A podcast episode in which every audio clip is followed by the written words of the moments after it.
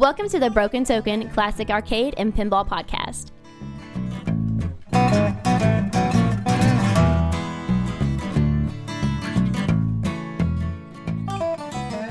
Whitney, I so enjoy being in the state of Kentucky, other than Other than what? July in the state of Kentucky. Man, dude, this has been a brutal, brutal July. The Now, now last- people down in down in Atlanta are probably going, those dudes, they're crazy.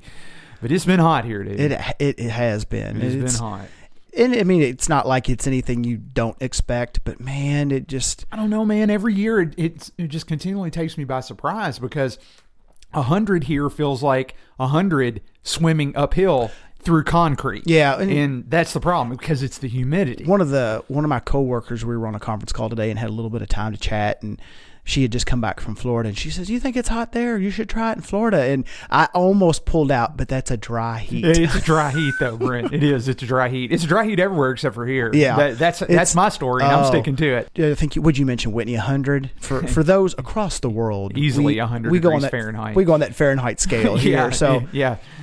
Pip pip tally ho. Yeah. Yeah. what is what is that in Celsius? Like three or something, something like I'd that. have to do the conversion. Maybe something in. Kelvin. I don't know, whatever it is. But regardless, it has been hot here in July, but it has also been, at least for me, a real hot month on the arcade front. Oh man, yo, I see what you did there. You, you set yourself up good, man. I, set am up. I'm working on the transitions. Ex- you know. Excellent, excellent. Well, dude, I, I tell you what, man. Now that we've had what I guess uh, it's been what uh, seven weeks or so since we got back from SFG and we did the the mega the mega super Doppler wrap up episode last last month.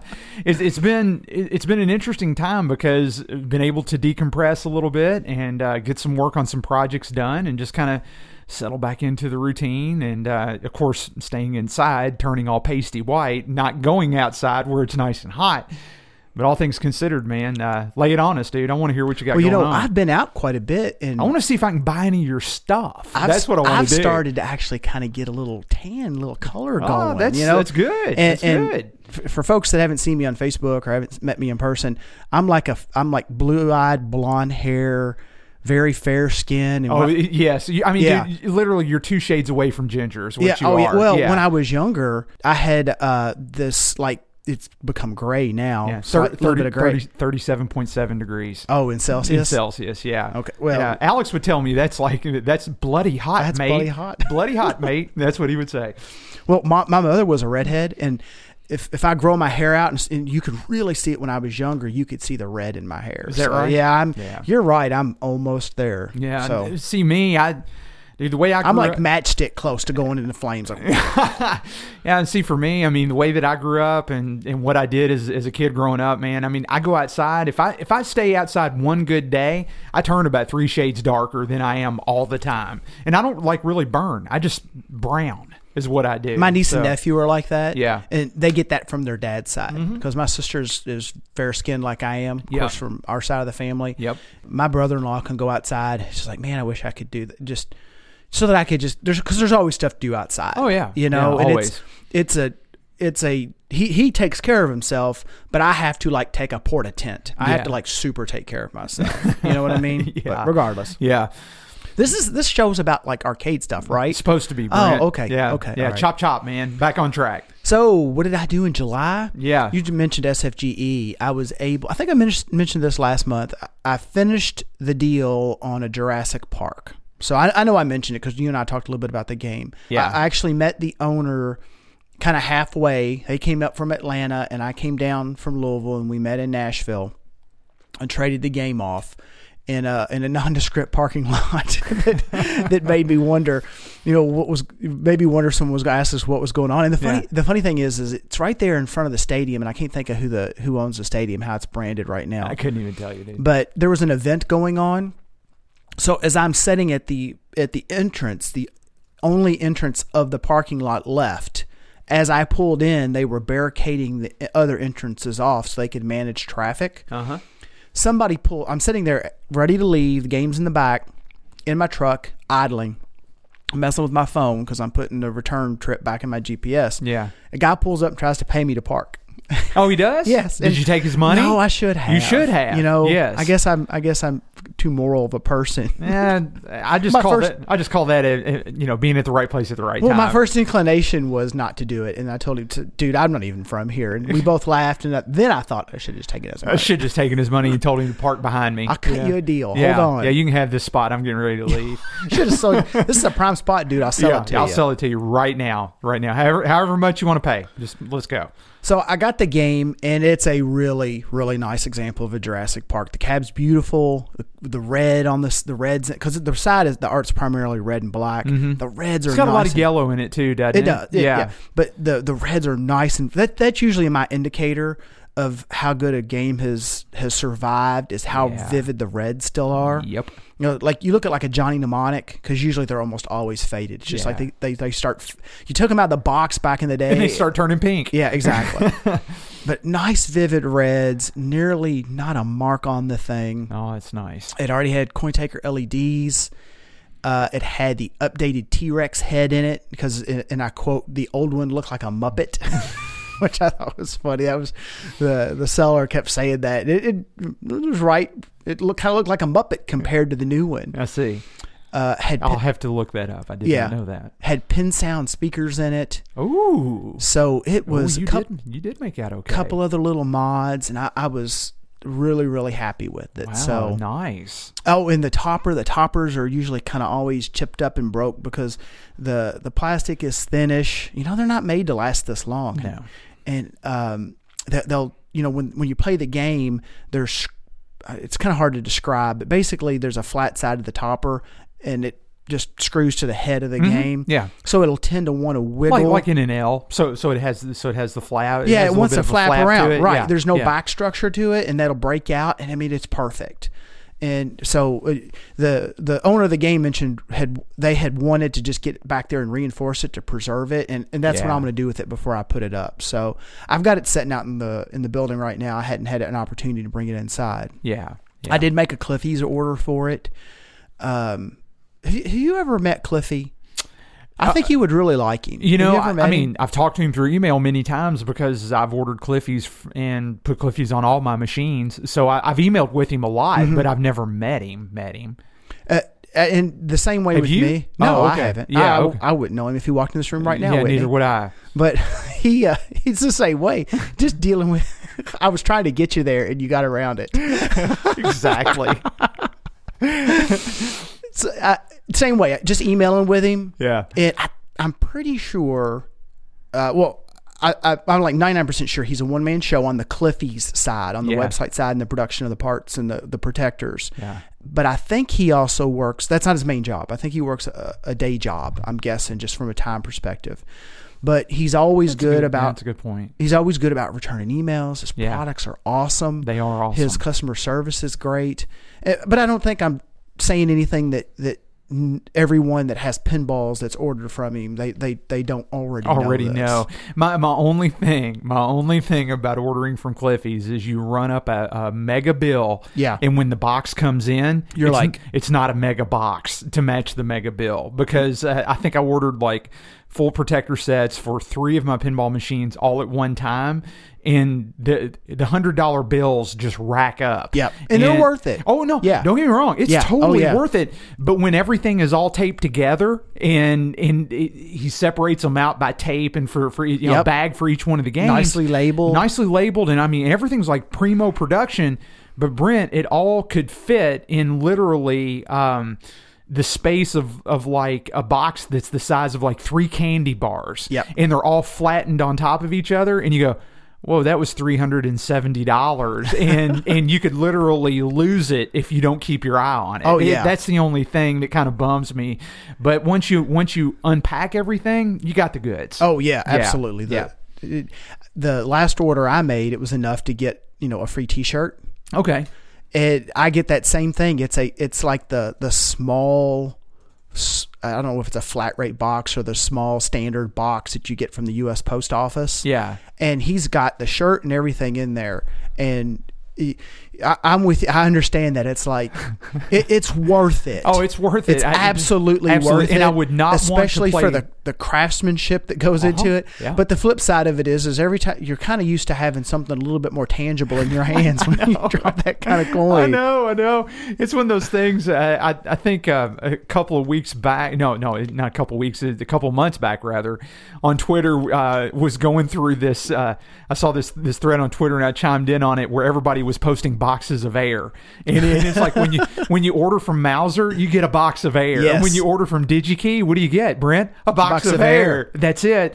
And it's and it's like okay, this is my order from Amazon. It's mostly a box of air, you Yeah. know, and that's it's just the way it goes. I when you say that about Mouser, Yeah. I, I do that all the time. I, I put out.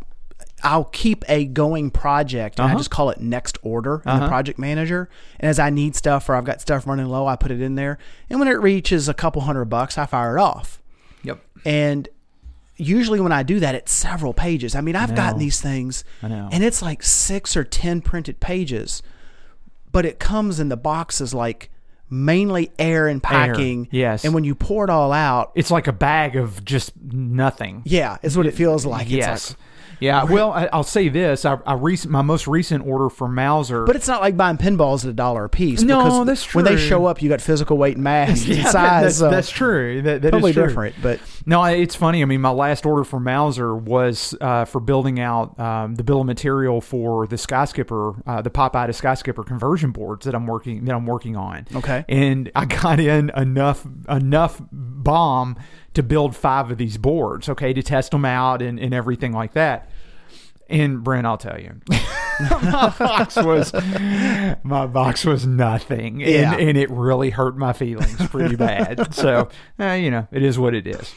So I made a Cliffy order, got uh, everything for the Jurassic Park. I went ahead and got the full set for my Ghostbusters.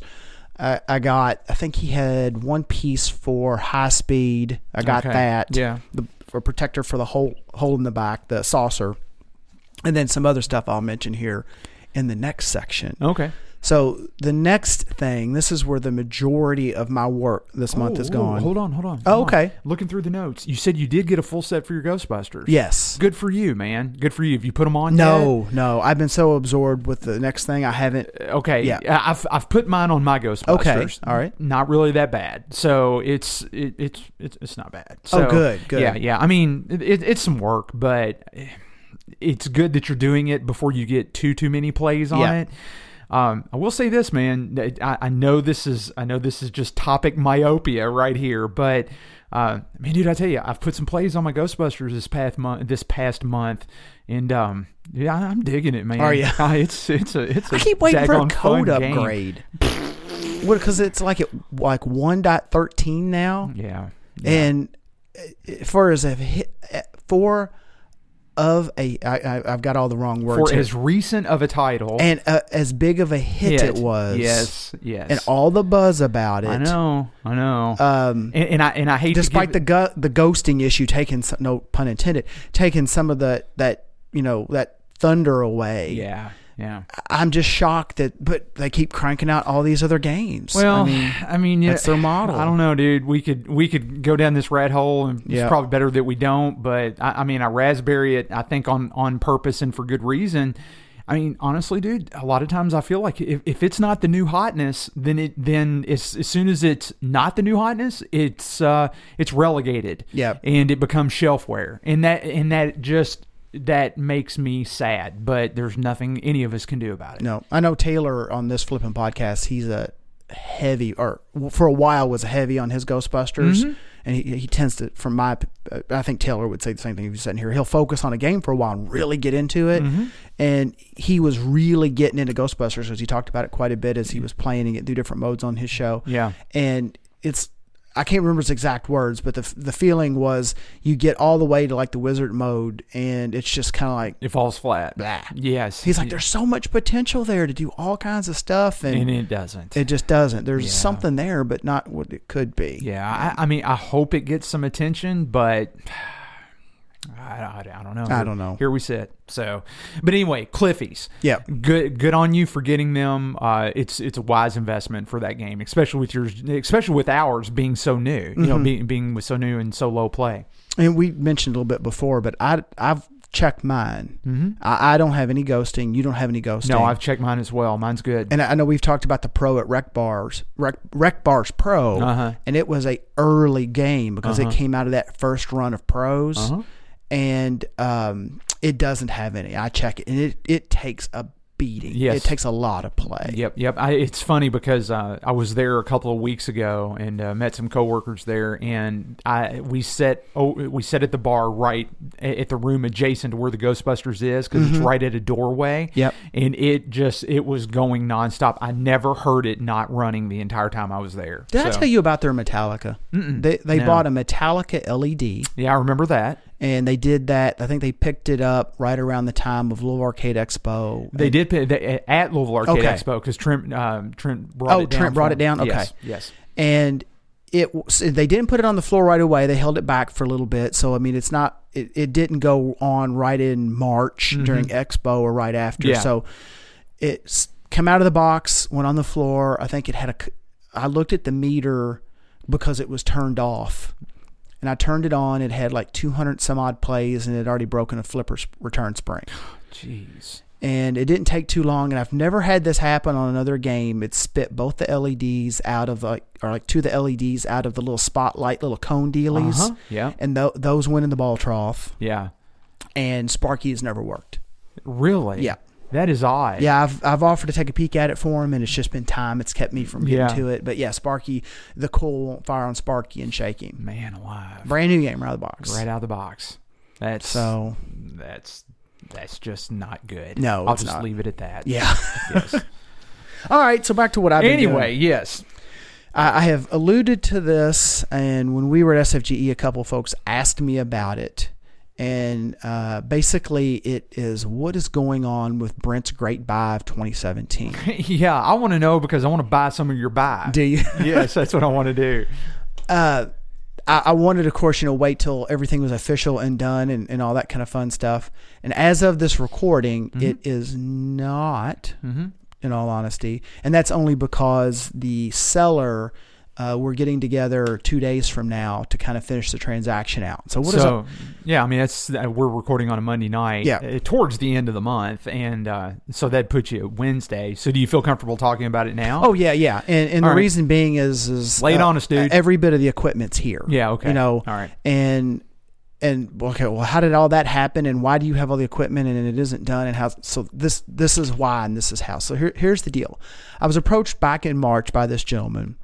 And I just, I mean, I, I guess there's no reason I can't give his first name, and it's it's Joe. So Joe approaches me, and he'd had this collection that he'd been basically amassing uh, for 20 years and the situation was is it was it was just time to change you know he he and his wife they'd had uh, when he got married he'd had the collection Uh-huh. Yeah. and I, i'm assuming maybe added a little bit to it after the after they'd gotten married and it you know i'm putting a few words in his mouth Uh, there's a few things i'm inferring more or less it was time just to change up i could tell he genuinely loved the the hobby so to speak he genuinely enjoyed the games but it was just that point in time in life where it was like okay Yeah. it, it's time to do uh, to move on something's something's happening Oh, okay, and and that's understandable. Yeah. I, mean, I, I get it. I, I hope it doesn't happen to me, but I get it.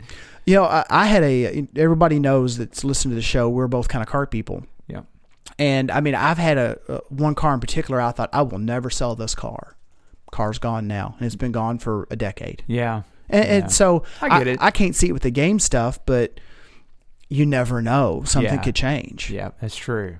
So anyway, Yeah. so that that's how this kind of started. It was time for basically uh, things to just happen, and Joe had taken his That's cool. collection. Yeah, Do what? I said that's uh, it's cool. I mean, it's when it's time, it's time. It's time. Yeah. Yeah. he'd come to grips with it, and it, it was important to him in talking to him that the games went somewhere that where they would be kind of, I, I guess for lack of a better word, taken care of. And, and I was up front with him at the beginning when we sat down. We started talking the deal out. Yeah. I said, Joe, you could do a lot better selling these individually yourself. I said, where the value add is with me, I've got the ability to take all of this in one shot. Mhm. but I, I I'm not gonna lie to you. I I'm not keeping it all. Mm-hmm. Some of these are duplicates. Some of these are games I've had and I've already sold. Some are games I just don't I don't particularly want in my collection. Yeah. There are some that are. I'm gonna have to basically I'm going to have to take the next however long and store these games and then bring them up to a, a, a point that I feel comfortable with moving them on because I don't like callbacks, you know. Oh, yeah. And I, I I won't even sell to the general public. They'll go into the arcade community through some of our contacts and through the Facebook groups and and, and the like. I said they'll go out into other collections, and that, and that's what was important to him. Yeah, it's funny you didn't say KLOV. you know, No, I didn't. You know, and, and it's it's interesting. Or Craigslist. It- or Yeah. Craigslist. That's exactly right because it, I have noticed a definite uh, swing in, in the momentum on on how games and parts get sold, and it seems like a lot of times the old guards of KLOV and Craigslist just don't don't qualify first up, which is is interesting. But yeah, carry on. So and, and and I think that was one of the things that was really appealing to him because he knew that I think maybe in the back of his and I'm, I'm again I'm inferring here. Yeah. If he if he started Craigslisting stuff, no telling where pieces would end up, and it was important to him, and he he felt that at least through me, the the main avenue for dispersal of his collection would be to other collectors who would have a, a level of concern and care for them that he did. I mean, Okay. j- he he was the type that was so into them. He, I mean, he's he's a heavy. He was a collector. He was a lover of the games, and he, he had manuals for all of them. And he had the flyers in a three ring binder, and he had Wow. all. He had history and and just oh okay well here people are. I just envisioned people in his game room and oh we'll take a look at this, and his coffee table book was all the flyers. Yeah. If you know yeah, what I mean. Yeah. Yeah. So we we we worked out a deal, and basically here was the deal. He had a couple pieces he was keeping, keeping uh, an Atari Star Wars, the Vector, a Data East Star Wars pinball, and a Spy Hunter. Okay, Yeah. and there. The, this shifted a little bit, but the way it settled out was it shifted from when we initially talked to when we we made the we met and made the deal Yeah. those were three pieces he wanted to keep. And the the Star Wars pinball had issues, and the Spy Hunter had issues. So my offer was, I will f- fix the games for you, and um, from a from a parts perspective, I'll cover parts minus you know if you need something wild mm-hmm. on like the pinball, mm-hmm. you know I'll I'll even re-rubber it for you and, and, and stuff like that, and the electronic stuff plus X amount of cash, and then that that was the deal. Yeah. Okay, Yeah. and so we, we struck the deal, and we moved forward. So now we get into what was kind of going on with the games, and this is where I've spent a lot of the time over the past couple episodes saying, "Well, I've worked on some stuff, but I can't really talk about it now because I wanted the deal to be done." The Spy Hunter was man, and it's behind me. You've seen it. The Spy Hunter's pretty darn nice. It is. It is sharp and clean. I will give it that. And yes. Mm-hmm. if you notice, it's not white; it's black laminate. Yes. So the cab is super, super solid. yeah. And whomever he got the game from, nice. And, and I kind of like it a little better black, honestly. Oh, I do too. It looks good. It's got a nice black laminate on it, and uh, it's got reproduction art on it, and it looks darn good. The game Mm-hmm. Yeah. overall is in great shape. Somewhere in its life, it took a, a, a bad tumble on its bottom, and the bottom was loose. And uh, the board fell over in it and broke a couple piece components on the board, so those needed to be addressed. But the main problem with it was the the typical MCR thing with the power supply. The battery leaked on it. yeah. All right. So what I just ended up doing with that was I said, here's what I'm going to do. Arcade Shop makes an adapter. You get the battery backup for the for the high score saves and all that kind of fun stuff. Um, that's that's the way I think we should go with this. I said, now I can probably fix this board. I, I'm sure I could. But it honestly, I said, Joe, it's going to be a heavy lift on, Yeah. on on my part, and it kind of starts throwing a little Yeah. fly in the ointment from a time perspective. Yeah. Yeah. It tips the scales. Yeah. Yeah. He's like he was fine with that, you know. He, so that's what we went with a modern switching power supply and the arcade shop um, adapter, and I repinned the appropriate connectors because there was some corrosion that got into the cables and all that fun stuff. Fired the game up, worked great. Okay. Other than it had some sound issues, so this was something that was new. All all right. right. Okay. And it was like the channel one. There's multiple channels in the game, and one thing I didn't like about the manual is is that it says, okay, well here's the output for channel one, for channel two, channel three, but it doesn't tell you what. And then you can go into the test, and you can do some. You can look at okay, well I generate a tone on channel one, channel two, but there was nowhere where it said the machine gun sound of the car is, Is channel on is channel three Yeah, or channel it- two. nowhere. Yeah. and it doesn't necessarily say the out you know like the output this output is channel 1 and channel 2 you can kind of infer and I guessed I said okay well there's two chips that make up the multiple channels however many channel it was the first output of that might be channel one mm-hmm. I mean for all I knew it was the third output of the second I don't know Yeah. And I ended up just getting a scope out and there's some some t- a test ROM you can download similar to like the Williams System 11 the Data East pinball s- test ROMs that'll just strobe them and I ended up basically putting that in it and getting a scope out and figuring out which of the where it was at Yeah. and then gotcha. got her going Yeah. so okay. and I recapped his monitor and the yoke. I I don't think I think the yoke was crooked from the factory because the picture was tilted, but it didn't. I didn't see any sign of damage or of a strike or it. it, it so I, I straightened all that out and kind of got her going. And I mean, there she sits behind me. She's got a beautiful picture and plays great. Cool. What what monitor does it have in it? Uh, I think. Oh, it was a uh, 4900. Was it? Yeah, it's been a bit since I've been in the back of it. It was a 4900. Oh well, good deal. Good deal. the other game that I fixed was this Data East Star Wars pin. And that one turned out to be a bit of a bear. And Yeah. I kind of went into it figuring that it could go one of two ways, and it kind of went middle of the road. You know, the two ways are, you know, incredibly easy or an absolute total utter nightmare. and it was a minor nightmare. So, and I don't know if this had any effect on it, but years ago, there's a sticker on the on the CPU where he'd sent it out to try to get it fixed, and that was probably like ten years ago. No, it wasn't that long. It was like, well, yeah, I guess it was because it was like 2008. So yeah, close to maybe two, 10 years ago. Hmm. It- I don't know what the deal was if that was before this happened or after, but regardless, the the game was in a house that was struck by lightning. Oh, Yeah. I see. So I don't know whether the issues that I found were related to the lightning strike, mm-hmm. but the power supply took a hard dump. Hmm. And what it ended up happening, there's a cap that's in the 5 volt line. It's real common on the, the Data Easts, and they just puke all over themselves. Same thing happened in my Back to the Future. As it had leaked, it had torn up a lot of traces and gotten into other components. And I see. so I don't know whether the five volt just all of a sudden one day took a big massive dump and caused the problems downstream.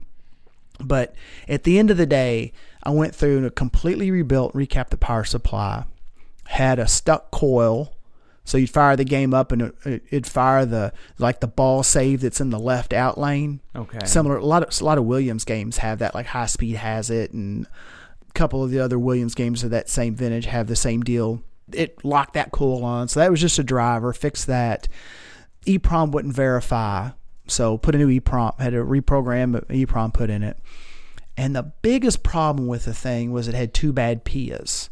And oh. it's it's just like, well, the, somebody that works on those games are like, well, that's not a problem because there's the Leon's test ROM. We've talked about that before. yeah, I remember that. One of them was to the DMD, and it was pretty much straight up. There's so many output pins on the on the PIAs, and for those that don't know, the PIAs in the Data East games and in like your later Williams solid state games, the PIAs kind of are your jump off point from the MPU out to the other peripherals, the soundboard, the DMD controller.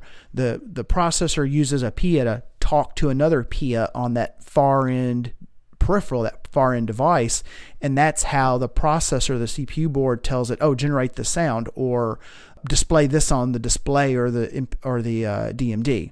The test ROM goes through and strobes all the outputs, and you can see you've got one stuck. Pretty simple.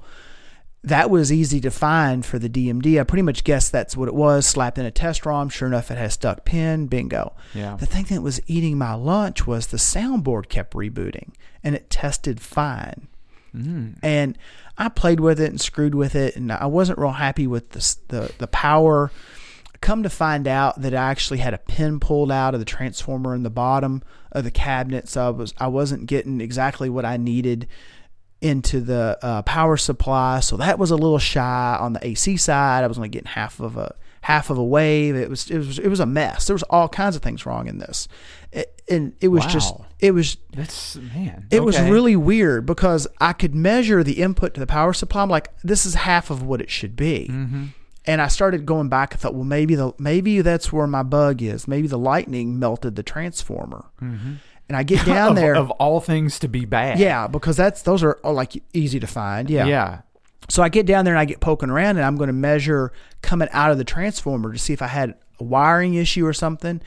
And I realized that somewhere in all the years of opening and closing the playfield, one of the wires that carry half the AC up to the power supply had apparently gotten tugged or caught in the harness.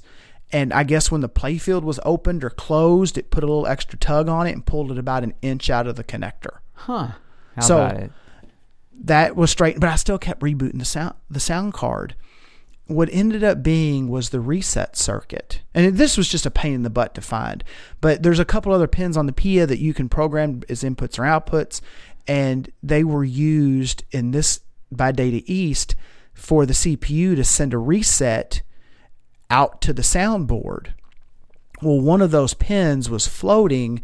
You know, it should be it's TTL. You should be like close to ground or close to five volts, and it's yes or no, up or down, high or low. it was high floating around three volts. Oh. And- so it was not pulled up or pulled down. Right, It was just it was right stuck. there. Right, it was just stuck, and I guess it was floating around just enough where when things got going in the game, and usually it happened with a double flip. Uh huh.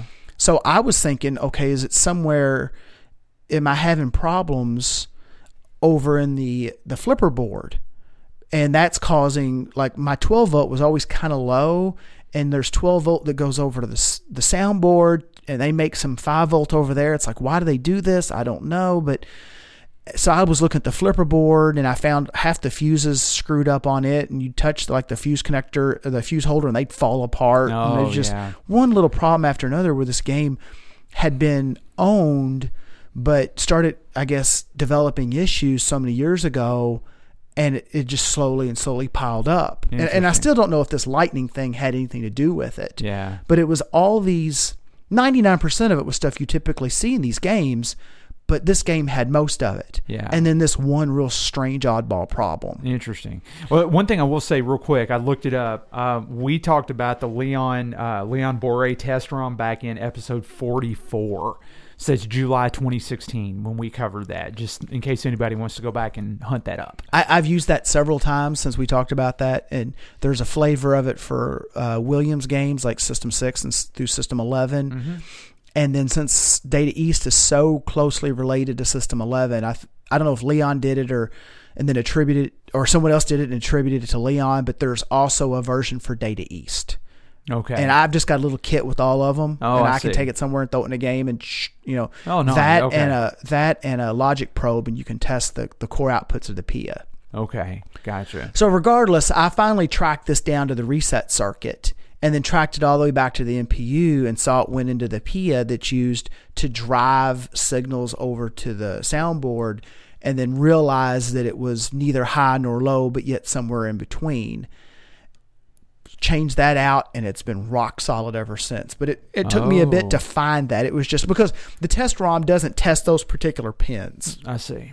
It tests the main outputs and not these two special programmable ones. It doesn't do anything with them. So needless to say, that's been one of the reasons that this deal has taken so long because it's just, you know, I, I, I said as part of the deal, I would fix the electronics and then give, you know, give it uh, a, a, a fair cleaning and go ahead and put a set of rubbers on it for him. Yeah. And it just took me forever To get to that point. to get huh? to that point, Yeah. you know, where I could spend the time and really dedicate and get it all figured out. So, uh, when I ordered Cliffies, I ordered him a set of Cliffies. We talked about extra parts, and there was a few broken plastics that that he picked up, and uh, he went ahead. I said, "Man, the the scoops are starting to get pretty worn.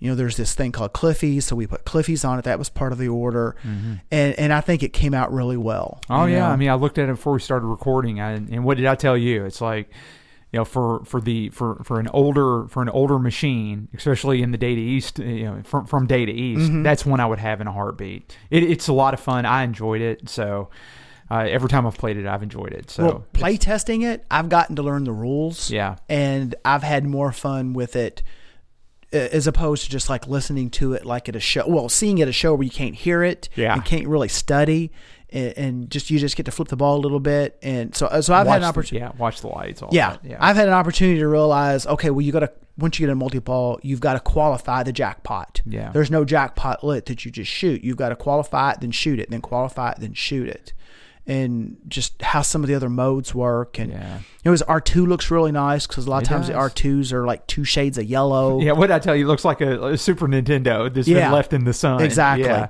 So it's overall, it's a really nice game. There's a couple of places on the playfield, the usual spots. We're actually going to finish the deal up. He's going to come uh, in two days and pick up his games. We're going to get all, all the rest of the transaction done, and then everything that's basically in my building now is officially mine. And mm-hmm. the reason I say now is part of this has also been moving the the collection out of two storage units about Yeah. 30 minutes away from the house. Yeah.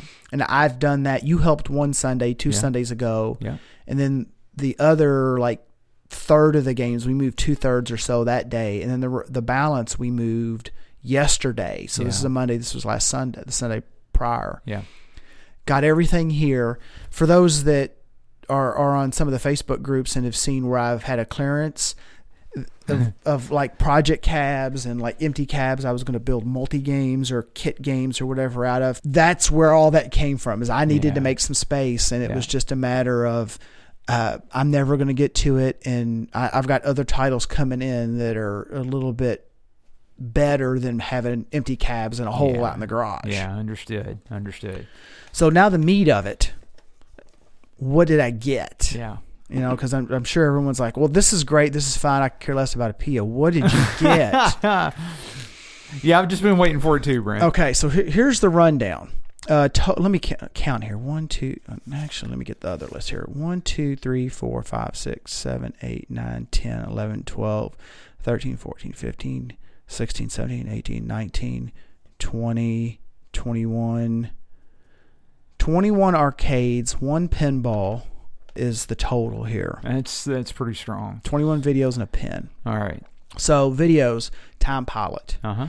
dedicated time pilot. The cabin's much nicer than mine, so uh, it's going to get rotated in my collection. Yeah. Uh, a game called Red Alert, which is is it GDI that made Slither? Uh-huh. Everybody talks about. Yeah. Red Alert is another GDI game, and I think did you actually see this out in my building? Yeah, yeah, this we, was in yeah, the we, first pl- we played we played it. It's a very Cold War-ish uh, kind of feeling. Yeah, so yeah, it's kind of like a space invadery uh, Galaxian mashup, but instead of everything kind of just kind of moving left and right and coming down, they they come from one side to the other, like from the right to the left, Yeah. and it's like you're defending Paris and other. different cities. Different cities, Yeah, yeah. exactly. Yeah. It's got speech in it. I Mm-hmm. mean, it's kind of interesting for for a smaller company. It- it- to me, it feels like they they likely spent a fair amount on development Yeah. of it based upon the time that it was released. It's cool. I, I mean, I don't know that it would have a lot of staying power, but it is. It's a neat game. Well, well, right now it's a it's a keeper, and I think what it's it's going to end up being in a rotation. Yeah. And at a minimum, I think it's going to become like Domino Man, where it's going to go to shows because no one really sees it, yeah. and yeah. it's something different. yeah. You know. So, uh, Phoenix, which I've got one, so that one I'm going to move on. Uh, and Asteroids, Mm-hmm. I've got one. This one's pretty darn nice, but mine is probably just you know a half a point nicer. Mm-hmm. So there's no reason to trade stuff around. So that one's going to move on. Millipede, I'm kind of on the fence about. I've got a centipede, and I, I don't see having two of those games in in the, in the same space for the room that I've got. And everybody kind of knows centipede a little better. Oh yeah. Uh, you know, what do you have a centipede? No, I have a millipede. Uh, yeah. It's not like do you have Pac-Man? No, but I got Miss Pac-Man. Oh, okay, Oh, yeah, yeah, I'll play It's, it's Yeah. different. So yeah. it's the millipede is sweet. Yeah. So and it's a fun game. It is, It's, it It's a fun. Yeah, honestly, it's much. mo- It's got more going on than Centipede will ever have. But at that point, it's it doesn't have it doesn't have name recognition and it doesn't really follow uh, nostalgia like like Centipede does. So Now, I could see doing a multipede, but That would be the way to do it. you have to do that on a millipede board. But I'm the, I'm not parting the cabinet out. Yeah, you know. So yeah. uh, another Gorf. Okay. So and I've already got my Gorf, which I really like, and uh, so that one I'm going to move on.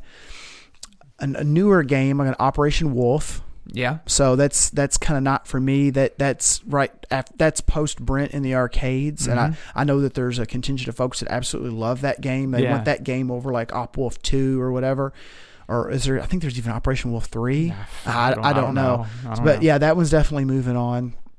Uh, Lethal Enforcers, and that's a, a dedicated Lethal Enforcers with 25 inch monitor, you know, that shoots up into a mirror and all that, and it's pretty darn nice. The cabinet's nice.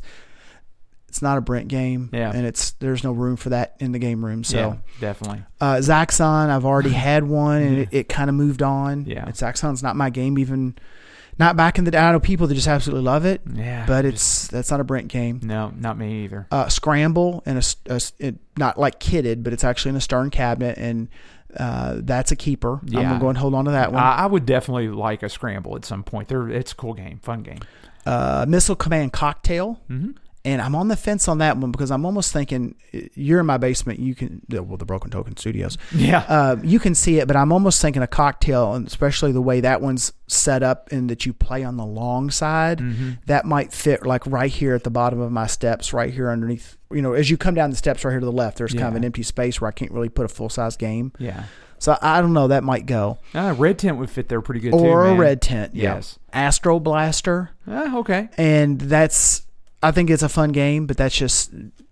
There's not enough space, so yeah, that one's going to end up going. And it's yeah, it's it's a fun game, but is it uniquely fun enough I don't- to to to stay? I, in my collection, I don't believe so. I, and I don't think so either. I mean, I don't want to take anything away from it, but it, it just feels kind of like a meh game when you compare it against every so many other Mm. games that could take up that space. So all those thus far, they're all working games, Okay. And, and you know, barring like cap kits and the like. I mean, you can go out there right now, plug them in, play them, Yeah, got it. and, and they're they're basically good to go. And the occasionally work but with issues column, uh, a Space Invaders Deluxe, and that's Space Invaders in the red cabinet. Yeah. So I've already got a space a white cabinet Space Invaders with a multi kit in it. So that one and it's this is a nice clean game. That one's unfortunately going to have to go to Seawolves. Yeah, that's that's a good find. One is beautiful, Uh huh. and the other's got a little wear on it. Their their futures are yet to be determined. A Tron. So I've got already got a Tron. Tron, Yeah, I've got a. Tron. Nice find. And I think what's going to end up happening here is I I need to get them out, let them both see the light of day, and make a decision as to which which is one of them's going to have to go. Yeah. You know, I don't need to. I don't need two Trons. No, no. You know, Yeah. I can barely play one Tron. I'm not playing two at the same time. I, I don't know, man. It, it's uh, it's one of those things where, well, you, you definitely want to keep one. There's no doubt about it. But yeah, I, I, I get it. Totally get it. It's a fun game to play, though. A lot of people say it, it just gets terribly repetitious, but I just think it's I'm not good enough at it where it can keep. You know, Yeah. I'm not John Salter level. Yeah, it's, and that's that's my thing too. It's Yeah. like doesn't matter. I, I like the game. Yeah. Moon Patrol, which I've won it for a Oh, long time, oh, so it's got some sound issues, but that's a keeper. Yeah. A Play Choice 10, sing, Ah. single monitor Play Choice 10. How many Play Choice 10 carts did it come with? Do you know? Uh, yes, I do. Oh, really? As? I reach over to the other list Oh, here. really? Okay. so Uh, more than more than I I mean a full complement or what? 17. Wow. Yep. Do you do you want to run down? Yeah, yeah. Inquiring minds want to know because everybody would scream at us if if I if I said no. I, I mean, You should have just said no, not to put it down. yeah, no, no, no. I mean, here's the thing. You don't know how to play along, Whitney. Yeah, exactly. Yeah, I'm not. I'm not playing. Uh, I'm playing dirty pool, aren't I? Now, here's the thing. I'm not a play choice ten guy really at all because I just don't like the idea of timed games like that. Like that. Mm-hmm. But um, but there's a lot of fans of the play choice ten, and people are going to know what did you? What they're going to know. What did you get? What Yeah. did you get? So in in the play choice ten carts, man, dude, they can get costly. They they can, and I don't know of a openly freely available rarity guide for Play Choice 10 cards. and, and I you want googled. you, want to know what it is? What? Get on the face. Get on the uh, the Nintendo Arcade Collectors Facebook group. Oh, okay. And you'll see several Play Choice Ten carts uh, for sale there almost all the time. And uh, you can gauge. It's almost like the Play Choice Ten toppers. You can gauge their value by looking through that group. Okay. Okay. So anyway, lay the list on us, dude. All right, so Excitebike, The Goonies, Yeah. RC Pro Am, Rescue Rangers. Uh huh. That's Chip and Dale, isn't it? I believe yeah, so, it's yeah. Chip and Dale's Rescue Rangers. Yep. Captain Skyhawk. Okay. Don't know about that one. Baseball Stars. Duck Hunt. Uh huh. Super Mario Brothers 3. Rush, Oh, okay. Rush'n Attack. Yeah. Dr. Mario. 1942. Super Mario Brothers. Contra. Super C, which is like Super Contra. I was actually playing that the other day because I didn't know what it was. I fired it up. Okay. Gradius, Track and Field, and Mike Tyson's Punch Out.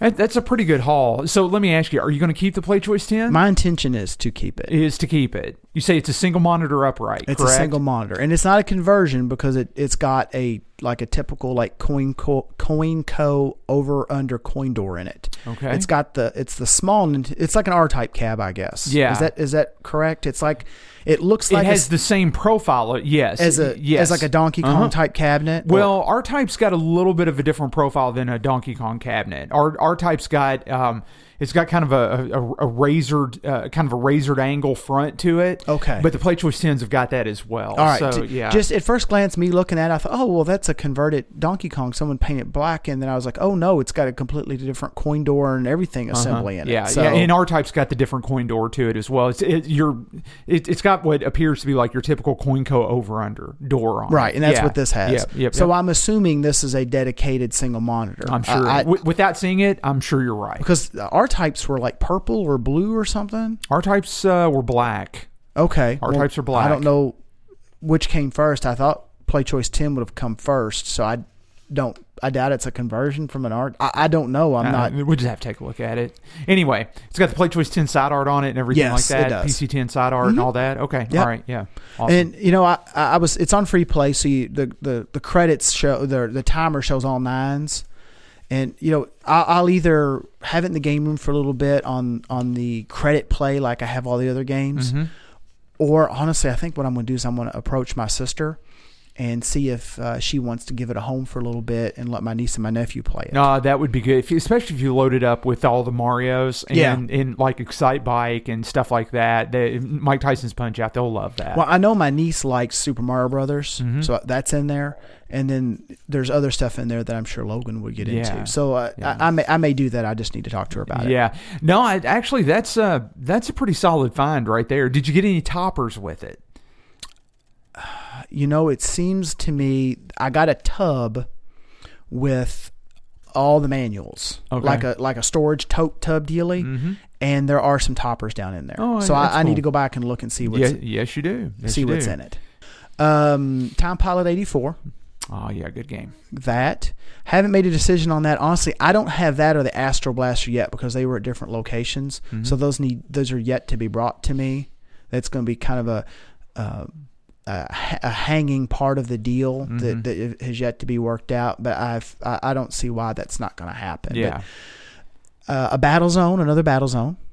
So I've had the two battle zones. We talked about those in prior shows. Oh, one yeah. one I kept, and the other was sold to another collector at Louisville Arcade Expo a few years ago. Uh-huh. So another battle zone, a pole position two. Yeah. This pole position cabinet is beautiful. Is it an upright or a cockpit? It's upright. It's upright. My mine is very nice. Of the ones I've had, mine is by far the nicest, and I, I need to look at them on almost side by side because it's so nice that it may end up actually becoming mine, and I may sell mine. Yeah, I, I don't know. I got to see them. The thing about the upright pole positions, if I was going to have, if I was going to have an upright pole position, I would have a two over a one for the side of, for the artwork alone.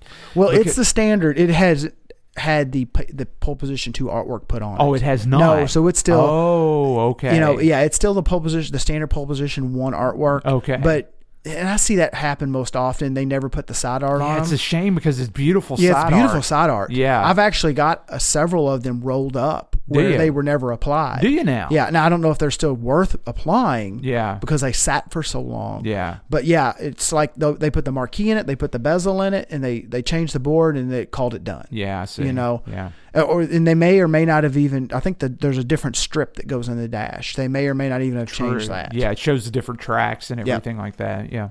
So now on the pinball side, so what did I get? I got a Data East Batman. Oh, yeah.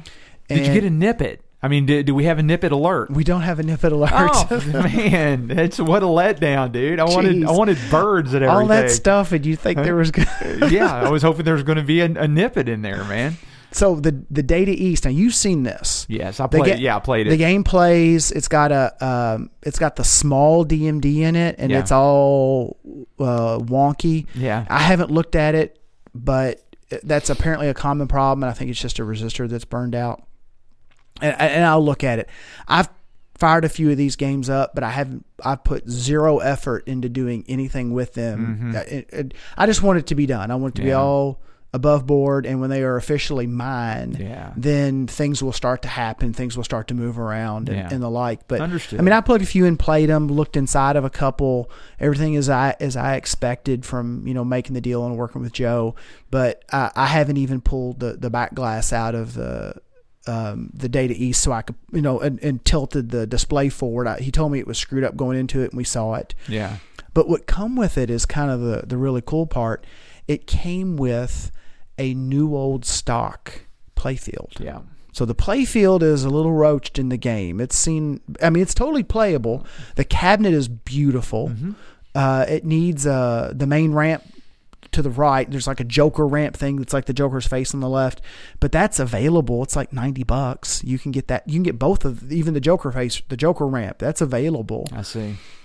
um, the play the uh, the slingshot plastics have got chips, but those are all out there. There's really nothing in it that you can't get that I've seen, other than the playfield, and I've got a new old stock playfield to go That's with it. that's just that's crazy talk. I, I mean, it's beautiful. Yeah, I've seen it. Well, the playfield is beautiful. Um, here's the thing: no slam on your Data East Batman. There's no way that would have any staying power in my game room at all, because uh, You probably played it more than I have. well, honestly. just just a few times. Well, uh, okay, okay, all right. Then two of us together have played it five times. Okay, so Okay. The only thing I know to say is that during that five times that I played it, I mean, I think I made every shot on the playfield, and, and I felt like it. I immediately got multi ball, and and it was just. It just did not feel deep in any way, shape, or form at all. Not not a single bit and that really kind of uh, really kind of bummed me out because I was I mean I'm a Batman fan I'm I'm a comic it's fan it's I'm the Batman comic- '89. It's like It- the it Michael is. Keaton Batman. Oh yeah, it's it's it's Batman. I'm Batman. You know, I mean, and and I wanted it to be so so so awesome, and it was actually a big letdown. So I don't know, man. I, I would I would move it on to uh, to a fan. Do you have your phone close to you? Uh, that I do. Yes. This is this is terrible podcast form, but uh, grab your phone. I want you to take a peek at something. All right. Okay. Yeah. and you'll probably recognize that background. Tell me when you get the picture. Oh, you're going to text it to me. Okay. Gotcha. I'm Nick Baldridge, and this is a Nip It Alert. I'm Nick Baldridge, Oh, and this is sweet. a Nip It Alert. Oh, it's a nip it alert. That is awesome. All right, let's do it. Let's do it. Did you get the picture? Uh, yes, I did get the picture. What is the picture? Oh, the picture is a nip it. I'm Nick whoa, whoa, whoa, whoa, Baldridge, and this is whoa! a Nip It Did you get a Alert. nip? I did I'm get a Nick nip you and this is a did. Yes. How did this happen? You- you, didn't tell me about this. You asked me that question earlier, and I thought somebody leaked some news that I was holding for the show. now, now, now, here's the thing, everybody out there listening in, in, in podcasting land. Brent has held this information from me. I and he- did. and he has not told me that he has got a nip. Dude, I'm coming over to your house more often now, okay? Because you've got a nip it. it's official. I've actually I've actually got a nip it. Tell us the story. I mean, inquiring minds have got to know. So I actually picked this up yesterday. Man, dude, I'm jelly now. You know that? Seriously, that's I- that's the king of EMs, man. I in picked- my book, anyway. I, man, I, won you over when you played that. Yes, and, I text, totally. Now Nick Baldridge was in the in the know, and what did he? Let's see. When I told him Daggone it, Nick. Seriously. when I told him I officially owned it, uh, what did he say? Oh, he just simply said it has begun. did he really? Yes. That's that's awesome. Nick, Okay. Nick is an enabler. Yes. Well, we're all enablers for ourselves and everybody else. So, okay, tell us the story. I get a text from one of the one of my buddies, one of the owners of Rec Bar. Uh huh. All right. And he's like, Hey, amigo, are you still looking for a nippet? And what got me was it was uh, Corey. He's been on the show. Yeah. And, and I was like, How does Corey know that? Because I don't think I've ever brought it up to. I may have, but it's it's not in their genre. Yeah, You know, they're looking for solid state pins. Um, you know, like Williams System Six and newer stuff that would play at Rec Bar, Yeah. you know, in a public setting. Exactly.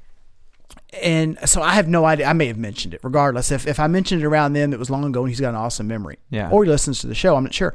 Regardless, I get a text from him. He's like, I had a lady come in, and she's got a game, and um, she was just looking to get rid of it, and it was a Nippet.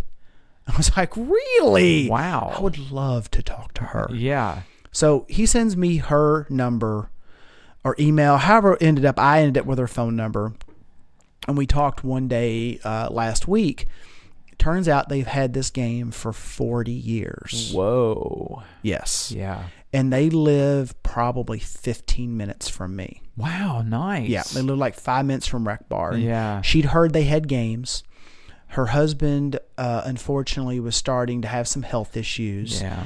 and they were scaling back and they just decided kind of like what I said with Joe they had just decided it was time you know and they were letting things go and I think my guess is based on what I saw in the house they might have been move, getting ready to look at moving to a smaller place Okay. okay so that they'd held on to this game for 40 years Wow. Was it the only game they had? it's the only game they had Wow.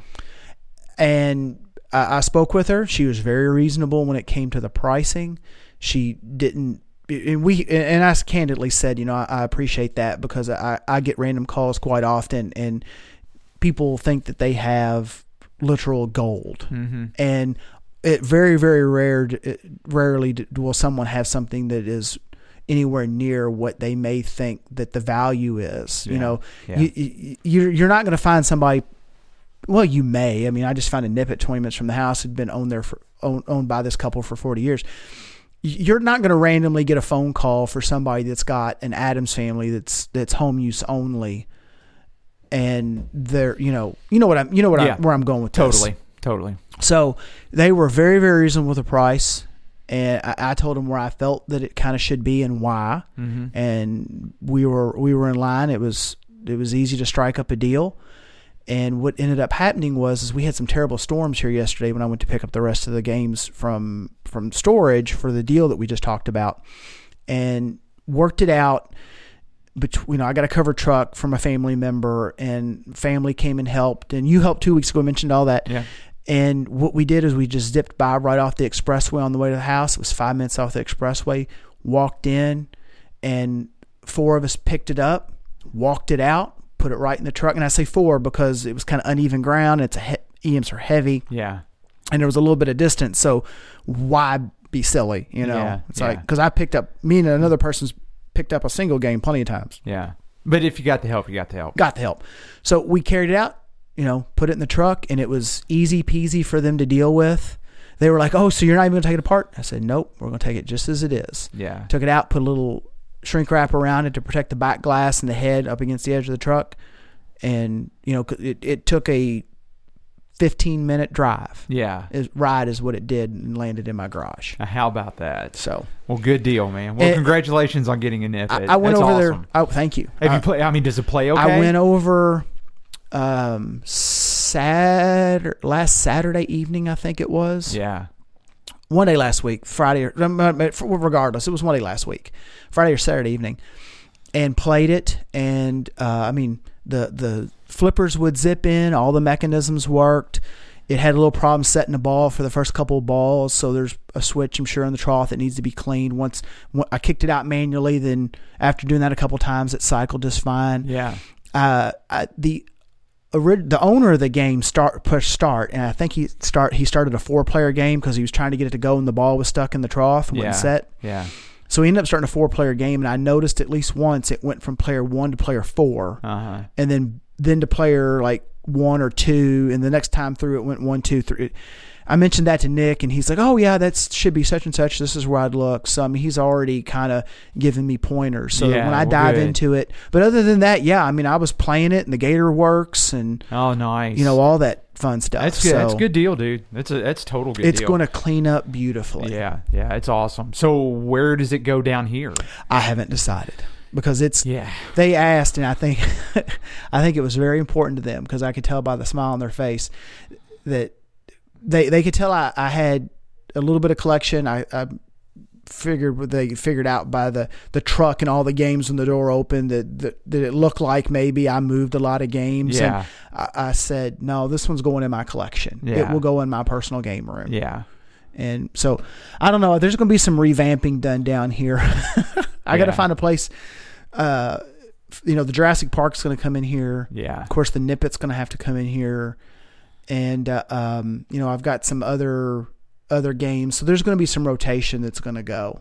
There's some st- some rotations going to go on. Some things are going to have to happen. Yeah. Yeah. I'm- I'm looking at it. You gonna keep all the pins in a row?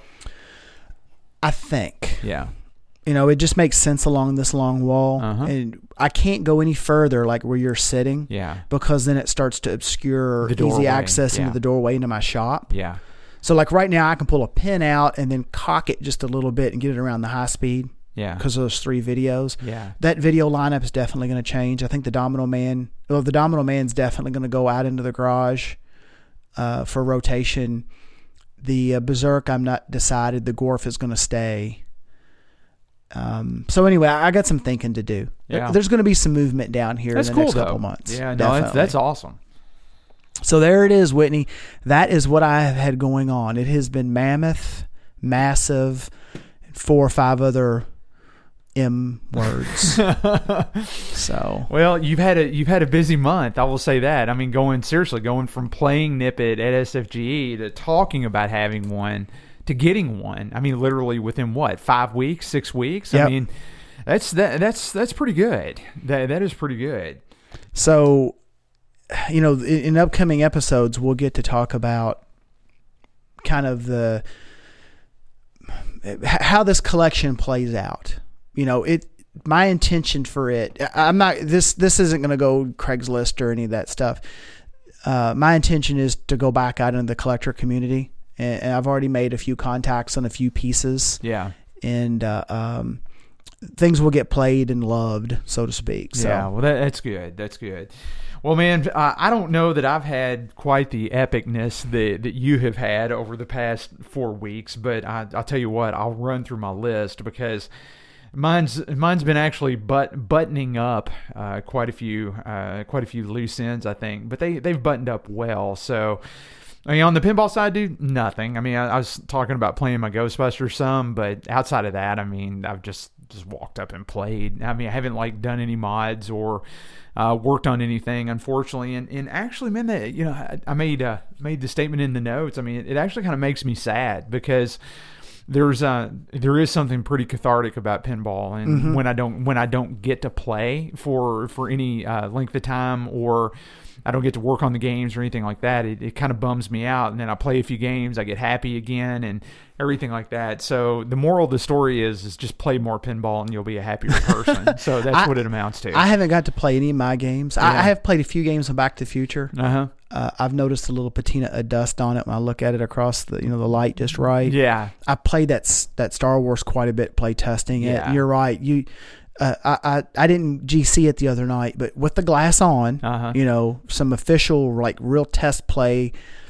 Uh, I set the uh, the high the first high score on it last night, and man, when you get uh when you get all the music going, you get several of the modes going. You Yeah, it got makes you happy the, doesn't it the the faux Han Solo voice, which is just close enough, but not necessarily Harrison Ford. yeah When you get him yelling at you, and you're going into hyperspace, and R 2s wigging out, and you know it's it's there's something about being in that zone. I when you're- know. when you're shooting them straight in the Death Star. Yeah. You know, Yeah, it's it, it- I don't know. It brings you a special kind of happy. There's Yep. there's no doubt about it.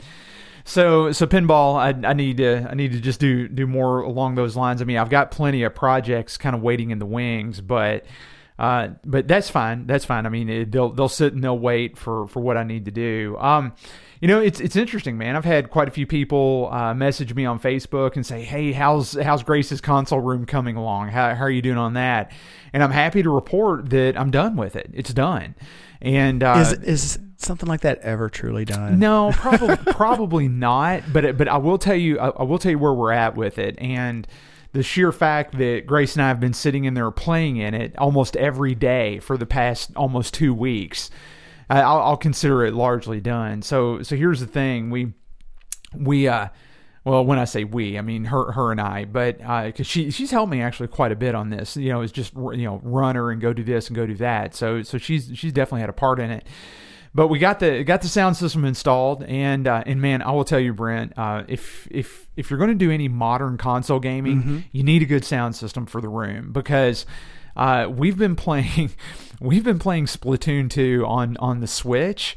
And let me tell you, with a 5.1 surround system, it it is it's pretty impressive because it, Grace is well, we say I, I say we've been playing it. Actually, Grace has been playing it quite a bit. I just sit and watch her and I laugh is what I do. But I've but- heard of that game. So what do you do? so so the whole so the whole purpose of that game is you can you can either play as as a single player or you can play uh, locally cooperatively or you can play in online matches and it's it's uh, when you're doing when you're doing online matches it's four people against four people and you're set in like an urban you're, set in, in an urban um like like like an industrial park or let's say like in a skate park or uh, you know a shopping mall or something like Okay. that and it's it's a four on four. Um, it's essentially a four on four paint gun battle, for lack of a better term. Because See, I, you- I was can- envisioning some kind of Wild West spittoon, kind of like um, what there's what what pinball is it where you've got that that mini game in the DMD and it's like a cactus spitting or something, and you got to move the spittoon left and Oh right. man, we we played that at uh, It's not Champion Pub. It- Champion Pub does that. Is is that what does I think it? that's one of them. Yeah, it has a game like that. I don't Yeah. know where the cactus is coming from. Yeah, that well, the cactus may be from the the other the Wild West game that we played. That man, I wish I. I So that's what I was But anyway, envisioning. I didn't know it was like that. Well, the thing about it is though, is you can level up your characters with different shoes and different hats and different guns and and different types of you know different types of weapons. But the goal is is to cover the the largest majority of the playfield with your color ink. Okay, so you can shoot your opponents and knock them out and force them to regenerate at one at, at at their end of the court. But ultimately, your goal is to splat as much of the playfield as you can with your paint, with your color paint. Okay, mm-hmm. you can you and you may have like a paint roller where you're like laying down a stripe of ink. You may have like a, a little uh, like a little bomb lobber, which will lob like little paintballs that explode, and when they hit, you know the ink goes, your color ink goes everywhere. But it's what's really cool is you can turn into a squid and then uh, when you're a squid you go underneath the paint and you can maneuver like real fast through through the entire playfield Like slide through like it. slide through it. And you have to do that in order to refill your ink because you as you splat as you shoot and splat you, your ink is your ink supply is depleted. And so you have to turn into a squid kind of like scoop up all the ink and, and and fill your you know fill your gun or fill your paint roller back up and it, it is it's just so neat because the sound effects are great the music is great the animations are just awesome and and on a good sound system you can really tell the the intent and the the, the quality and the design that was put into the game and so you'll hear you know ink splats from behind you and everything like it's it, like that it's just my, it's my just Google neat. foo is not working for me, so Okay, I'm sure somebody gotcha. else. But I, I think it's well that that is not what I, I've heard of that game. I've heard people just rave about oh it. yeah it is it is it's, I had it's really neat No idea what the concept was. Yeah. So so Splatoon was released for the Wii U, and Splatoon 2 has just recently, over this past weekend, uh, the weekend of well, it was released on Friday, July the 21st. Splatoon 2 was released for the Switch, and so we've been playing that. And it takes advantage of the sound system and all that. So so oh, okay. So to bring this back around, so we got the we got the 5.1 surround system installed. That's great. It's working well. Um, I did install a, a 40 a 48 inch Samsung LED TV in there, and that's what we've been playing on. And then underneath of that, it's it's I've got it mounted and hanging on the wall. It's got a nice telescoping mount, so you can wherever you want to sit in the room, you can like you can angle the TV, you know, based around, based around where you want to sit, so you don't have a blind spot.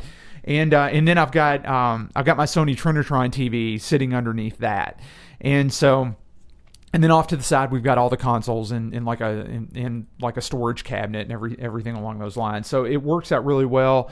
Uh, did pick up a, a nice couch from ikea and uh, that put that on the other uh, end of the room because the, the, brent this room isn't very big. I mean we're talking about may maybe um, in I'm going to say an eight by ten room tops. Okay. Okay. So it's it's not it's not very. Big. Oh, big. just from the pictures, I would have thought it was larger than that. yeah, it's it's it's not very big. It's Okay. not very big. So it, it's a fairly small room. So by the time you put, by the time you hang the TV on the wall and then account for the consoles and and the bookcase and storage that was on one side of the wall. What was that room originally? Because that's kind of a. It was it was just a, a, a spare A unused bonus room just a little thing? bonus room that we- that we essentially used for toy storage while Grace was when Grace was a Okay, toddler. Okay, and then as she is because it's just an odd shape. It It- just- it- that- that's kind of it's- small. It's it- too small for a bedroom and too big for a, a, a closet. Oh yeah, it is. But you can tell that, um, and it's it's got a few um, it's got a few odd odd shaped cornered walls in it and everything, but- because you can tell that um, it.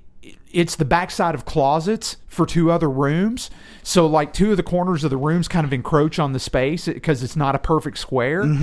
And uh, and it's also where the water main for the house is Mm-hmm. So controlled. it was like, as well. here's some dead space. Let's put a door Uh, in it. Essentially, Yeah, here's some okay. dead space. But still, that's okay. Let's go ahead and make it into a room. But you know what, dude? For a console room, because of the the lack of depth from one side to the other, Mm-hmm. the sound like bounces all around in the room, and the TV is even though it's on the wall, and you're sitting on a couch on the other side of the room, you're not like very far away from it at all. it feels like you're in a theater, a It mini does. theater. It feels like you're like in a little mini theater, and so we've got the Wii U and the Switch hooked up there, and uh, I've got my SNES and my um, I've got I got my SNES and the Wii hooked up to the Trinitron, and I'm and, and Brent, I'll tell you, I'm I'm getting ready to uh, embark on doing an RGB modification for my Atari 2600, and then when I've got that done, uh, that's when I think I'm going to move. Uh, I, don't, I don't know if I'm going to hook it up to the Trinitron or if I'm going to move my PVM in, in into that room because I've got a, I've got a 20 inch PVM that I think I may that I may wind up going. You mean with instead. RGB out? Yeah, yeah, RGB out. How would you out. hook that directly in the Trinitron unless you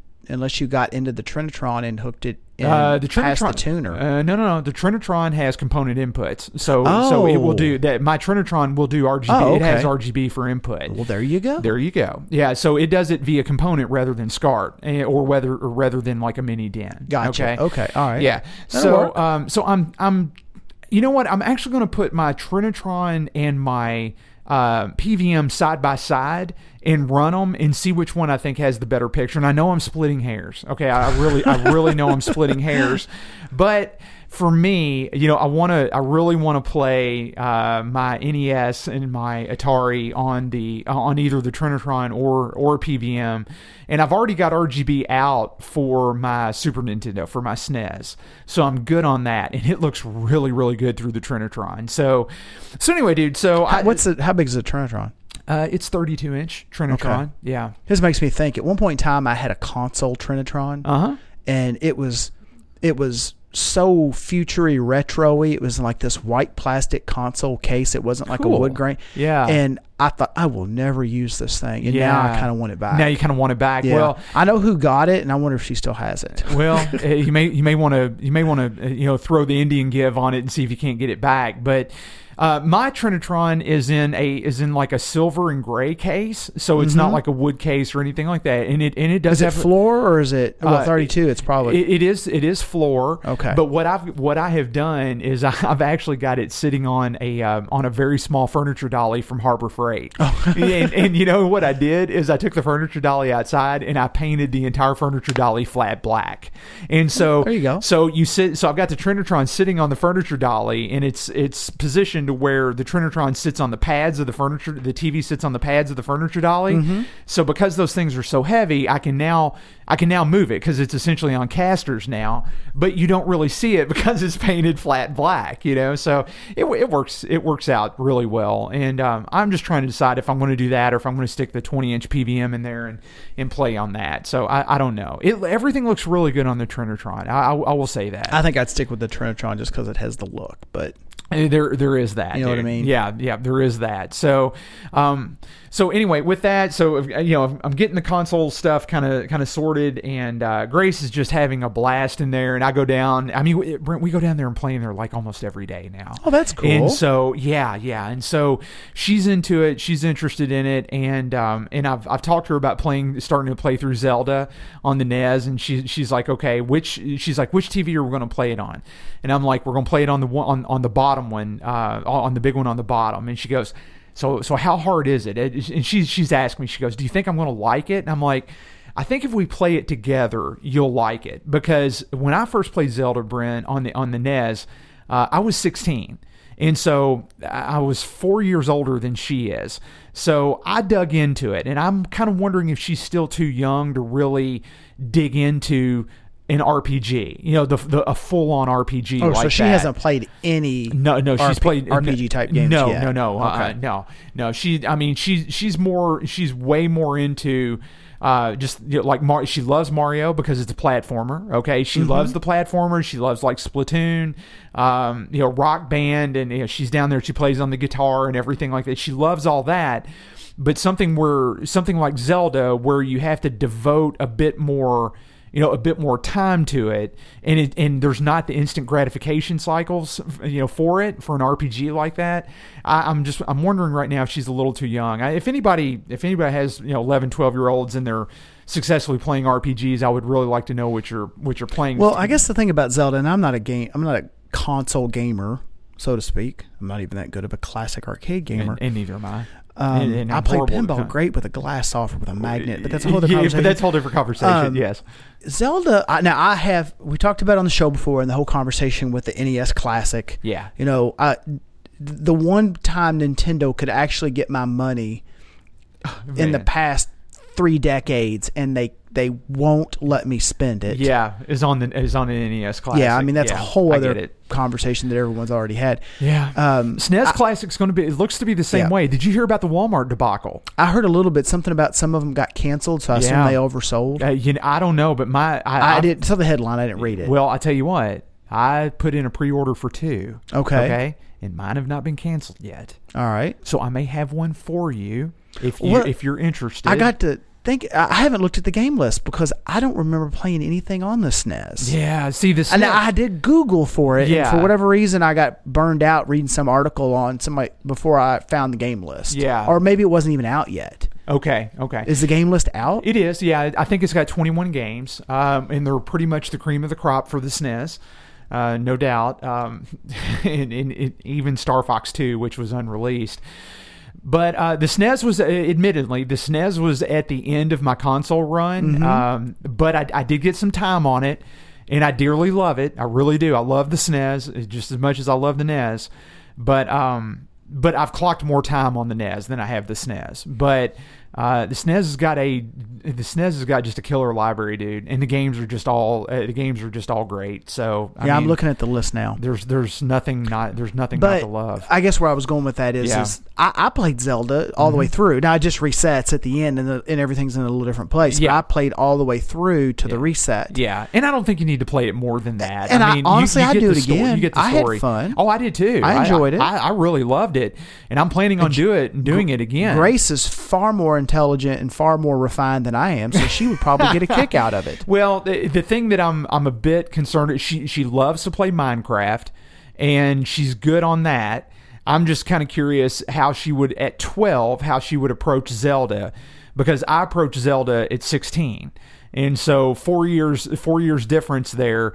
But I, I think we talked about this, you know, Brent. I, I got out the Mead notebook and I was drawing Hyrule Put- and doing a map. you know, I did. I drew a map as I went, and I, you know, I took Zelda as as a uh, as a campaign. I took it as something extremely serious to me at the time, and I, I'm just I'm kind of curious if if if at 12 she would treat it the same way that I treated it at 16. I'm not really sure yet, but anyway, we're going to do it. So we'll, we'll see how that goes. But um, so so the console room's done. We put up a bunch of uh, fathead vinyl uh, on on two of the walls. It looks really good. And really, I guess about the only thing left to do, Brent, is just I need to hang some posters and some pictures, you know, on one wall. But outside of that, man, eh, we're we're down there put rocking up? it. Are you going to put up one of those cool pictures that that was popular when we were young? It's like the garage with the three Ferraris in it, or the, Oh, that. You know what I mean? Yeah, no. Okay. Uh, no, I, I'll, I'll, I'll tell you what I'm actually thinking about doing is um, I am working with one of the Hacks members, one of the uh, one of the uh, the Hoosier uh, Indiana arcade collector community uh, members. And um, he's uh, he, he'll definitely know who, who he is if he's listening. But he can do this really neat print to substrate and Okay. and so he can print on plastic on on plastic, and I am going to I'm working with him on getting reprints pla- same size as the cartridge boxes, reprints of the Activision the the Atari 2600 Activision box art Okay. on on these plastic sleeves that you can essentially build a mural of on your wall. Oh, so you're you're you're not even just talking like flat plastic plaques as much. So they'll, they'll have a, a thickness, three dimensions. You said a sleeve. It- well, they'll well they're they're very thin. Okay, so yeah, they Oh, they, oh, they, oh, they, they So- have they're they're only let's say maybe an eighth of an Okay, inch. I a- was- eighth, eighth of an inch. I was thinking more of like um almost like the thickness of a box. Or yeah, it's like to it. like you might slide the whole box in like a protector. Oh yeah, That's what got I it, was got it. thinking. No, no, Okay. no. This this is going to be essentially um, this, this is going to be uh, essentially like a box art printed on a on a like size piece of plastic as the original box. Okay. but it's but it's it's going to be flat and i'm going to build a, a wall mural out of it and at some point i would definitely like to do some of the atari 2600 box art as well but um, i'm thinking i'm going to use that one wall for just a, a few posters and, and building out some some retro murals is what i'm going to do on that on on the wall that we have left. So other than that man that's her console room and it's uh it's kicking. So i'm i'm pretty pleased with it. She's real pleased with it. Brent we were sitting on the couch the other day and she was playing splatoon and she stopped and she just reached over and she gave me a hug. Aw. and i'm like okay that's that's uh that that's worth not working on the zookeeper for a while is what that's worth. So it's it's all good. I've already forgotten about the zookeeper. yeah, I know. I almost have as well, unfortunately, but uh, but it, it, it'll get its day. But um, on the arcade side, man. So Did you hardwire the surround, or did you do some kind of like RF to, or Bluetooth for the remote speakers? no, it's it's all it's all home. Okay. run. Yeah, yeah, it's all all Just wondering. run. Yeah. Um, so you know, on on the arcade happenings, um, I talked last month about me splitting apart my my Beastie board. So I, in fact, that's a faux pas on my side because it's still in the show notes, even though I haven't made any progress on See it. now so this I'm just going you could have pulled back the curtains and just skipped over that. yeah, I, I could, but uh, you know, it's it's there. I mention it and roll on. So so as far as restoration goes, I have been doing some work on some, on some Nintendo cabinets. I mean. Brent, it, it- I make no uh, make no uh, bones about it. Uh, working on Sky Skipper and getting Sky Skipper to the point to where it's ready for SFGE uh, caused me to have to pull a few pieces and parts out of some other cabinets to ensure. I think we talked about this to ensure I had a spare for everything. Okay, and a workable spare and a good looking spare for everything. The good thing about this is is that now that that has taken place, I'm using the opportunity instead of just um, piece like piecing my Popeye back together as it was. I'm going to use this as the opportunity to create the Nintendo Row that Whitney has always wanted. Okay, so what does that mean? Well, my uh, my Popeye was in a blue cabinet, so I'm going to take that blue cabinet and I'm going to put my Mario Brothers into a blue cabinet. Okay, the a, a conversion style Mario Brothers. okay, not not not wi- Super Mario Brothers versus, but a Mario no, Brothers. Mario Brothers. Okay. not wide body, but just the the regular Nintendo style sized cabinet. Um, it's con- considered the, the the Mario Brothers conversion. Conversion, okay. style. Yeah, so that's going into the blue cabinet. Now, currently, uh, my Mario Brothers is sitting in a red cabinet that was an operator conversion. So I'm going to pull Mario Brothers out of that red cabinet, and then that red cabinet is going to become my Donkey Kong 3. And I've always wanted a red Donkey Kong 3. Okay. Always. And then I've got currently Donkey Kong 3 in an orange cabinet, and I'm going to put Popeye in that orange cabinet. So when it's all said and done, Mario Brothers will be in blue, uh, Donkey Kong 3 will be in red, Popeye will be in orange, Sky Skipper will be in blue, my Donkey Kong Jr. is in blue, and my Donkey Kong is in red. So uh, that will have the Nintendo Row that I've always wanted. And then at that point, I'm going to get my punch out out of my building. And uh, and then I'll, I'll put my punch out in the row, and that's my Nintendo So row. So let me ask this: the Yeah. Popeye is an original dedicated Popeye, right? It is. It- yes, it is. so why switch it around? Because I want the Mario Brothers in blue, and I like Popeye better in orange. Now, Okay. Pop- Popeye was also offered as a kit. Yeah. So it. I mean. It, should it be in blue? Should it be in orange? Uh, that's, I guess that's that's open to debate. You know, I'll swap the tags around and everything like that to keep it legit, but that creates the that creates what I'm after. So, yeah, Okay. Yeah, a That's lot what you want. A That's lot, what you of- want. A lot of work. A lot of work for not a lot of gain. Yeah, I was just but- wondering. Yeah, no, no, no, no. It's it's it's all it's all fair question. So anyway, that's uh, that's how that's how I'm going with that. So I've actually been having quite a good bit of fun working working on the Nintendo cabinets. I I, I dig them. They're they're they're neat. They're easy to work on.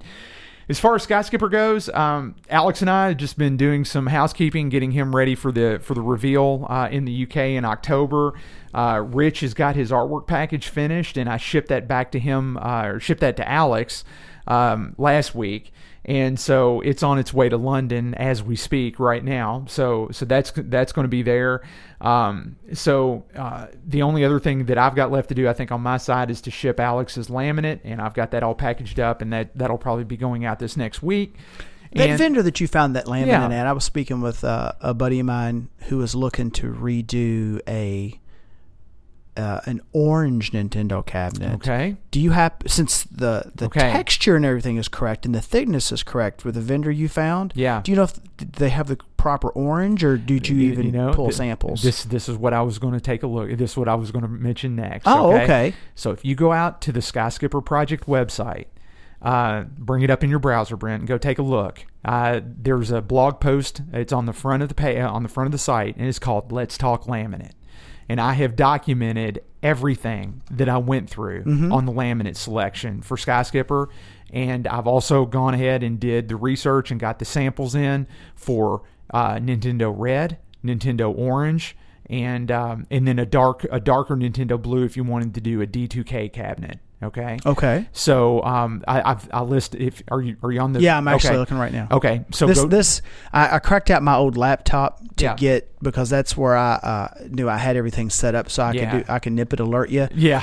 and uh, it's not the quickest. yeah, no, that, that's fine. That's fine. But that's one thing that I've also worked on since coming back from SFG over the past month is I sat down and I documented everything that I had on the laminate and I've got a few pictures on the blog post that show the cabinet before, the cabinet after, you know, the, what it looked like before, after the laminate, a few um, you know, a few in progress pictures as well. And then I document all the color codes. I document um, the shipping charges, how much the laminate costs per sheet, exactly who to contact, where to go and get it, the uh, the codes for the laminate, and everything like that. So, Brent, if you see all that there uh, now, the, and and the the sample, the colors, and the codes, and all that are towards the very bottom. yeah, I'm looking at it. I like I like the blue is Caribbean blue. Yeah, yeah. and the orange is fresh papaya. Fresh papaya. That's exactly right. But uh, but Brent, I will tell you, the samples match. Okay, because I've I've held every sample up against my own cabinets, and I've got red, I've got orange, and I've got blue, I've got black, I've got I got them all when it comes to the colors like that. And and those those samples are they're pretty much dead nuts on. See, now I'm going to have to go back through my texts and all this because I remember having this conversation, but I can't remember with who. Okay. Well, But yeah, just, uh, shoot, shoot them a link to that, okay, uh, Mm-hmm. to that blog post, and that'll have everything in there that they could ever want uh, to want to know about Nintendo Laminate. All right, and so uh, so that's so I'm really glad that it, that I that I took some time to document all that. So that's done and kind of off off my plate. Brent, I, I had no less no less than 20 people contacting me asking me when are you going to document the laminate? When are you going to document the laminate? And I told like- you. yeah. I mean, what have I asked you the most about of all of it? Was the about laminate. the laminate. Yep. That's exactly right. Well, I, hey, you know what? I'm an open book, dude, and it's all out there. So, yeah, just go to the skyskipperproject.com website and you'll see the blog post right there on, on the main page. And um, let's see. So other so some some other things people are asking me about uh, the status of the conversion board. So honestly, right now I've really got nothing to report. I'm, I'm working on it, and um, I don't think it's going to be ready until Christmas time or sometime after. I mean, Well, you said earlier that you at least worked up a BOM and Yeah, to yeah. build the first couple samples. Yep, yep so. I, I do, and I've got the BOM in, and um, you know, I, I need to kit them up and see, you know, see how everything works works out. But um, quite honestly, that's something that Alex and I have got to uh, we've got to be in lockstep on. We got to be in agreement on, and you know, I'm I'm just one part of the team, and I, I can't uh, I can't really say when they're going to be available yet, but just just know that they are, and um, it's at some point. and uh, and then I think the other thing that was uh, that was kind of interesting was uh, Van Burnham uh, authored an article about uh, the Skipper reveal that I thought was really nice, and it's in this month's uh, retro, or this this current, uh, I, I don't know if it's a monthly or not. I believe it is, but it's issue 170. Let, me just say it that way. It's Retro Gamer magazine, and that is a magazine that's that's published out of the UK. And um, I do not have physical hard copy of this yet. Uh, it is available at Barnes and Noble, and I've been checking with uh, the Barnes and Noble closest to me, to my house, on a weekly basis, and they typically run an issue or two behind. So I don't think I'm going to actually have my hands on this for another three or four weeks. You're, you're going to buy every one, aren't you? You're going to walk in and just pick up every one off no, the shelf. I, I do. I do want to, but I, I do have. I do have the article in PDF because I contacted the publisher and they gave me the article in in finished PDF form. Oh, okay. So I, I've got that, so I could get so I could get it reprinted. Did you have to like send them a picture of you next to the game, pointing at it to prove no, that you were Whitney no, Roberts? no, I, I didn't. I just I just sent the publisher and you know from my uh, from my broken token address and said, hey, I'm Whitney. I'm one of the dudes in the article. Can I get a PDF of this because uh, I can't buy this right now where I'm at? And they they were actually very good to work with, and they sent me. You know, it took a couple of days, and they sent me the PDF, and it was it was done. So Sweet. so it worked out. So I'm I'm looking forward to getting uh, you know getting that printed and framed and hanging in the game room and everything like that. So all good stuff. But uh, that's that in a nutshell. Is it Brent? I uh, yeah, I worked on my daughter's console room. We've played Splatoon. I did a blog post, and I'm working on the conversion board. So that's kind of how that goes. Oh yeah, and I'm I'm working on kidding back up my Mario Brothers. So that's in a nutshell, dude. That's it. And I played some Ghostbusters. So Yeah, I played some yeah, Ghostbusters. but I did not get a nip it. Dag on it. I got a nip it. I got a bunch of stuff and a nip it. And a nip it. So Got more stuff it. than I know what to do with. And a or- and it. a nip it, yes. And I've got more stuff I know what to do with too. More stuff but than no I know what to. There's a show title. Yes. More stuff than I know what to do with, and a nip And it. a nip it. It's a little exactly long. right. It's a little long. It's but a little long, but it works. I'll I'll, I'll cook up something uh, tongue in cheek and, and unless something. wise. Well, we still got you know a couple more. Um, a couple Se- more sections to the segments. segments of the show here. Yeah. Any hilarity could ensue, Whitney. It's, it's you know Who we, we could turn this thing upside Who down. knows and we what don't is even know liable it to yet. puke out of our mouths in the next couple hours? Oh, awesome, awesome. Okay, dude. Well, how about this? Let's uh, let's take a break and let's uh, let's rotate the buffet, and then let's come back and uh, head through our spin Brent's money. And I think you're going to talk a little bit about uh, what about Uh, soldering tutorial. yeah, about soldering. I- Yeah. Okay. uh, awesome. We'll get into it in the next segment, and I'll, I'll kind of give the background on it, and we'll roll through it. Okay. Sounds like a plan.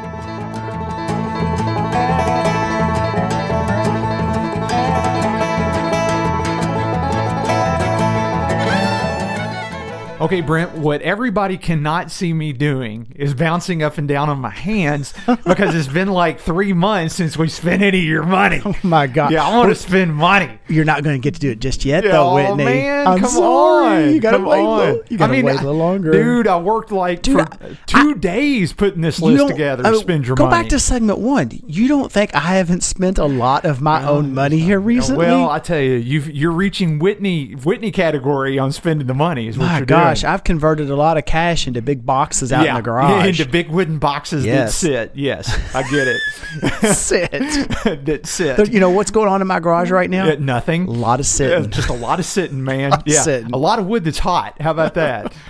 Yeah. All right. So before we spend your money, we haven't had one of these sections in a long time either. You're so right. you know what? We, we haven't. We haven't. So I think you're going to cover off on um, a bit of a revamp or maybe a highlight reel of one of your uh, presentations at Southern Fried Game Room Expo, correct? Right now, Yeah. In the in the Super Doppler wrap up of SFGE, I mentioned the soldering tutorial slash panel demo that I gave slash demo that I gave for SFGE mm-hmm. 2017. Yep. It was very well received. That it was full full room, no doubt. I I had folks that came up to me afterwards and would ask me some questions, and I was just honestly, I was I was just thrilled that it went over so well, and I was humbled. Given that, I thought, why not discuss yet again something that's very visual in an audio medium, and run through the basics of that soldering tutorial and kind of you know and this this is good for pinball folks and it's good for video uh-huh. folks Yep. and there's a and I say kind of a condensed version. Think of this as like the teaser reel. Ideally, I want to revamp this again. Taking, uh, I think I mentioned this in the last show. Taking what I've learned and give the re-give the presentation and do it in such a way that it fits better in mm-hmm. a in a in a reasonable time frame It's a little bit more controlled. I, I can change a few things up. We can learn more and do more with less jumping around and actions on my part that was actually taking valuable time to switch Yeah. From one thing to a next to Yeah. discuss something, then bring up a demo. A lot of that had to do with how I was going to try to do like some slides and then go to a demo. Then Yeah. a slide of what we were going to do, then go to a demo. Well, I'll be able to help you Yeah. in, in November, and that's where that's where because at SFG we were we were literally spread Double dipping, double yeah, dipping, and. I couldn't. I essentially couldn't be your I couldn't be your gun runner. You know what I'm saying? Yeah. I, I, I wasn't I wasn't pitching you moon clips as you as you were as you were shooting. So just one of those things. So Uh, I, think it'll be a lot easier. I, I around. agree. So yeah. you'll ideally toward the end of the year Yeah. when we do this or I do this again, that's something we can produce into a video. Yes. So here's Yeah. kind of a stopgap. And again, this this will apply, and, and I'll touch on that how how to apply, and I'll give some examples of both video and pinball. So basically, how, soldering, where to start, and I, I'm gonna I'm gonna look at this from the perspective of you, you've gotten into the hobby, you've been into the hobby for a while, and, and you decided that okay, I understand that I need to replace this. I need to mm-hmm. replace this coil in this pinball. I need to replace this fuse block. I've got a game where the switches are soldered, not like crimped with quick disconnects, and I need to replace a switch under a control panel. I, I I see that I can I can work with that, but I've not crossed that that barrier to entry and actually bought some equipment and considered the mechanics of how to do it, and and that's kind of a little of what I want to address right now. Okay. Yeah, it, and if we think about it, I mean that the room at SFG was so was so full Yep. for something that is that is what I would consider a, nece- a necessary skill, and even a basic skill in the hobby. It still has a lot of mystery around how to do it properly, and uh, that's evidenced by how many people were in your were in your session. And one of the things I pointed out there, and maybe we can even even garner this feedback from this segment from our audience, because this will reach more people than that than we did at that in that room. It's just sheer numbers. Yeah, there's a million ways, you know, the pervert, you know, the per, what's the old, you know, Million ways to skin a a cat. cat. Yeah, you know, I was gonna say proverb, but it's not a proverb. There, there's a million ways to skin a cat. No, the proverb would be the only good cat is a skinned cat. Oh. and no offense to cat to cat lovers out there at all. So you know that's how that goes. Touche. Yeah.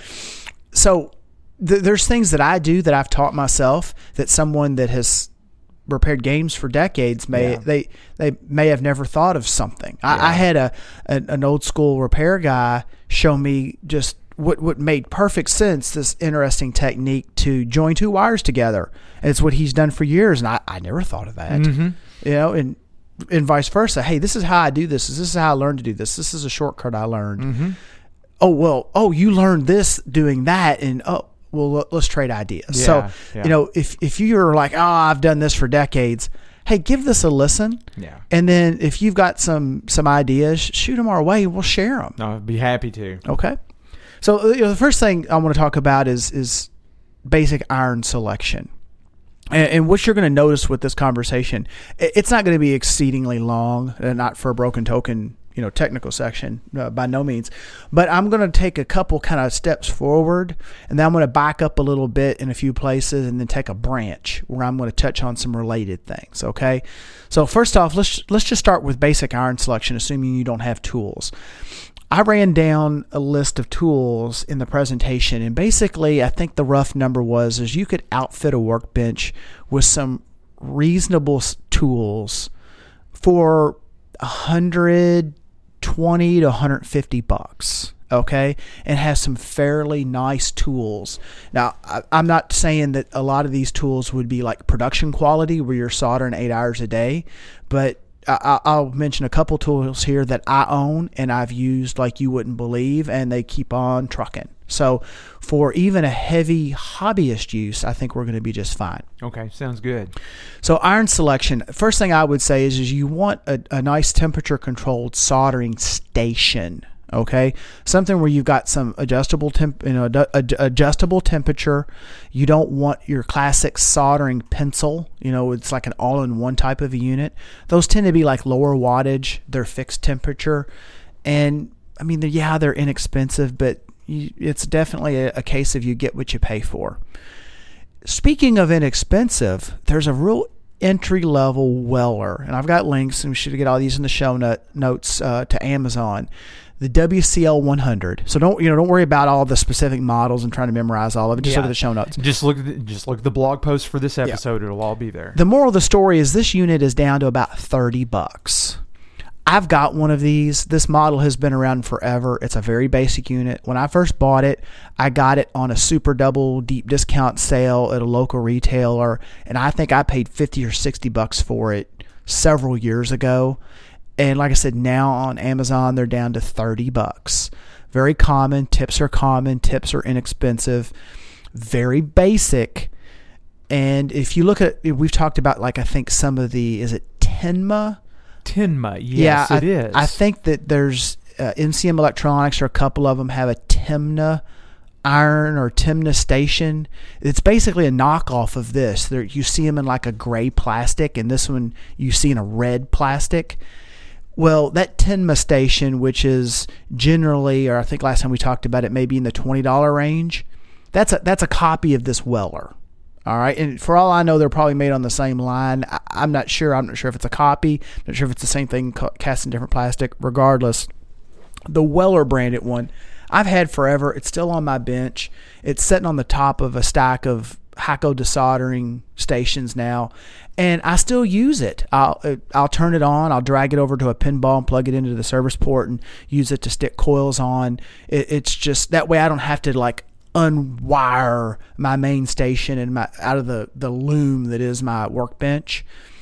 I use it with uh, uh, when I'm doing monitors. I'll just you know the tips are inexpensive and usually monitors the older ones are pretty hardy. Yeah. So I just I use it when I'm just I'm literally just burning solder, just do, do, do, do, just kind of just rolling through it. Still use it to this day. They're down to about thirty bucks. The the current models where you're right there at that consumer upper end consumer grade out of Weller are the WES 51 and the WES D 51. There, if you've seen a, like a light blue, kind of a sky blue, baby blue Weller soldering station, chances are it's one of the WES 51 stations. The difference between the WES and the WES D is the D has a digital readout on it. So when you set your temperature, it's got a digital readout. It tells you exactly what the temperature is. Fast to heat up. Mm-hmm. Tips are readily available. The pencil is very lightweight for what it is. The the WES without the display runs a, about 100 bucks on Amazon. The D with the display runs about 140. Okay? Can't beat that. No. not for what it is. not for what it is. Now the on the Hakko front, they've got the FX888, and I believe the the recent introduction is the FX888D, which is like the WESD. It's got a digital display. I've used this. I borrowed this iron from a buddy, uh, and uh, it works just fine for what it is. It's the in my eye, it's the Hakko equivalent of that Weller 51 WESD 51. Okay, all right. And they run about a hundred bucks. So if I was going to buy a new station today, I, I can't remember the specs. I can't remember. I, I think the Weller might be a, have, uh, uh, it might be a, a few more watts. I, I can't recall. But honestly, if I was going to buy one today, and I was just, I'd probably buy the eight, the Hakko FX 888D. It's a little cheaper, gives me the same display. It's a few years newer, a little bit more modern design, got a nice lightweight pencil. The base itself is smaller, so it's a less of a footprint on my desk. I'd go with the Hakko. I mean, to me, it's a push. It's one way or the other. Regardless, you can be into a fairly nice little station for hobbyist use between thirty and one hundred and forty dollars. You could go in that hundred dollar range and get something that's just, in my opinion, works great. Now, there's a lot of folks out there that probably work production. They've got, they may be in labs, they may be electrical engineers. I don't want to kid you. There are high, high end stations. I mean, oh yes. they're, they're like cars. You can spend as little, or pinballs, or video games, or anything else that we talk about. You can spend as little or as much as you want. I just know what's what works for me, what I've used, and I've had good luck with um, the Hakkos and and the Wellers doing everything from small dot one pitch headers. IC sockets all the way up to huge pads on power supplies and, and like G07s when you're putting flybacks in and putting coils in pinballs. I, I've just I, I think they're fine. You know, and you know if, if anybody else has any suggestions out there of of irons in that hundred dollar price range, I'd love to hear it. And if you've got good feedback on higher end irons, uh, you know, I'd like to hear that too. Personally, I do quite a bit of soldering. Yeah, as as do I. So yeah, I don't see upgrading. I'd like to have the Hakko because it's a smaller footprint, but I'm not going to buy it until mine finally gives up the ghost. And at the rate it's going, it's going to live for a long time. Here, here's the here's my only uh, color commentary on this is that typically once you invest in either a Weller or a Hakko or a brand for your workbench, mm-hmm. you'll probably want to keep with the same brand for like a portable station or your toolbox or whatever it may be. So just consider that for for tip, you know, for tip For tip compa- for, for yep. tip compatibility or portability. And um, you know where I buy my tips at the most is eBay. Oh, do you? Yes, I do. Have you And- had any problems with like aftermarket tips? No, I don't buy aftermarket tips. Okay. I buy Weller tips is what I Oh, buy. okay, all okay. right. And No, uh, no, you haven't had anybody like slip some in no, or something like no, that. no, no, they're all they're all in blister. They're all they they all come in Weller blister packs. Okay, and, and every, right. everything seems to be legit so far. But I'm very careful about who I buy from. Gotcha. And I only buy from U.S. I only buy from U.S. distributors, not Chi- not Chinese distributors or anything like case that. something gets subbed in, and, Yeah, and it's like Waller, Yeah, W A L L. Yeah, yeah, Waller. Yeah, exactly. And uh, now we wallered around in the pond for a little while in the mud, but anyway.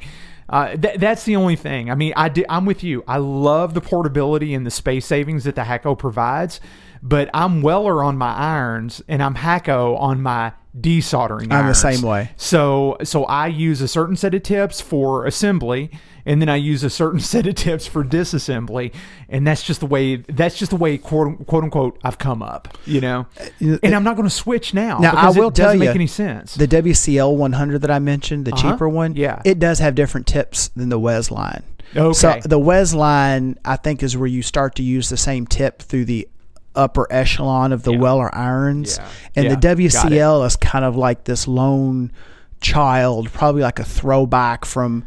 Um, the, I'm sure that's probably their first throw at an inexpensive hobbyist type iron, and it was so successful it's just hung around. Yeah, it, it- you know the only thing that I'll say is that when you look at um, a Weller like like the WCL 100, the only thing that the only thing that's a little bad about that is it doesn't have the heft to the base, and you'll move it around as you're moving the iron around. Yes, and I've yeah. noticed that because the other thing too, you you have to be considerate of And the iron itself is kind of heavy and bulky. Yes, Yeah. it- yes, it is. That, that that iron is is heavy and bulky, and chances are the cord is not very pliable, and it and you can almost move the base around by moving the iron around. I've used And- and mine so much at this point. It's gotten it's gotten real pliable. Yeah. yeah okay. But gotcha. no, you're right. Absolutely. Yes, and Yeah. that's that's just something that I've noticed on the cheaper irons because I've got a couple of the cheaper irons. I don't have Wellers, but um, it, it- they're, they're kind of like my my portable toolkit irons, and I don't like them. I mean, I got Mm-hmm. them. I got them from like um, AliExpress or something like that, and they're just they're they're crap irons, and I and I really need to get a Weller, uh, in in in just go ahead and pay the money and just have it in the toolbox and just be done with it. You know, yeah. No, I. You, you bring that up, but yeah, that the the WCL 100 has got the, the cord to the iron, if I recall correctly, from, that goes to the base station.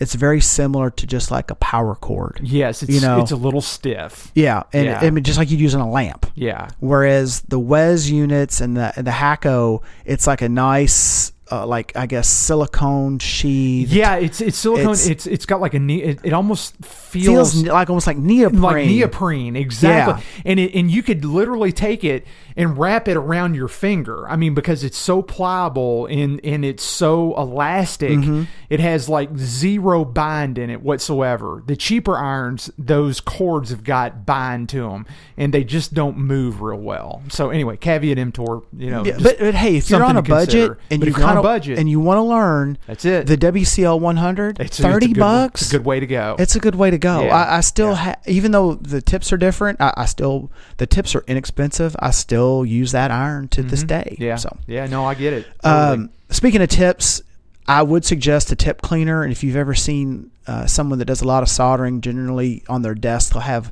a little pot with like what looks like a coil of like copper wire in it. And it's like a physical tip cleaner. You stick the tip of the iron in there and give her a little swirl, and it just it wipes anything off the end of the tip, old solder and the like.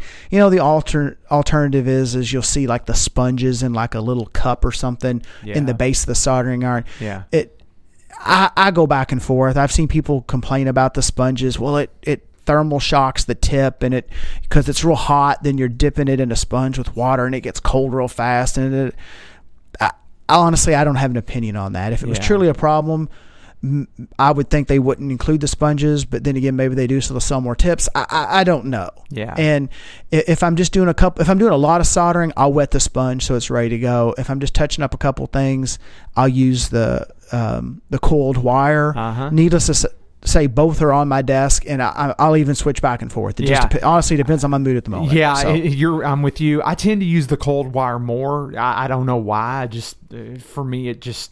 I don't know. I just do. So anyway, but yeah. So tho- Totally. those little pots with the wire uh, sponge or not sponge, it's almost like a Brillo pad. They run about ten bucks. Mm-hmm. Yeah. So Yeah.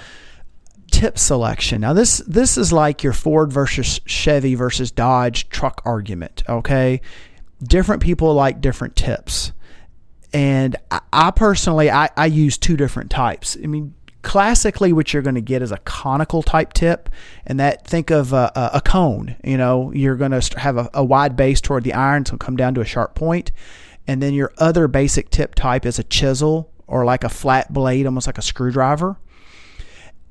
I like a conical tip, and I, I use that typically when I'm doing PCB work and I want to get in like and I'm doing pads for like legs on a socket or a chip or putting resistors in or or or whatever.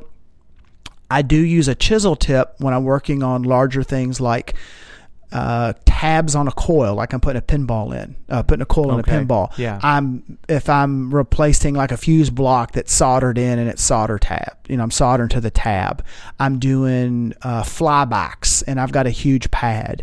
I'm older monitors where they just have big monstrous pads for each of the components. I'll use a chisel tip, and the reason being is is Yeah. it's a nice flat it's got a nice flat surface area and you've got a lot of contact point Uh-huh. for heat transfer Yeah. Otherwise, you're you're going to sit there for minutes waiting for that solder to mo- to go. Molten. yeah if you're just doing it through Yeah. the little itty bitty fine itty-bitty point tip, yeah. little itty, Yeah. itty bitty fine point exactly right Yep.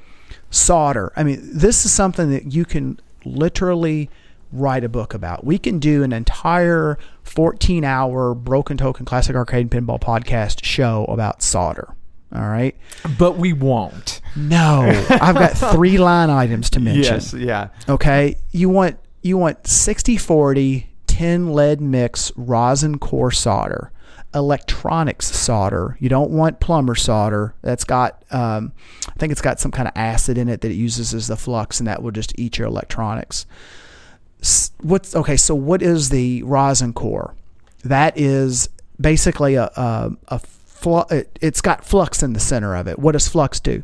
When flux melts, it has it will melt a little bit before the solder will, and it will roll out over that joint and help to clean it and push away any contaminants and kind of pre-prep the the surface for good solder flow. Okay, so you can get brush on flux that you can you know dab on yourself if you've got you know joints that are you're having a little problem getting solder to flow into.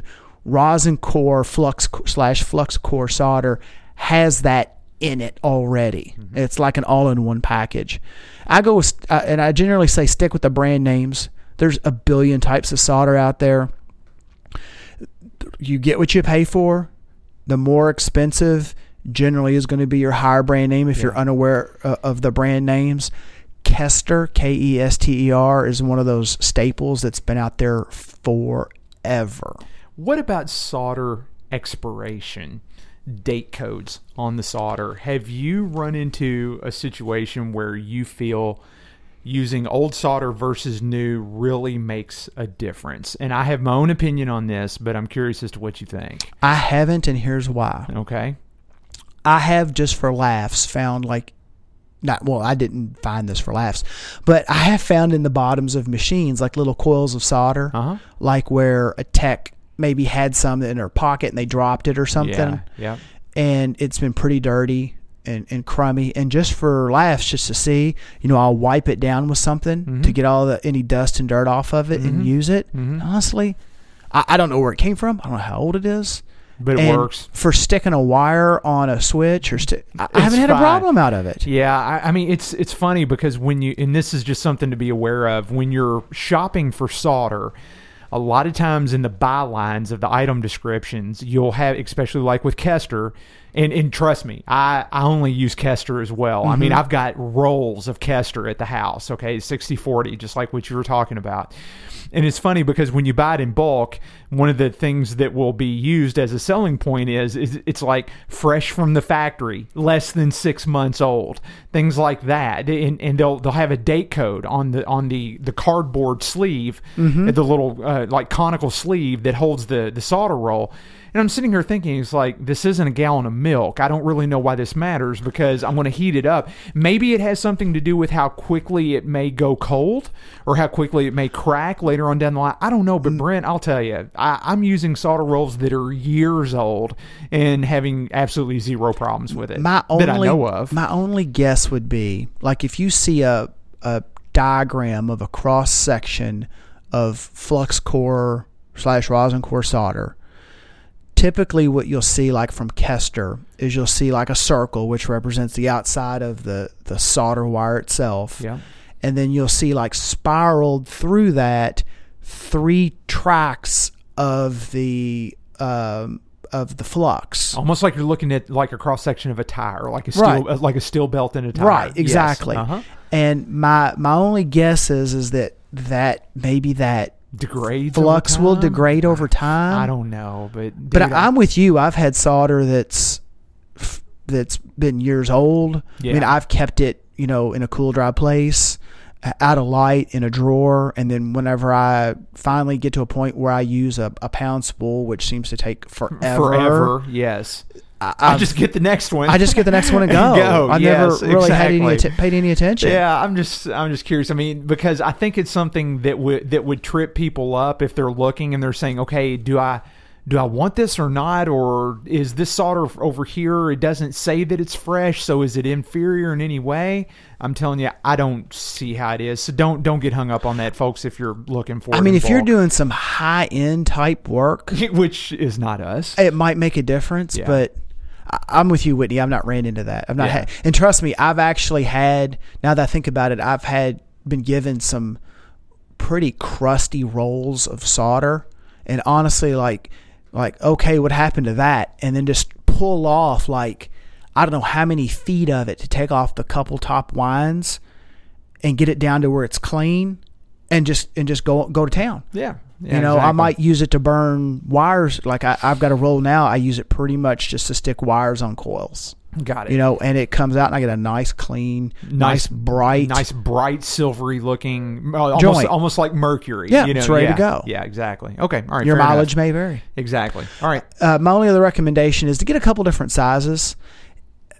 And, and this is kind of a a personal feel type thing, but I tend to keep a smaller size on hand for um, more fine work, like I'm doing sockets or ICs, or you know, if I've got uh, passes I'm putting in a PCB, and then I'll keep a larger size around when I'm doing like flybacks or coils or switch tabs.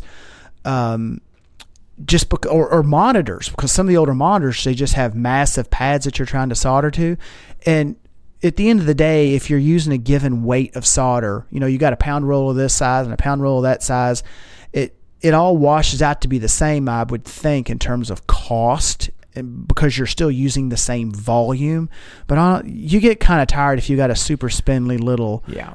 like dot 32 or whatever it is and you're just like putting it feels like you're putting eight feet of it in it to put Oh, a fly back You're on just rolling it in. Yeah, Yeah. exactly.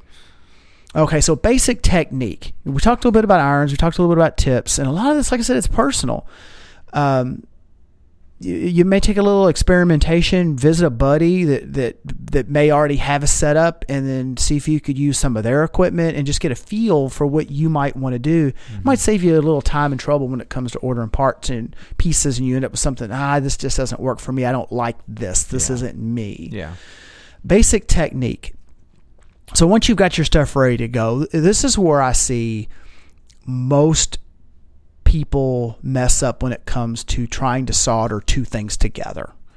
They are they will solder, they will heat with the iron one side of the joint, so maybe just the leg or maybe just the pad if they're putting in a socket or an IC or they'll have a wire wrapped around a lug on a coil on a pinball, and they'll hold the solder, the soldering iron to the wire and heat only and heat it up so much that it just flashes the the insulation right off the wire, it just melts right off of it. But it won't take solder; the joint won't hold Mm, oh yeah. Okay. where where a lot of people I see mess up is is they don't heat both sides of the joint in unison.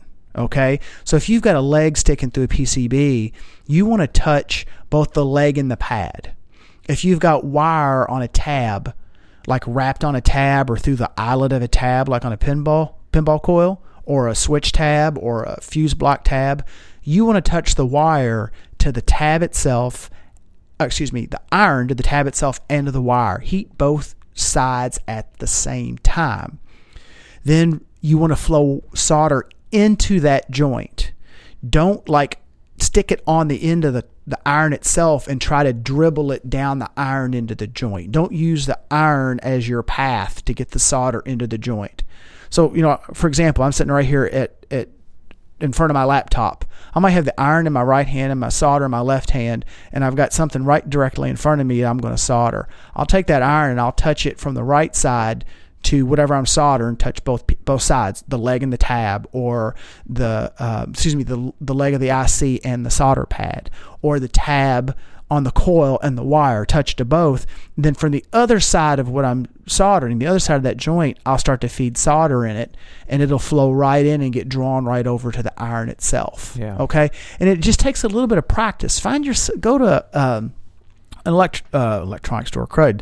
None of those exist anymore. No. Go Okay. to a thrift store. Goodwill. Yeah.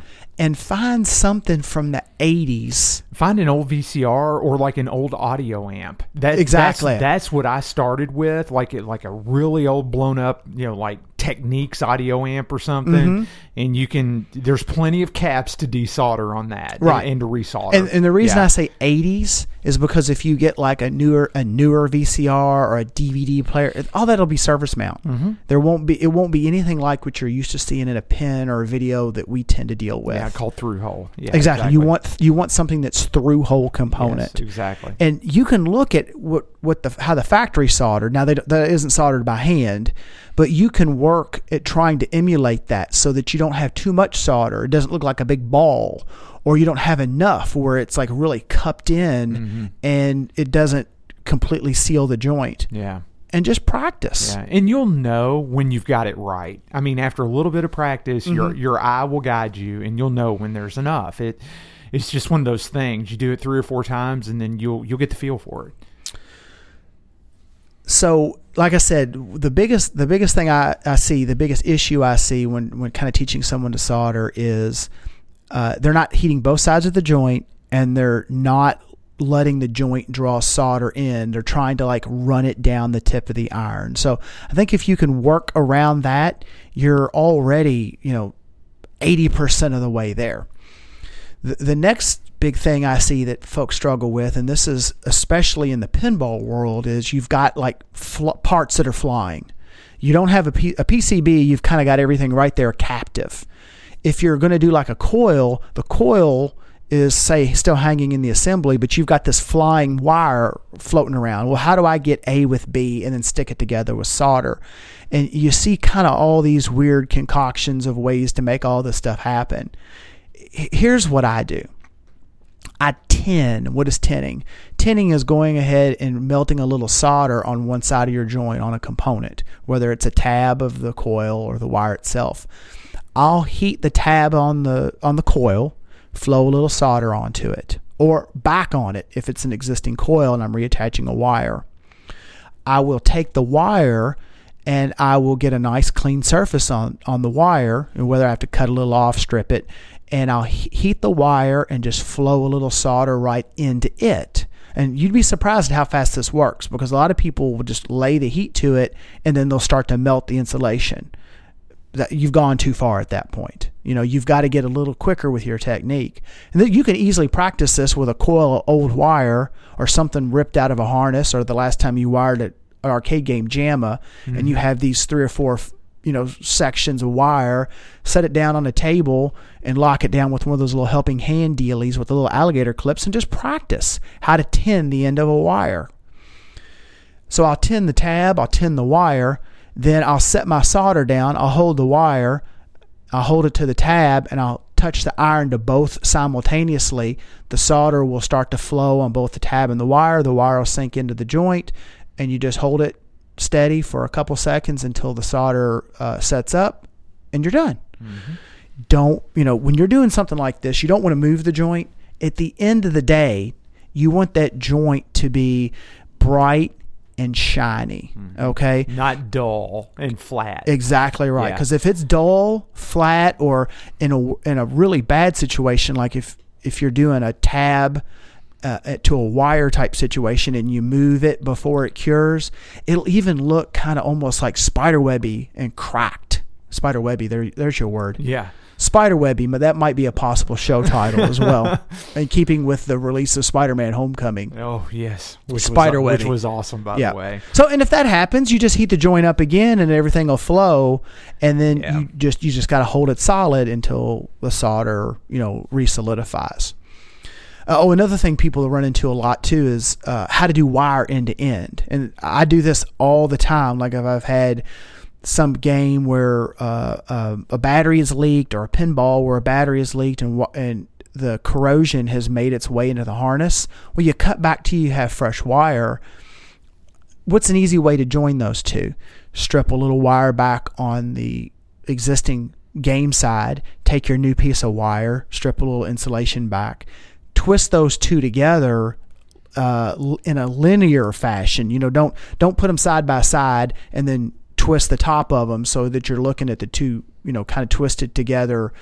I don't know how would you explain that, Whitney? Side by side. Mm-hmm. You want to kind of marry them together lengthwise That's in a linear exactly way. Exactly how I do it. That's right. And then it's the same deal. Just, just by twisting them uh, just like that. Yeah, and which no nobody, one can see. nobody can see. Okay, think of taking two bread ties and wrapping them around each other, and so that you you can extend the length of both the bread ties, but they're locked together. Yeah, so, exactly. Yeah, yeah. It, same deal. You just touch. Nobody, nobody can see. Nobody, which and nobody like, can see. You're right. Nobody can see same deal. You just position the iron so that you're touching uh-huh. both of the wires as they kind of interlock at the same time, and then flow a little solder from the opposite side. It'll draw right into the joint. Put a little heat shrink tube over it. You're done, and it's a solid, solid connection. Yeah. All yeah, right. It's all good, man. So uh, I, I, already mentioned, you know, you, you don't want to, you want to make sure until the, the, the solder is solid again, not to move the joint.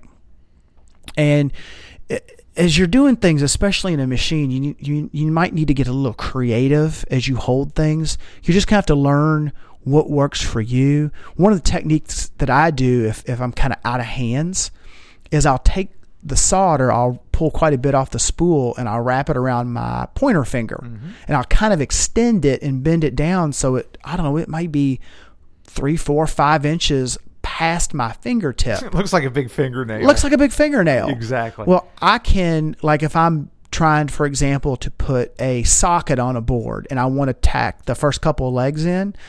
Well, how am I holding the socket so that it's against the board, but I'm trying to get solder halfway across the board and I touch know, my. I know. Well, I'll wrap it around my pointer finger or my thumb even, and I'll cradle the board, hold the socket, get bring my tip in, heat up my joint, and then just bring my thumb down, which brings that extended fingernail of solder down right Yeah. into the joint, and it's done. Yeah, you, you do have to get a little creative because I don't know if that makes sense. No, it makes perfect sense because a lot of the boards they're they're big and you do have to cradle them. You, I mean, heck, Brent, I've had to take boards and lay them up against my shoulder and then put then push on the socket with a finger, like with the middle finger in one hand, and then hold the iron with the other, and then have then have solder wrapped around a finger, and you and you just kind of ease it in, you know, and then you Yep. tap, and you have to you have to use your chest, two fingers, and in the iron, you know, spread across both your hands in order to get it done. But it works. It, it Uh, you know what I've just done. one of those things.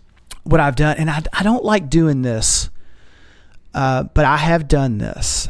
If if I'm having a hard time getting all the logistics together, like on a especially like a PCB of some type, I will take solder and I'll ball it up on the on the tip of the iron. I'll just feed solder right onto it, and I'll have a little ball, and then I'll hold the board and the socket or the component Oh, okay. as best I can, and then I'll bring that iron over, and it's ugly, but I'll dab the solder Doll, to dollop the ball to Uh, a to yeah. a leg or two Yeah. to get it kind of set. Uh-huh. Then once it's kind of holding it there, I will clean the tip and then properly solder a few more legs, and then and then remove the solder and resolder where I kind of made that hokey like tack, Yeah. if you will. Yeah, yeah. And I don't like doing that because I'm always afraid that I'm going to end up dropping that ball and then I'm going to have another mess I got to clean up because Yeah. I've bridged something. Exactly. Yes. Yeah. You shorted But something. I mean that that may work. Yeah. You know, you may have to do it. Yeah. So speaking of, I talked about removing that solder. let- Let's talk a little bit about desoldering. All right. So before you can replace your IC, you got to get the old one out. Before you can put the socket in, you got to get the IC out. Before you put a new driver in your driver board on your pinball, you've got to get the old one out. H- how do you do that? You've got to. We've talked about getting solder into the joint. How do I remove it? Well, if we're talking about a kind of a beginner, non-production desk, you know, I'm setting up my bench, my desktop here. There's several ways to do it inexpensively. Okay, and we're not going to get into high-end, per, you know, production quality, lab quality desoldering stations. They get pretty expensive. Some of the knockoffs are coming out and they're reasonably priced. I haven't used any. But let, us just stick with the basics. There's something called a Soldapullt or generically a solder sucker. And it kind of looks like an oversized ink pen. And it's got a plunger on the top that you push down with your thumb. And when you push a release button on the side of the body, that plunger springs up and it creates a vacuum. Okay. So what you do with that is, is you get that guy ready in one hand, your iron ready in another hand. You touch your iron to the joint that you're trying to desolder, and when that solder melts and starts to flow, you whip the iron away and you stick the tip of the Soldapullt on there and you push the button and you hope for the best. And hope for the best means that when that thing draws up and it draws a vacuum, it sucks your solder out. I've seen people use these like magic. Hmm. I can't okay. use one to save my life. Whitney, I think you've got some of these. I don't know how good you are with them. I, I just have, I don't know whether it's patience, my technique, my timing. I, I've got several, I've had several. I can't make them work. It just doesn't work for me. It may work for you. You know, if you got a buddy that's got one, give it a shot. It might be the easiest thing in the world. And to me, I think you're uh, a magician. I, I don't know. Well, you're talking. So you're talking about the the pullet. Is The Soldapullt, yeah. Yeah. So here's the thing. Um, you are correct. I do have a few, and I do not use them at all. Okay. Could, are we, did you, have you tried and just not been successful? I have tried, and I cannot. I, th- for whatever reason, Brent, somewhere between my thumb, my finger, and my brain, It doesn't all it work? doesn't work. I can't get it. I can't get it. And so uh, I tried to saw to pull it, and, and and you know something? I thought. mistakenly, I thought it was the tool that was the problem until I realized that You're the tool? That I'm the tool, and that's where the problem Yep. is. Okay, no, I I don't for whatever reason.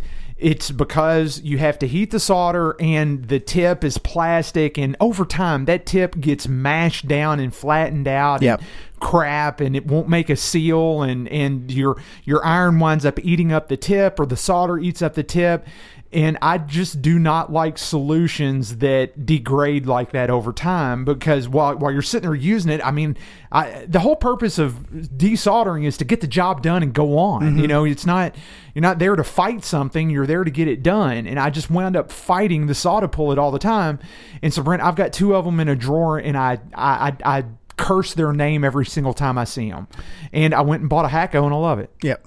Now, and I've seen people use This them way it goes. that just they'll go zip zip zip zip, and the th- stuff will fall out. They're they're better they're better than I am, and that's all I can say at that. And, and it may be the the quality of the ones we've bought. It could be our. Te- I don't know, but they, I don't know, dude. I haven't bought crap. I mean, it's not like they cost that much money. No, they run five bucks to like thirty bucks. Yeah. So, and, and I got a generic link to one uh, here on Amazon. You can see it. So that's out there.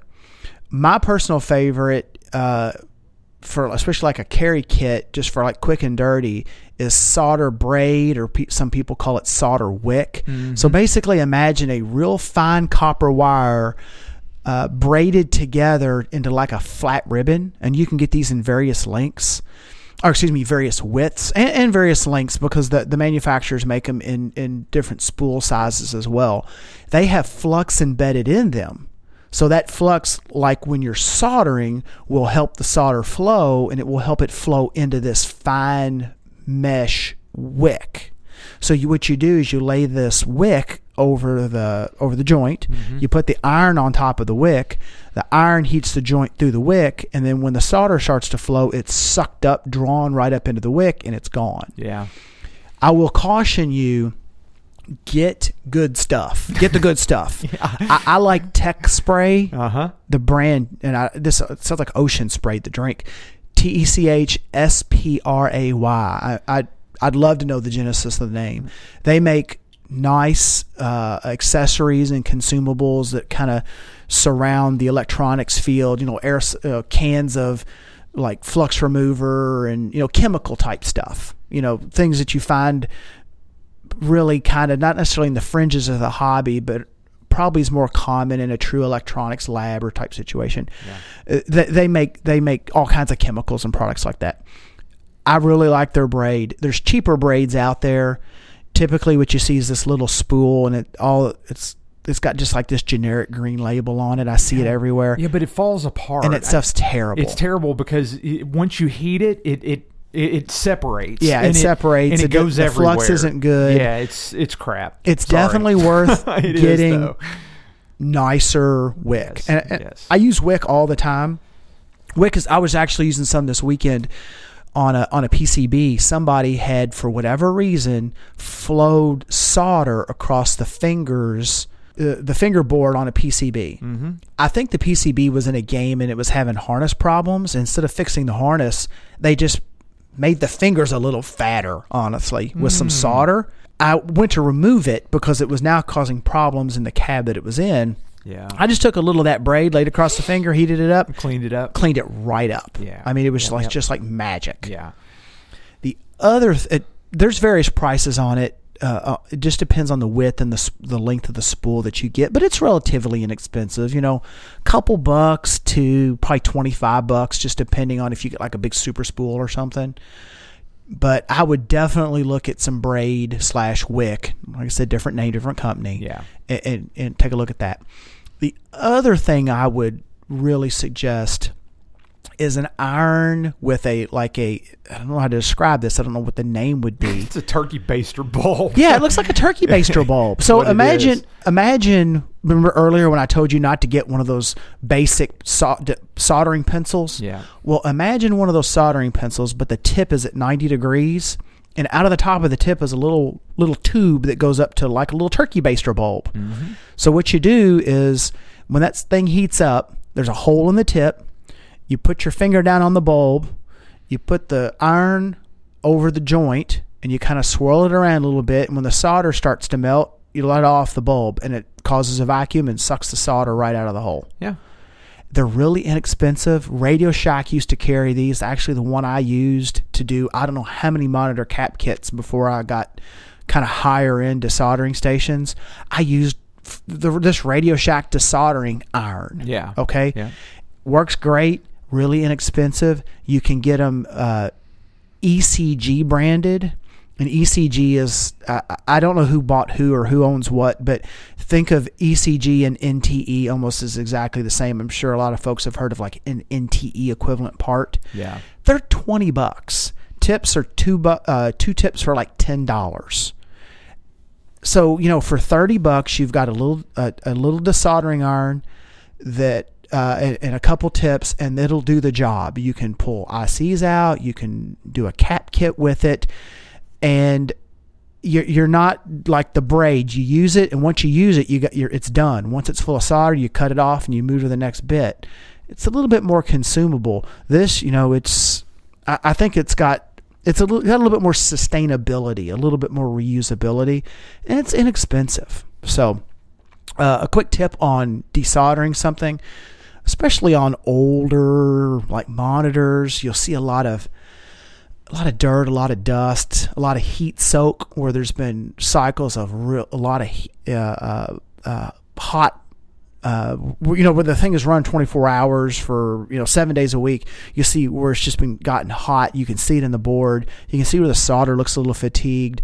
It, it might be cracked. It might have that spiderweb look I mentioned. It's definitely no longer shiny. It's got a layer of dust on it or maybe nicotine or something. And you just can't get it to desolder.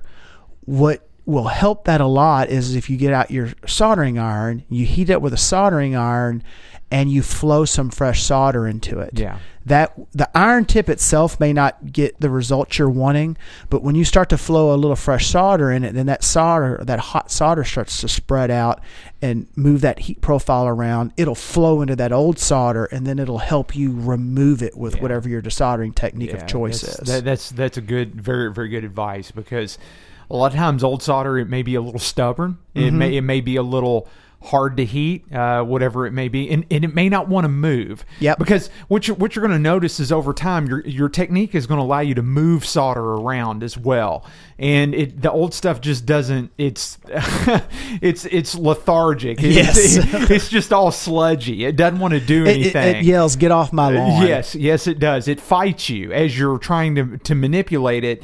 And uh, you're right. Just uh, just giving it a, a good you know shot of vitamin C does all the difference. Makes all the difference in the world. Now, Whitney, you mentioned this. You mentioned a Hakko handheld earlier. Did you mention Oh, the 808 yes. or the FR300? Uh, I have the 808, so that's the one that I would be referring to. Okay. Yeah. So we'll go ahead and mention it. Uh, Hakko makes a handheld, all-in-one electric desoldering pump, and it's gun shaped. It has a heating element like a, a soldering iron. It has uh, replaceable tips, so you can get different different profiles. They got different diameter holes That's and right. Mm-hmm. different sizes. Uh, it's a hollow pointed tip. It's it's like a conical, hollow pointed tip. Ex- er, Yes. Exactly. Yes. And it's got a little pump in the back of it, and Uh-huh. then in between the tip and the pump is a catch area where the solder collects. That's exactly right. It it sounds like it would weigh a thousand pounds. It doesn't. They're actually relatively light. They're actually fairly light They're- and, and nimble. They're the design is for like on the road technicians. Uh huh. I, yeah, I don't know that this would be your primary bench, uh, your primary bench utility because it fills up pretty quick and you have to clean it quite often. Yeah. But for something like out in the field, man, it's perfectly suited for that. Now, if you're doing a cap kit, you could probably get all the way through a cap kit before you, depending on the monitor. Depends on the monitor. Yeah. Let's put it this way: you're not going to get through two of any. How no, about that? no, uh, you you're probably not going to you. A G07 might push it. A 4900 doesn't have a lot of A caps. Twenty, uh, like a Sanyo 20EZ, No. you're gonna you're gonna clean it twice before you get done Yeah, with it. so you have to Yeah. take a little cup off and beat all the Uh-huh. solder out of it. Yeah, it comes out in like little crusty, uh, like little Little Ugly- slags, ugly silver balls of snot. Yeah, that's it. Yes, They run. I think they're in about the three hundred dollar range. and they're worth every penny of it. So the the current model, the 808 was what was around forever and a day, and then not too long ago they kind of revamped their line, rebranded, new modern sleek design. Mm-hmm. Then they came out with the FR 300. Yeah. So it's a little smaller, a little lighter. Still takes the same tips. I think the filters are still the same that they use on the 808 and Yeah. on a lot of their benchtop stations. If it's something, if you find yourself doing a lot of solder work, you know, hit us up and maybe we'll do a section on the next step up, getting Yeah. into the handheld Hakkos or the desktop Hakkos, the desktop. be happy to do that because Yeah. both both of us have got quite a few um, quite a few miles on the handheld and the desktop. Yeah. So it's yeah we can we can speak to that no problem. But you you are correct the. The, the 808 did come first, but it is in no way, shape, or form what I'd consider outmoded. It just doesn't have some of the niceties on, on it like the FR300 does with like a digital display and you know th- power indicator and things like Mm-hmm. Yep. that. But uh, ultimately, they're essentially the same gun. I've not held a 30. Uh, I'm sorry, I've not held a, an FR300 to weigh it uh, against from you know how how does it feel in the hand compared to the 808, but. 808's it's it, it's a good running gun. The 300 just in pictures looks smaller. I'm trying to remember if I've held one. So. Yeah. Yeah. So in this now, uh, and one last little point to talk about, and this is one of those take a little step back and a little detour type sections I mentioned. We talked about soldering. We talked about desoldering, which you need to do before you kind of some in some cases solder. So let's even back up and talk a little bit about the prep work. All right, we went right to the meat. So here's a little bit of the dessert. All right. um, before you get to the point of actually sticking two things together and you're soldering, it is really, really important to have nice, clean uh, components, pads, legs, whatever you're trying to solder together. Clean bits of wire, uh, the tab on your switch or on your coil. You you want to you want to clean it, especially like a, a pinball coil where it's already been in the machine. If a machine was maybe in a bar, it's an older machine. It might have nicotine on it.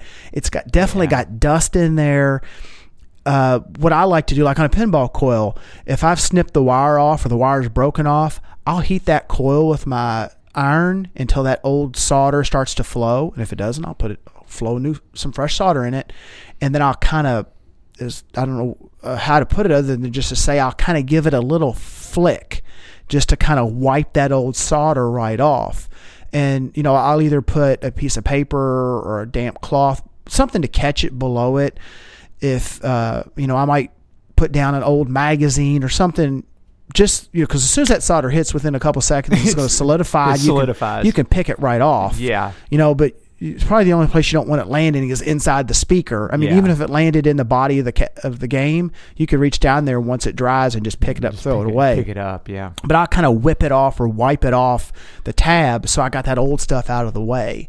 It's really important because if it's got crap on it, if it's got dust on it, if it's got rubber dust on it from the machine, it's it's going to be in the joint of when you put the wire back on it, and it's just it's just not going to make it last. Yeah. Okay. Yeah. It's a good point. Um, monitors are real bad in my experience, especially older ones like G07s and Wells forty nine hundreds. Uh, when you go and like, especially like you pull a flyback out, they'll have the old flux. it, it feels like three pounds is on yeah, there. It, it, yeah. it looks like just like this yellowy kind of goo that's on there, and it's it really kind of on tough. with an old paintbrush or yeah, something. it looks like I- old. It's like, yeah. like drops of old varnish or yes, something on there. Oh, it's horrible. Yeah. I'll take like ninety percent rubbing alcohol. Bingo. That's And a that's cotton the, swab? That's the secret right You there. know, I- I'll pull a fly back out of a G07 and just Uh-huh. and just clean all the pads off and make them nice and bright and shiny. yep. Solder it on, and I'm good to go. Yeah, you know. and, and you know it's it's funny because what what I what I do, Brent, if you if you were to look at my workstation, I keep a bottle of ninety percent isopropyl there, and I have a pack of Q-tips. Oddly enough, And- so do I. Bingo, and Yep. and as I work, I run through Q-tip after Q-tip after Q-tip because I'll clean that flux as I go. You Yep. know, as I as I take stuff off, I clean it. As I take stuff off, I clean it. And the great thing about the alcohol is that as long as you don't drink it, you'll you'll likely make it through your job with without any problems. And it just it cleans the board so well. Mm-hmm. That that's it. So the the lower the lower percentage alcohol I've noticed will leave like a little bit of a white film on the Yeah. on the solder mask. But if you go with a real high real high alcohol count, it dries like virtually virtually clear. No the, problem. the highest you, at least I've seen here in the states, that you can get like at a um, a pharmacy or a Walmart or something to that effect is ninety percent, and usually Mm-hmm. Yeah, that's how I've seen. too. usually it's like a red. It's got a red band on the bottle. Uh-huh, yeah. and But if- but that's if you- all I get. Yeah, but if you go with something like forty five percent or fifty percent, I've tried. I tried that first, and I'm like, ugh, this isn't doing what Yeah, I wanted to do. well. It's it's not going to cut it. You need you need the strong stuff in order to in order to eat through the in order to eat through the um uh, all of the uh, the Flux. Yeah. So uh, you know, again, you know, just a quick recap. If you're looking to kind of get started, you can get a, a fairly workable bench in the what I don't know, Whitney, 100 150 dollar range. I mean, that's Oh, kind yeah. of mid range. Yeah. You could you could you could even go less than that. You could. and you can handle soldering, desoldering. Mm-hmm. Um, and, and that's pretty much it. I mean, what else you're looking to do? It, it Yeah. I, I would, I would caution people on again on like especially on your solder and like if you're doing braid, stick with the brand names. Yeah. Stick with the brand names on the irons. Just see what fits your budget. Yeah. Yeah. And you know, if if you feel that you're going to be doing a lot of work, you might want to try to even reallocate that that iron budget to just the next nicer iron. It, Yeah. i- If you end up with the that thirty dollar WCL one hundred, like I said, I, I still use it. I'm sure a lot of people will laugh about it. Why would you use that?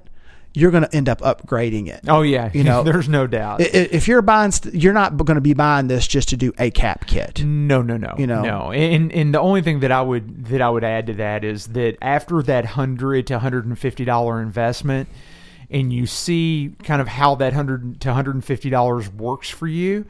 If you're planning on having any kind of collection or doing any amount of work, I feel like you're going to say that the next 400 to 450 dollars would be money well spent mm-hmm. because then that gives you a digital readout weller and it gives you a nice like Hakko 808 or FR300 and if you're if you're packing both of those on your workbench you're you're ready to do some serious work no uh, doubt and I've already mentioned this. Leverage friends. oh yeah If somebody wants to ask me, "Hey, can you show me or can I borrow your bench to try to learn?"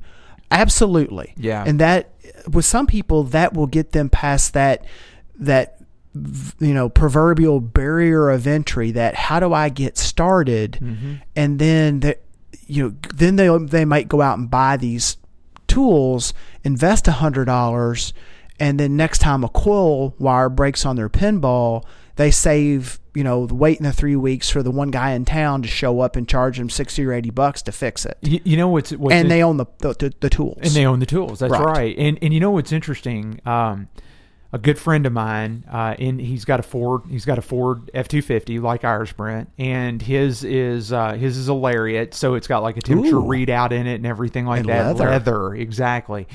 But um, his his overhead um, temperature readout display was not working, and so he brought it to me, and he said, "Whitney, can you fix it?" And I, I, I said, well, I'll take a look at it, no problem. So I took it all apart and got the circuit board out of it, and you know looked at it underneath my magnifying glass and everything, and I could see a couple of crack, a couple cold solder mm-hmm. joints on it. So I went through and did pretty much what you're talking about. And, and my buddy is sitting there watching me the, the entire time because he, he doesn't solder or anything like that. And, and he's asking me, What are you doing? Why are you doing that? What are you doing? Why are you doing that? And I'm like, Okay, so this is the process that we go through. I'm going to refresh this. Then I'm going to pull it all out. And then I'm going to put everything in back new. And so he was watching me and he said, Man, he goes, Those tools like they look like they cost a little bit of money. And I'm like, Well, yes, they do.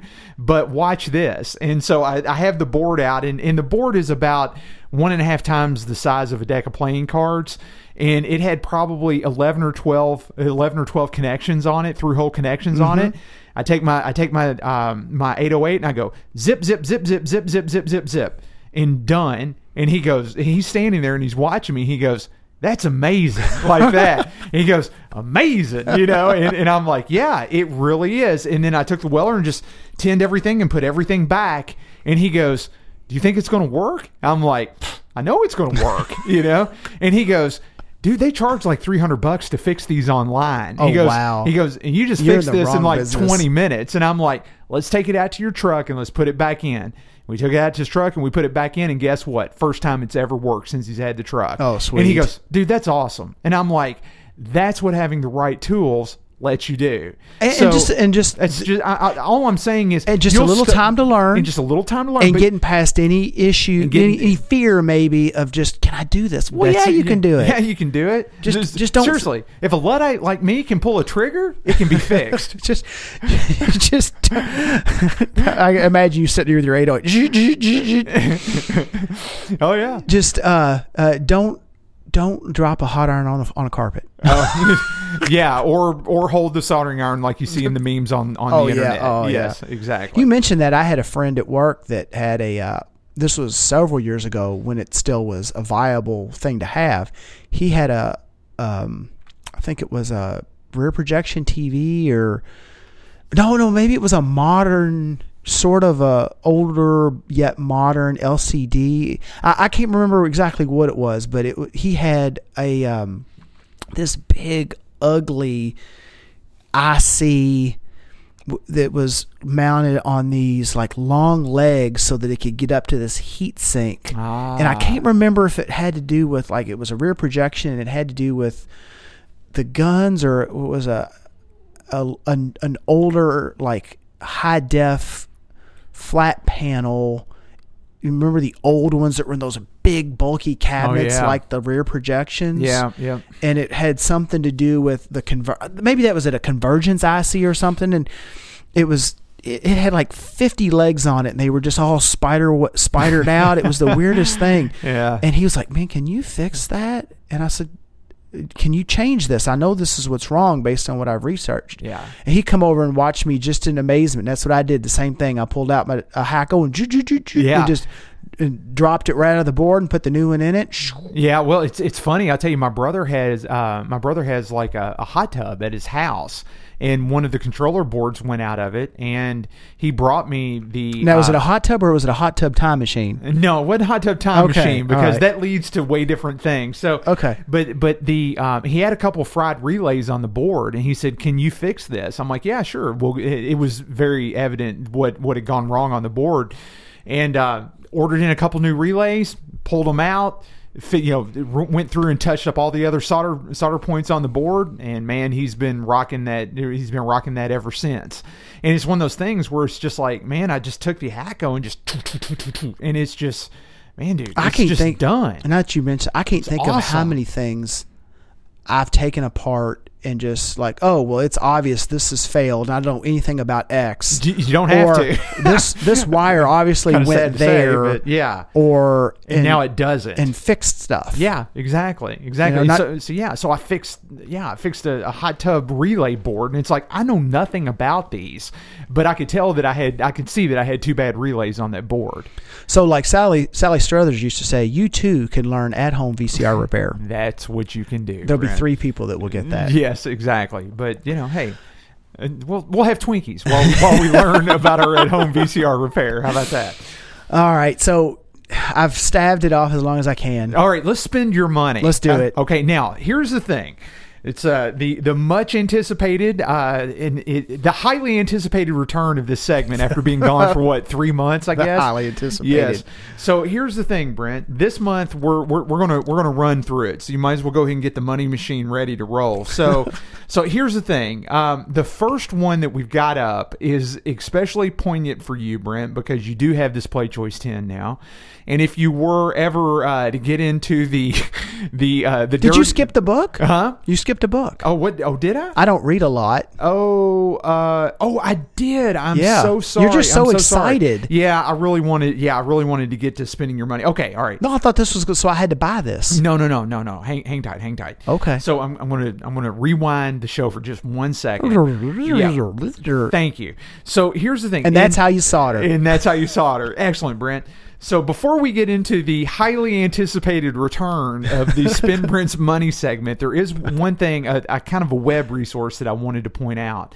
Uh, as I was surfing through a myriad of threads on KLOV, I found a couple of pointers to uh, to this website, and it's called allaboutcircuits.com. Oh, so this isn't even a book. No, it's not a book. No, it's not a book. I put It's a book in here, being all smart like, and this is even better. Yeah, so so this this website allaboutcircuits.com it is a if anybody is wanting to learn more about electricity, whether it be AC or DC, um, I guess those would be the only two of concern. So uh, talk myself right through that. And so, in, in, if you want to learn about electricity and and and how it works, and just a very good layman's explanation of, uh, of electricity and, and discrete components. And it does have a, a fairly exhaustive review of different semiconductor types. Uh, if you want to learn more about diodes and and uh, Zener diodes and uh, solid state, you know, solid state components and things like that. Check this website out. It's it's in a it's in a chapter by chapter format, and I have spent some time reading through it. And you know something, Brent? There's always, always something to learn, or it's always good This to is have really a cool. It, it's it's actually a pretty cool site, and I'll have a link to it in the show notes. So uh, so just check it out. But I, I think it's probably more of value around just teaching yourself more about electricity, and then once you understand that, you know you can do a good refresher on capacitors and and like I say, transistors and diodes and, and everything like that. It's it's just good They've reference got material. a they've got a whole uh, a whole section on education and like volume one is direct current, volume Yeah. two is alternating and semiconductors. Yeah, and- exactly, exactly. I mean, it's it's good stuff. I mean, can you find it someplace else on the web for sure? Um, but it, it- to me, this this had it all wrapped up in, into a fairly easy to digest format, and I, I just I like the way that it shows it. this is like a course, like uh, yeah. chapter one, basic Yes. concepts of electricity. Yeah, yeah, you can- pictures. and, yeah, you can kind of work your way through it. And the reason I bring it up and the reason I think it's topical is because what you just talked about in soldering is the tactical part of getting the job done. Learning about what's going on under the covers is the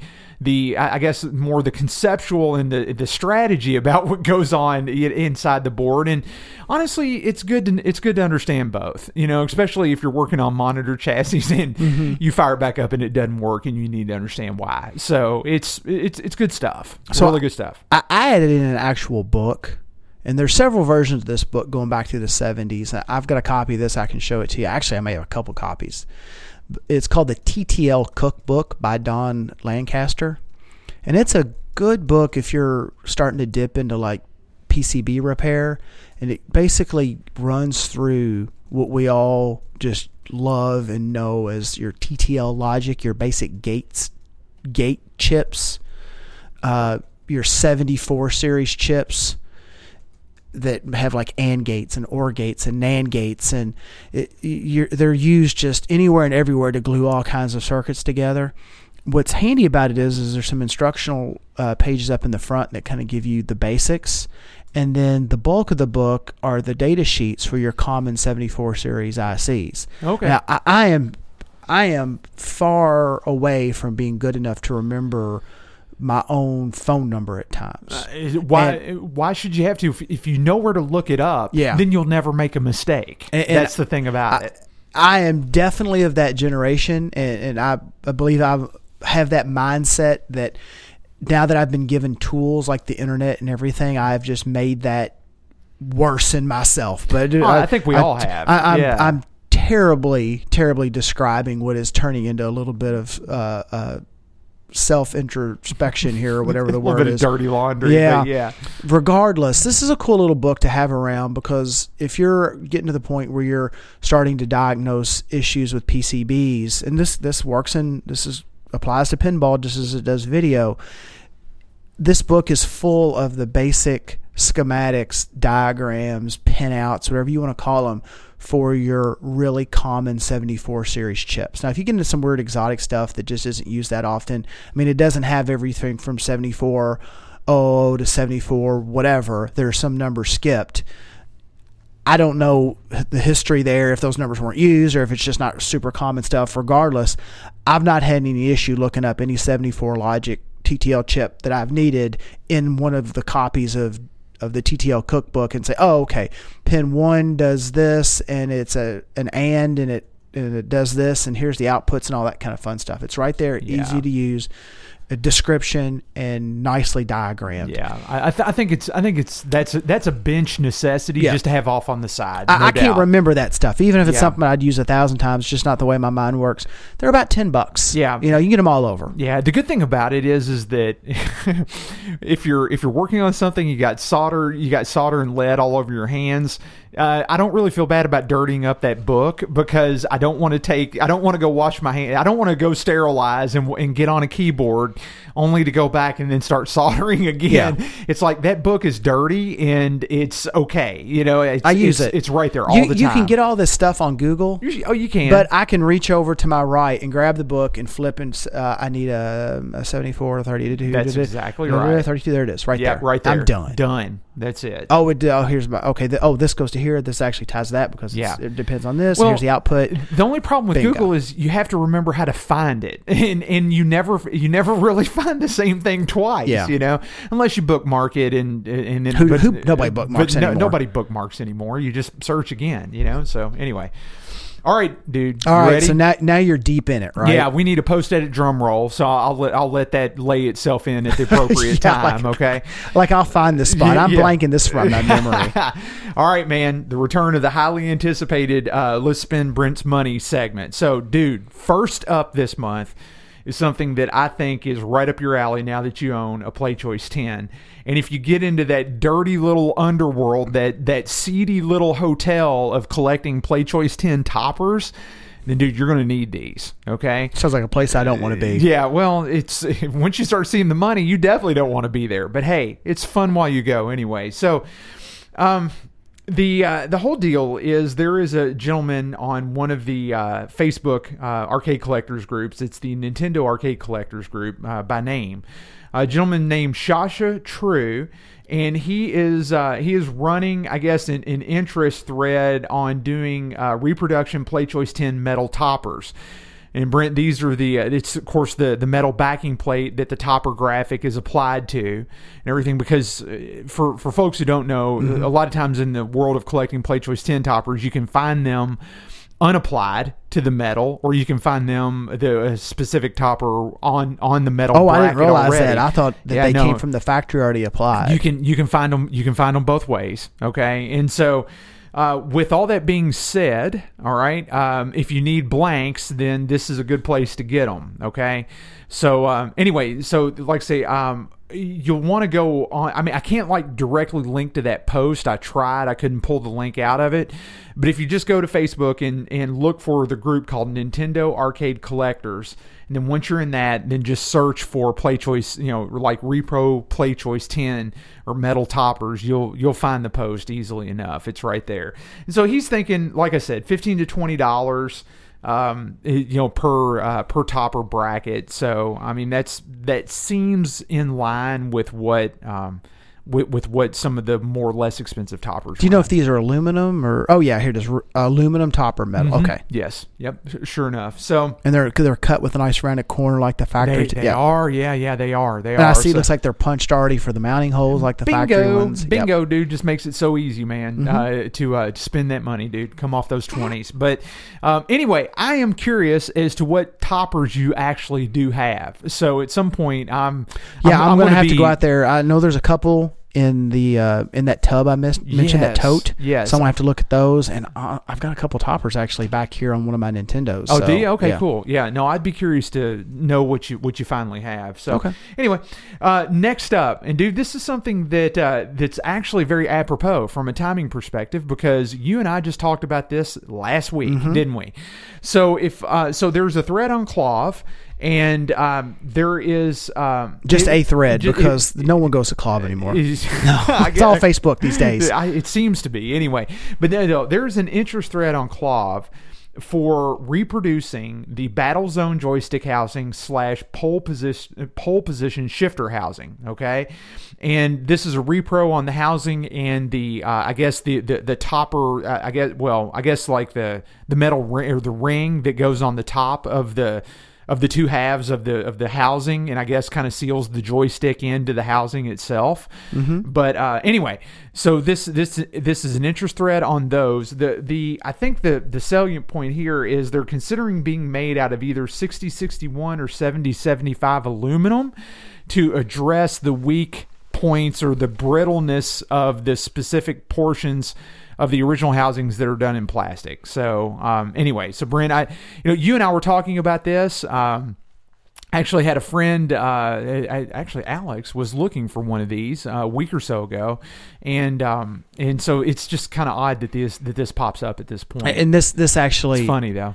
I haven't read the thread, but I'm assuming based on your title, this confirms. I, I've not sat down and compared uh, dimension for dimension the battle zone joystick housing, the pole position shifter housing, but just uh, I was like 99% sure they were exactly the same and it was basically the the little insert that goes in the bottom that defines the path Yeah, of the, the- actual control The- yeah, where the detents are. the detents that's Yes. the difference Yes. Now I, I will tell you this: since you and I've talked, uh, Alex did find one. Okay. He found uh, he found a buddy over in the UK that had one, and he says it's it's a direct swap. Oh, so, he actually found an air quotes Mm-hmm.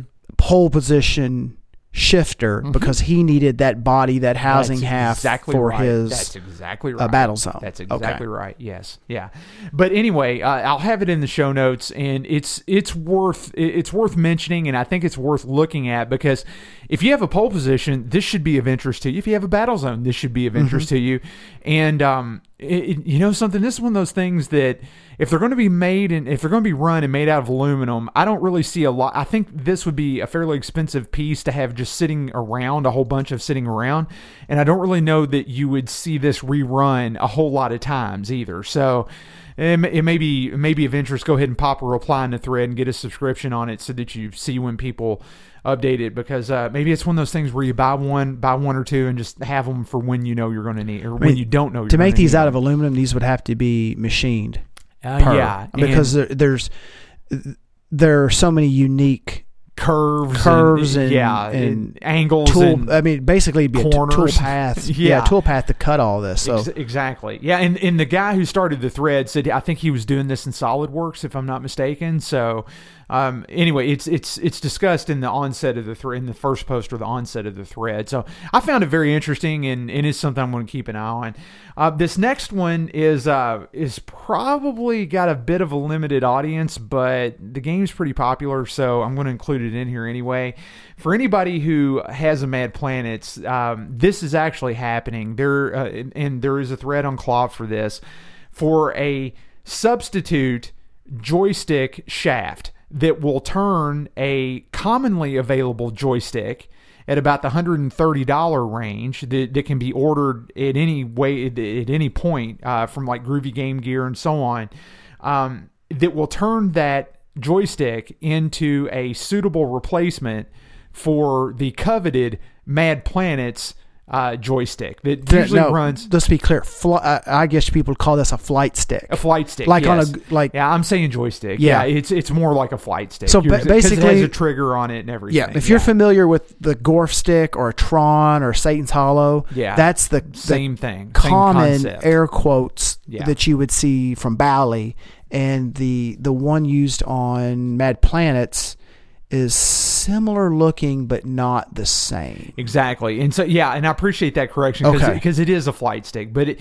but the one on Mad Planets it sits up high off the off of the base of the control panel. It's got it's got a like uh, a portion of the shaft is exposed, and it and like the base of the joystick actually sits up like a good inch or inch and a half off the control panel.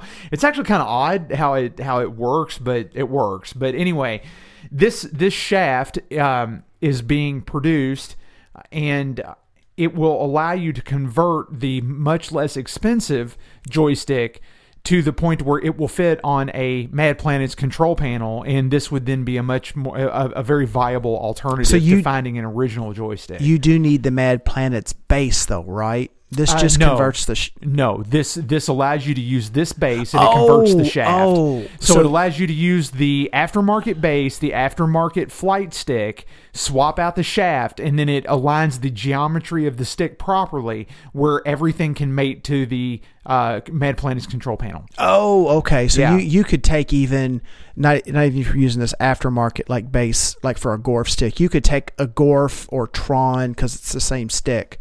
And then you change out the shaft and Uh-huh. it corrects your alignment, and It- you can put that right into the control It panel. does, and actually, the joystick that's that's used in the picture that nobody can see, but will be in the show notes, is a black Tron joystick.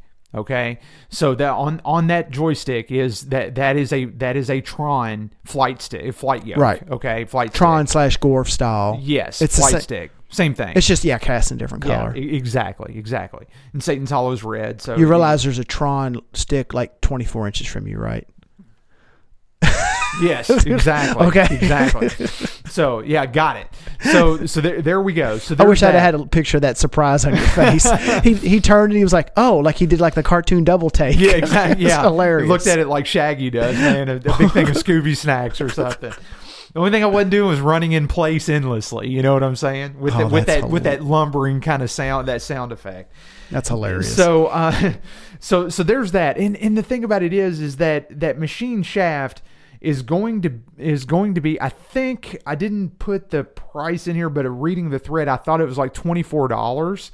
Yeah, yeah, yeah. Here it is. Yeah, twenty four dollars um, in the show notes. I got it now. I see it now, and uh, and there there we go. And it solves what is typically been a very hard problem to solve to the point to where you'd have to spend five hundred dollars on a joystick to solve the problem. Okay. So yeah, so the problem we're solving here is you're restoring a Mad Planets, and you've figured out the cab, you figured out the PCB, you figured out the artwork, all that rest, or, or whatever you need. But the stick is like the unique piece, Yeah, it's it's yeah, it's essentially so you the- can you can make do. yeah, it, it's essentially the cherub on the ark is what it is, you know. So you you've got it it it, it it's the capstone for everything. All right, so the next one up, Brent, and uh, I'll be darned, this is actually the last one up. So, dude, you get off a little. I'm not doing too getting- bad. Yeah, you're getting off a little easier than I thought you were. So I'm I'm actually kind of disappointed. You got to ease me back now. in slow. Yeah, I guess, I guess that's the case, dude. Don't want to don't, don't want to run you too hard and hang you up wet, you know, something like that. But anyway, this next one, and I was actually surprised when I read the thread that so many people had bought had had hopped into this. Okay, so the pre-order on this is over. All right, but if you go onto the KLOV thread, you can get in touch with Take Man, and I'm sure he'll ha- he'll have extras. He almost always does. But this is a reproduction Ghouls and Ghosts and or final fight control panel and brent if you look at everybody who hopped in i mean the list is like a mile long of people who bought these control panels and i had no idea that either one of these games were that popular Yeah, I was going to say, what's the? Um, obviously, there's a win here, but is this?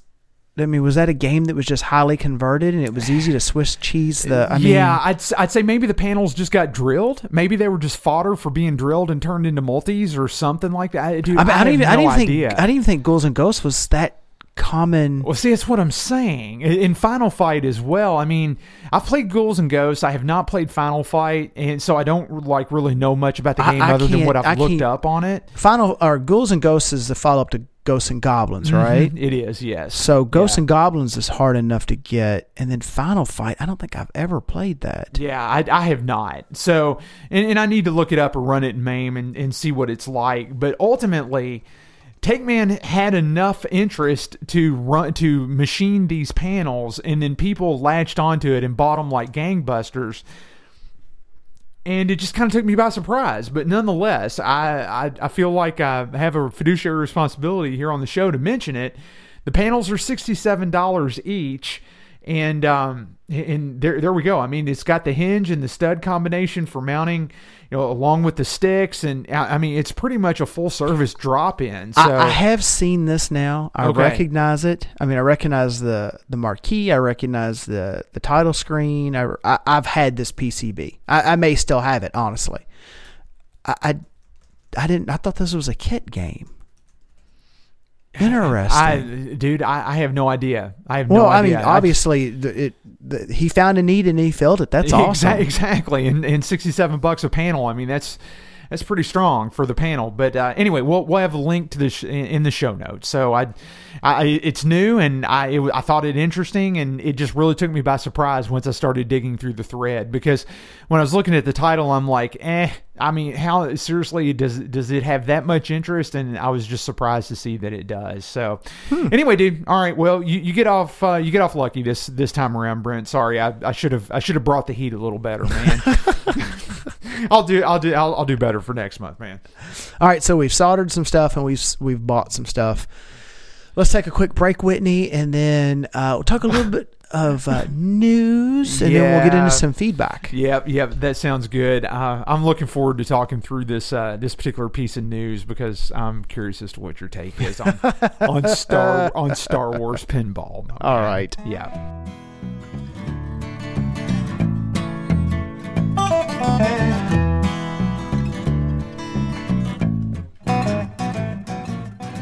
Well, Brent, it's uh, that time of the show where we talk through a little bit of news that has happened since, uh, well, I guess since the last time we've last time we covered any news.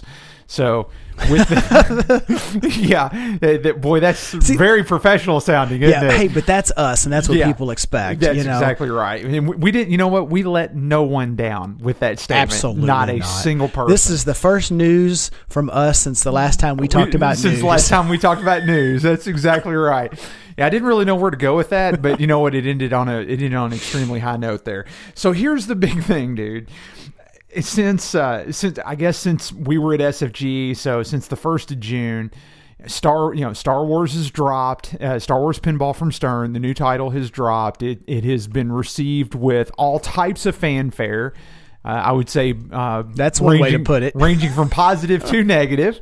I have my own thoughts on it. Uh, I'm just kind of curious, you know, as you have had a bit of time to look over, you know, the pro and the premium and the LE. What do you think about? What do you think about the artwork? What do you think about the theme? How do you feel it's been executed on and everything like that? I admit that I have not looked at the playfield past the initial pictures where they kind of show the top down. Okay. and I, just and we've had the conversation before where it looks so much like ACDC, but yet it's The- slightly the, different. The fan layout. yeah. Yes. and, and it's almost shot for shot and toy for toy. Yeah. and there has been a lot of conversation, which I absolutely understand, that uh, it, what difference does it make? Because it could be completely different games based on how you have to hit those shots, how those shots stack up, That's how true. the modes work, how That's the rule sets work. That's right. Don't get me on the code conversation and rule sets. Yes. You know, because Steve Ritchie could have had all these grand plans to, hey, I wanted ACDC to actually be like this and it never materialized. and it, I couldn't do it for whatever Yeah. reason. This is what I want, and it's uh, it's a hundred times the, the game in terms of shootability. Yeah. and I'm going to make it awesome with these rules. Uh, who knows if the rules will get there? Yeah. but um, Dude, ACDC hasn't seen a code code update in a long, long time. So they keep making the game. Yeah, I know. Yeah, I know. Yeah. So I'm taking a look at right now at the picture, kind of like the three quarter view. I think is what you'd call that, like in the automotive world. Yes, exactly. uh, the three quarter view of all three cabinets, the Pro, the Premium, and the LE. And the first thing that jumps out is I noticed there's one of those uh, tricky little buttons on the lockdown bar that you usually get in the upper level games to activate some kind of toy. And I, I- or, or to or to, or, sorry, or to shoot Uh, the ball. I'm sorry, uh, uh, on the Pro. yeah. And I wonder, is that does that actually do something, or is that do you know is that just maybe Well, I'll the stock? I, I will say this. I mean, my ACDC is a pro, and it has that button, and it will either activate the plunger or it will uh, fire the cannon on the playfield. Okay, And so I'm sure we haven't seen that in a long time since probably ACDC, That's, right? that's likely true. I mean, Star Trek has that button as well. Not on Uh, the Pro, but I don't think it's on the Pro. I, I think, think it's on the is either. premium. I think it was on the premium and the LEs. because you use that button to fire against the The Vengeance. the vengeance. yes, right? exactly. Correct. Yeah. So just looking, what's your opinion on the art here? Because I like the cabinet art because I definitely have opinions. Oh, so Uh, and so, so here's the thing. Um, my buddy Bob and I have talked about the uh, the artwork quite a bit. We've gone back and forth on this, and um, and you know something, he he brings up a very good point. Uh, he, he thinks that ultimately, uh, and I don't want to put words in his mouth, but again, we've we've talked through this, and you know, he, he thought that initially the, the artwork may not have, may have been a little blah, but it's gotten better. It, it's it's set better over time, and I feel like I subscribe to that as well.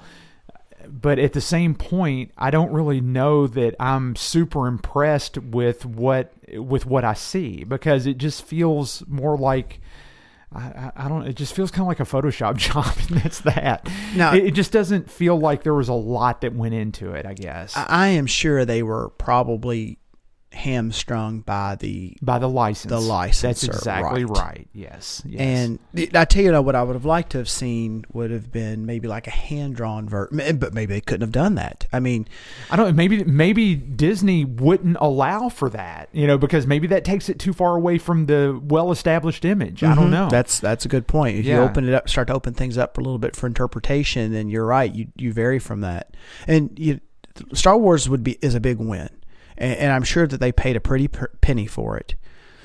Um, I don't know. I could be wrong. Maybe it came in a little cheaper because Disney's really pushing the Star Wars thing, and I know they're redoing, you know, their parks and including a lot of Star Wars stuff and all the movies, and maybe they're loosening the reins a little bit in terms of cost to get a little bit more market penetration. I, I, who knows? It could, it could be either either way. You know, it could be bottom basement cheap because they're wanting to get it out, or it could be, hey, we're Star Wars and you're going to pay through the nose. I, I don't know, but.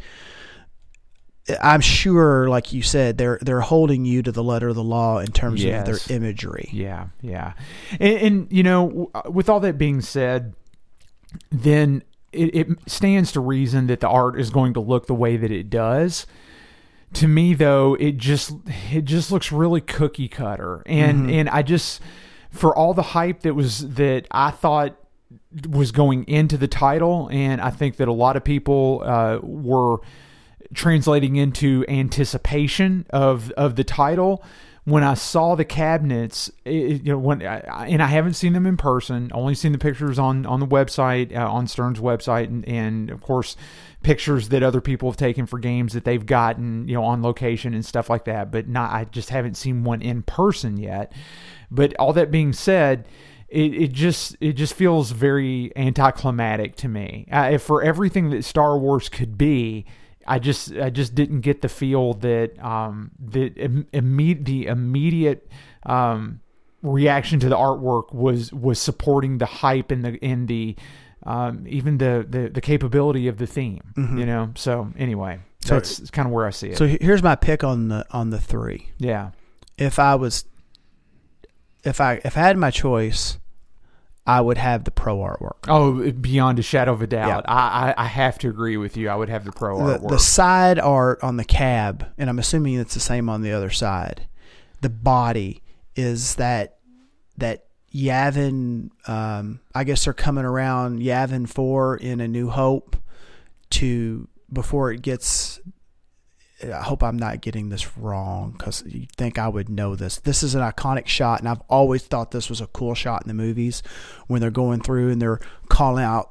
Okay, you know they're calling out the squad. The squadrons, squad, the you know, squadrons red leader, you know. yes, And- and, all the X's and the Y's are in formation. Yeah, yeah, and it's they're really. I think they're serv- they're circling Yavin four, right? Getting ready to get before the Death Star gets in line. That's Gosh, exactly right, yeah. we have recorded too long, Whitney, Yeah. because I should. This is something I, I I'm second guessing myself. Nonetheless, it's that iconic shot where you've got the red planet behind them, and it and it's it's different in that usually when you see some kind of orbiting shot in some kind of sci-fi movie like Star Trek even during the TV shows or whatever you're kind of they're they're kind of like encircling whatever like at a belt line Uh huh. Yes. you know, or you kind of see a top down where you're looking over the ship and the planet is below them. And I always thought this was a cool shot because it's almost it's from perspective as if they were under the planet. I'm making air quotes Yeah, here. de- it's just definitely. a different angle and it's Yeah. really cool. It is. And I've always loved that shot and the stark contrast to that bright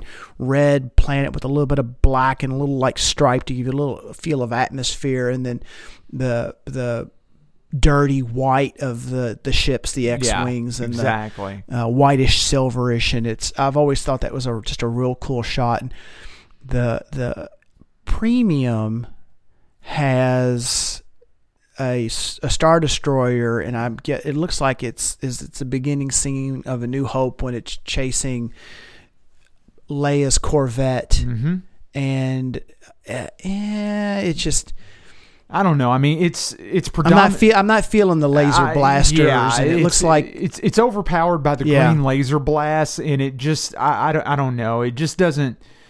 I mean, it imparts movement, but it doesn't impart um it doesn't impart uh, feel. I guess it's it's just it just feels like a frozen shot.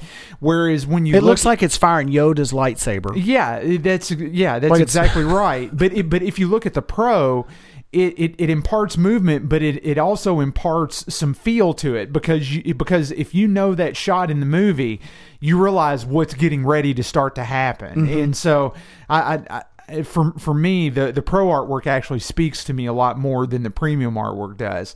Now the and let the hate mail ensue. the the LE artwork is just, in my opinion, is just a jumbled is just a jumbled hot mess. If Yeah. you want to know the truth of it, it's got so much going on everywhere that it actually does nothing. Because it, you've got the Millennium Falcon, you've got Tie Fighters, you've got laser blast, you've got stuff exploding, you've got ships moving, you've got. I mean, again, it's just it's just everywhere, It's- and it's that- it's just it feels just like let's just take everything that we can and throw it into the pot pie and call it done. that's that the, the first two the pro and the premium that that's something that's at least recognizable from the movies Mm-hmm. The le is like you said it's just a and i it's the centerpiece is the millennium falcon Yeah. and maybe they're what they're doing there is they're giving the um you know center stage to the Star Destroyer to the Empire, and they're giving center stage to the X-wings, and then here you've kind of got, you know, you've got the Rebel Alliance, and you've got the um, the Empire, and now you've got the the pirate and the the nerf herder, so to speak, and you know the third party, a- which is term you don't hear yeah, very often. which is represented by the, the everyman. And Yes. they're giving Han and the Falcon and Chewie the, the their due, and I love the Millennium Falcon. It, Ev, I, I I love Star Wars ships uh, amongst you know the Star Trek Star Wars battle, Mm-hmm. and um, I, I love the designs of the new ships. I love the I just I, I can't say enough about them.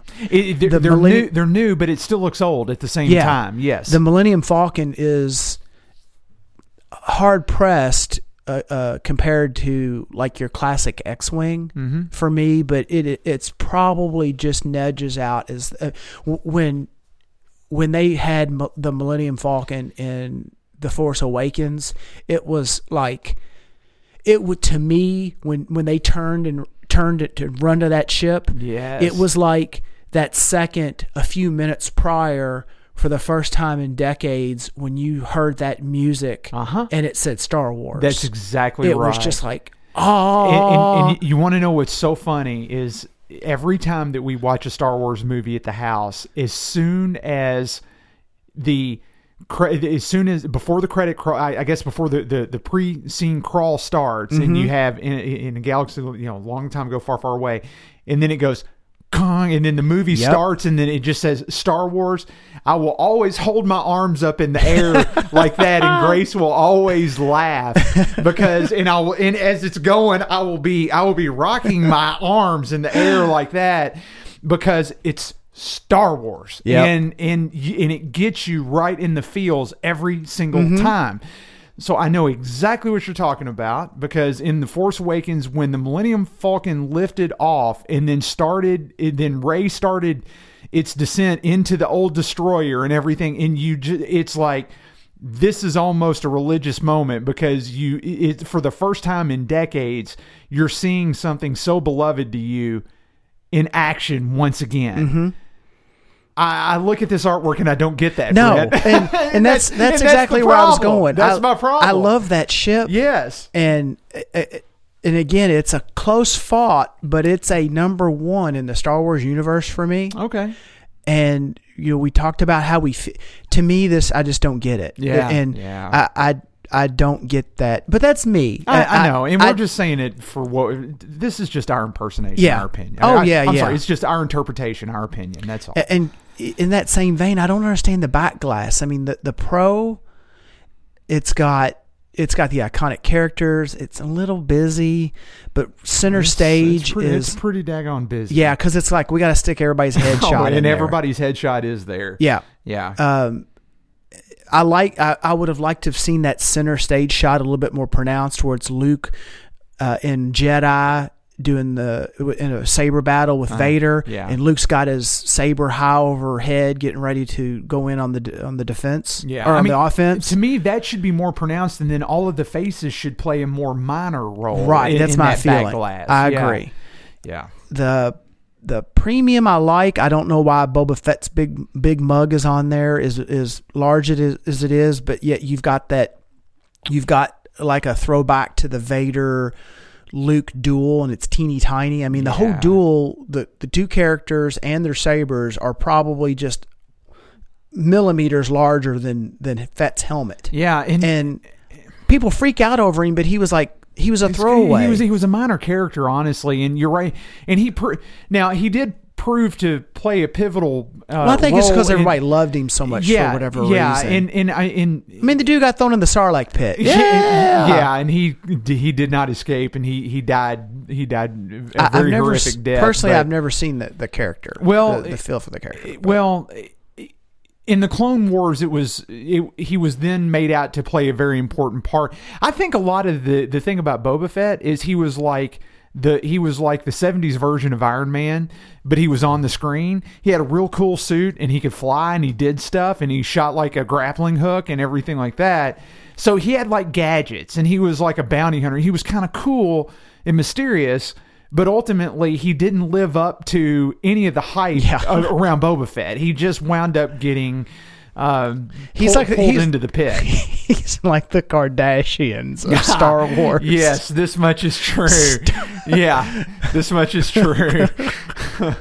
yeah, for all the banter that they have, they just they typically just roll over. So, But I'm sure he's there because he was Yeah. he's such a popular character. Oh, he's and- popular, no I mean, doubt. he he I mean, he was like last minute cast. He was I think Jeremy Bulloch played him in. Uh, or is that Jim J. Bullock who was center square? He was. definitely not Jim J. Yeah, Bullock. yeah. I can guarantee you that. I think it Jeremy Bulloch was, and good for him, but uh, he was like a stunt guy, and they needed somebody, and he was like, "Oh, okay, we'll put the helmet on me, Yeah. and I'll be Boba Fett." Yeah, yeah. and that was how he was Boba Fett. It wasn't that he was he tried out and was cast to be Boba Fett. They needed a they needed a, warm body and a cold suit. That's what it turned out to be. well, that's what they got. God, with, Yeah. gosh, we have really diverged. here. Yeah, well, no, I mean we've skewered this thing, Yeah. but No. but ultimately, I, think for, in my mind for good reason because A warm wait, a warm body and a cold suit. I'm Yeah. gonna put that up. yeah, put that up on the- on the show titles for sure.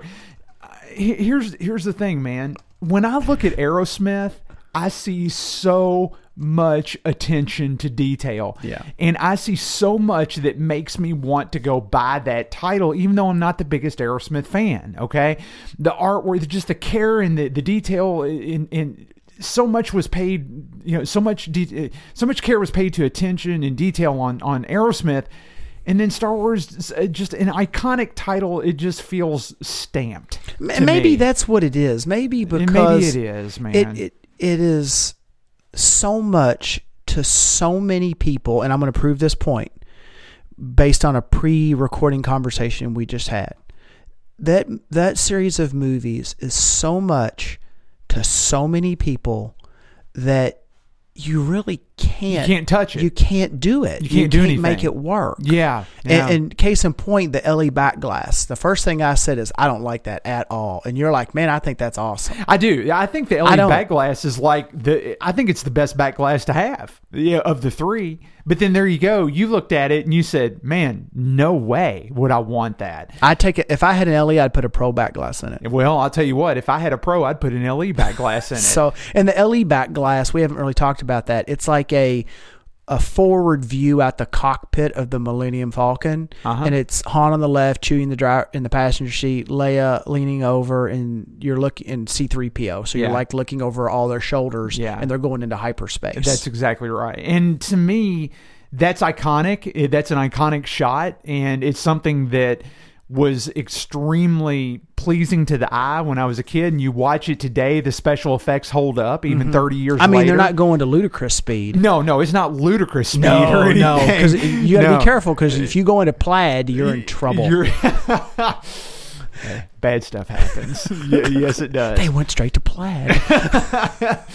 so but but it holds up and in that back that the shot on that back glass actually speaks more to me anyway than than the shots on the back glasses in the premium and the pros because they're just they're just so busy. They don't really to me they, they just don't really say much. But you know again this is so open to interpretation and what does star wars mean to you as the listener or Yeah. us as the host of the show uh you know, maybe when I play it, the call outs and the in the, the you know the the L, the um the LED screen and everything like that will will speak to me more. Maybe the game is more than the sum of its parts and we're too hyper focused on the artwork being one of those parts, but Brent, to me, the artwork has to carry. I mean, a lot of what I what I gauge on is that that visual appeal, Mm-hmm. and uh, unfortunately, this just didn't this just didn't cut it for me. I Well- was I was I was just let down. I'm with you. To give it a fair shake, I, I'd want to play it. yeah, I think that's kind of what too. you inferred. Yeah, and, and you I know, do want to play it. Here's my personal lessons learned in this this first world problem community of Mm-hmm. Yep. collecting arcade equipment Yeah. for home use. We're way we're way too harsh needlessly. Yeah. yeah. I I look back at like Mustang. I remember saying Mustang. It's like, what do you do in Mustang? Do you collect different years? Will you? And sure enough, that's what you did. Yeah. And you know what? It's a fun game. It is a fun and Brent still wants a Mustang. And one day, you know, unfortunately, it just couldn't happen back when they were still new on the line. One day, somewhere, somehow, I will have a premium Boss Edition. Yeah. I will have that in my game room, and it will sit here proudly next to my Ghostbusters, also Yeah. John, one of John's games. Yeah. Speaking of that, I also said I would never buy a game unplayed just on theme. But, I bought but- But, we did. Yeah, yes. but we yes. both did. We both did. So you know, yeah, the uh, we alluded to it earlier, the playfield being sort of sim- similar to to ACDC. So what? I mean, that's not a bad thing. I mean, I've got ACDC and, and, AC/DC is a love sweet it. game. It's a sweet game. I love it. and it, it, oh, I'm going to tune it just a little bit more. Mm-hmm. Hey, and it's a completely different game with different because the rules are different, the Yeah. callouts are different, That's, and the, exac- that's and exactly right. it puts you in a different place. Yeah, because yeah. it's a different thing. Yeah, yeah. So Yeah, so it, it's it's very very possible, and I, I'd say it's it's likely a sure de- a sure bet that that it is a great game, a fun game. I mean, Steve Ritchie produces wonderful games. I've got several of his in my in my basement, and and I do I love his games. I, it's it's just one of those things where when I just saw it for the first time, I I guess I just expected I just expected more. That's, Well, and and again, I, I think it just because it that's it's a hard thing to can't you- please can't please everybody, man. that in Star Wars. It's so I. uh, This is an overused phrase, but it, it really applies here, in my opinion. It is so iconic, yeah, and it touched so many people in so many ways. yeah. I mean, there's things about the series of movies that um, mean so much to me personally because it ties to things really important memories from my childhood. Exactly. Yeah. And that that's what makes this such a difficult thing to do artwork yeah, for. you're, you're right because somebody out there listening may say, "Okay, Whitney, if it didn't live up to expectations, then what were your expectations?" And I think that's a fair question Mm-hmm. to ask. And I don't really know. I, I'll be very honest. I don't really know that I've got a good answer for that because when I look at it, it's it's like, okay, Whitney, what would you change? And it's like, okay, I I definitely need to think about that. I I would need to think about how I would how I would make it better for what I was expecting. But at the same point, I, I don't know, man. I, I mean, I, I, I look at something like Aerosmith or I looked at something like Star Trek and it just, it, it hit. And Yeah. this just didn't hit. Star even with something as, as expansive as Star Trek, Uh-huh. it, it focused on the new Star Trek. And Uh-huh. it, at the time that mo- that was produced, there was fewer movies than there are today. That's right. So it was easier to hit. And it hit. It really did. It hit. Um, th- this this just didn't it just didn't hit, and I'm kind of bummed because of that. But I, I don't know. I mean, it's uh, it's just just one of those things. I I do look forward to playing it though. I really really do. I mean, if that back glass on the LE would have been like Vader's helmet cracked open on the, in the cave on Dagobah, awesome. I would have. Yeah. I would have probably went in a corner and, and cowered because I that to this day that scene still scares me. Yeah. because it did when I was younger, and I Uh-huh. can feel that anxiety building. Yes. and I bought the game in a heartbeat. Yeah, but that's yeah. real. If it had like I'm being a, a, I'm being a little silly there, but you see the point. I, yeah, I see the point. Yeah. I mean, if you and if it had like a lightsaber stuck in the rock or something like that right beside it, where where you can tell that's that a can was just opened and some and some stuff went down, you know, yes, it, it'd be like, oh, that is so awesome, you know. But it, I don't know. But instead, it just feels like a collage, a, a, a, collage shot of of, of head, just a collage of headshots, and so it's like, uh, man, so darn. I, I hesitate to broach this subject because everything we've talked about, we've we fully and freely admitted that it's straight up opinion, Straight up opinion. and we haven't played the game. Nope. and we haven't made a dis, you know we've not talked about any of the flow, and I, I think we've given it a very very fair shake as a whole to this point. But there is a thing going on, a recent development with Star Wars that you just cannot avoid. I mean, it is the literal 800 pound gorilla in the room. and that is the return of Ghostbusters. In other words, ghosting Yeah, ghosting. round two. My goodness. And I, I first caught this. There was a picture on uh, the This Flipping Podcast's Facebook page. I saw it zip past my wall. And uh, Whitney, you mentioned that you also caught it, or you maybe followed that link or whatever over to Pinside. And man, it's just heartbreaking. you think It after is. the it is. the the beating and the community that Stern took over Ghostbusters, and I, and I can only imagine the financial issues. Uh, can you imagine what that does to your No. What that does to your cash flow? I mean, it, it has to it has to kill it. I don't know how many Has to be hard playfields they it. replace, but I, it it can't be cheap, you know, to to dedicate time that could go into new production games to rebuild a playfield for a game you've already sold, and then uh, ship both ways. I mean that that game could be there in Chicago, or it could be in California, or it could be in Australia, and I, I just. I, I would have thought that after having gone through it to the extent that they did with Ghostbusters, I, and, and there was there was talk on prior games like Spider, uh, the Spider-Man uh, Vault, uh, where it had some ghosting. I didn't see it or hear about it near as much as Ghostbusters. Ghostbusters was was terrible, especially you know there's a couple inserts that were really bad, and then it was literally chipping off at the trough the, the, the clear coat. So I would have thought that they had that sorted out. I mean, Mm-hmm. I would have had it sorted out before I sent out another playfield new in a box for a, a home user to try to swap. I mean, I can't imagine the nightmare there. Yeah. I, I, I've got folks that I know, uh, friends that, and they will tell you, I, I, I don't know how to open it. Mm-hmm. I, I don't. I, and that's fine. I mean, that, that person can do things that I can't do Yeah, it's it's all good. but I, I can't imagine the logistics of doing it, let alone assuming that you can get somebody at the other end To do to- that swap. to trade the playfield. Yes. A- And then here we are again. yeah. So, Hope it works out differently.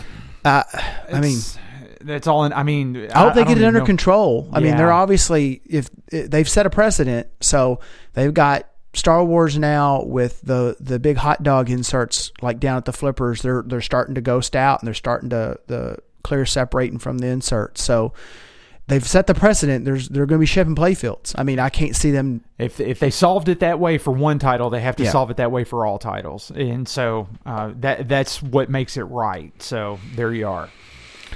All right. So Ah. we'll have to see how that that unfolds. Yes. Whitney, let's let's talk about some feedback. What do we got? On to on to a happier note. How about that? So Well, I see the first one, so I don't know how happy this is. Oh no no no! This this one's all good. This one's all good. So, admittedly, uh, I am running behind on email. I do have a few to reply to. Um, so I, will I'll try to try to be a little more timely on that for, for next month and uh, get them in in the order that they that they came in. But uh, a couple, a couple here from Twitter. Uh, this is uh, listener Casey Relford. He said, "Thanks." Speaking for- of not happy, he looks serious in his picture. he looks he looks he looks awful serious. he looks very serious. I'm Casey. He, he has he has the IT he has the IT furl is what he Yes, he has. does. Yes. So uh, it says thanks Broken Token for the tip. Seeing major differences, bringing his Williams taxi back to life. And Brent, I think he is referring to flattening out some plastics using the uh, the flame tip that you were talking about Oh, uh, yes. earlier. Yep, yep. So yeah, I mean it's it's good stuff. I mean he posted four pictures and it's I mean it, he he did a real good job. Now, when we talked about this, I did heat with a heat gun. Uh-huh. Do you do you know if Casey used a heat gun or if he I actually? know. I don't know. I don't know if he used a flame or a heat gun or what. So I, I'm not. Looks I'm not like he's got some good results there. Oh yeah, definitely, definitely.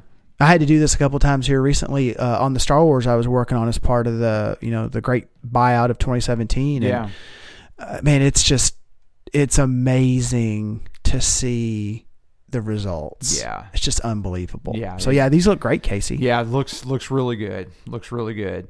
Uh, the next one up is from uh, listener Mike Martin. He kind of he got he posted this and he said uh, SFG tourney time for 2018 and he got a Chexx bubble hockey and it's like man that is that is just so Is what's the what's he mean tourney? Is this like to is this like round two for what was the the Y- Nip-It? yeah, yeah, the it- Nip-It it- adventure. It'd be essentially smack smack talk tourney time is what it would be. Oh, uh, so I forgot to mention this, and I think Mike could Mike will get a kick out of this as well. Everyone else that played Nip-It that night, you know, when I when I looked at the Nip-It that I now own, uh huh. Uh, ball two, I tilted it. Oh, did you really? Yes, I did. Oh, good, good on you, man. I, I tilted it like I owned it. yeah, the legend lives is what he does. No. You know what the first thing I'm doing is? What's that? take that that plumb bob right out. Well, I mean, I- I'll tell you, it's um, it, it works. There's there's no doubt about it. So, I'm I, I just can't wait to run through and just tilt every game you got, man. Just to just manhandle them and just send them, send them all to to nowhere. well, it's my it's my Nip-It now because I've tilted it. So Fair, fair enough. Fair enough. Broke the, broke the champagne. you don't bottle. want me playing bubble hockey because I'll flip that sucker right over. Yeah, yeah, punch a hole right through the top of it. No, but it's it's cool. I mean, Mike Mike bought this and he's got a good picture of uh, him loading it up and in the back of his vehicle. And uh, yeah, Mike, I'd say you bring that baby on to uh, SFG. That would be that would be a ton of fun. But uh, there was just some there were some various comments through the through the Twitter.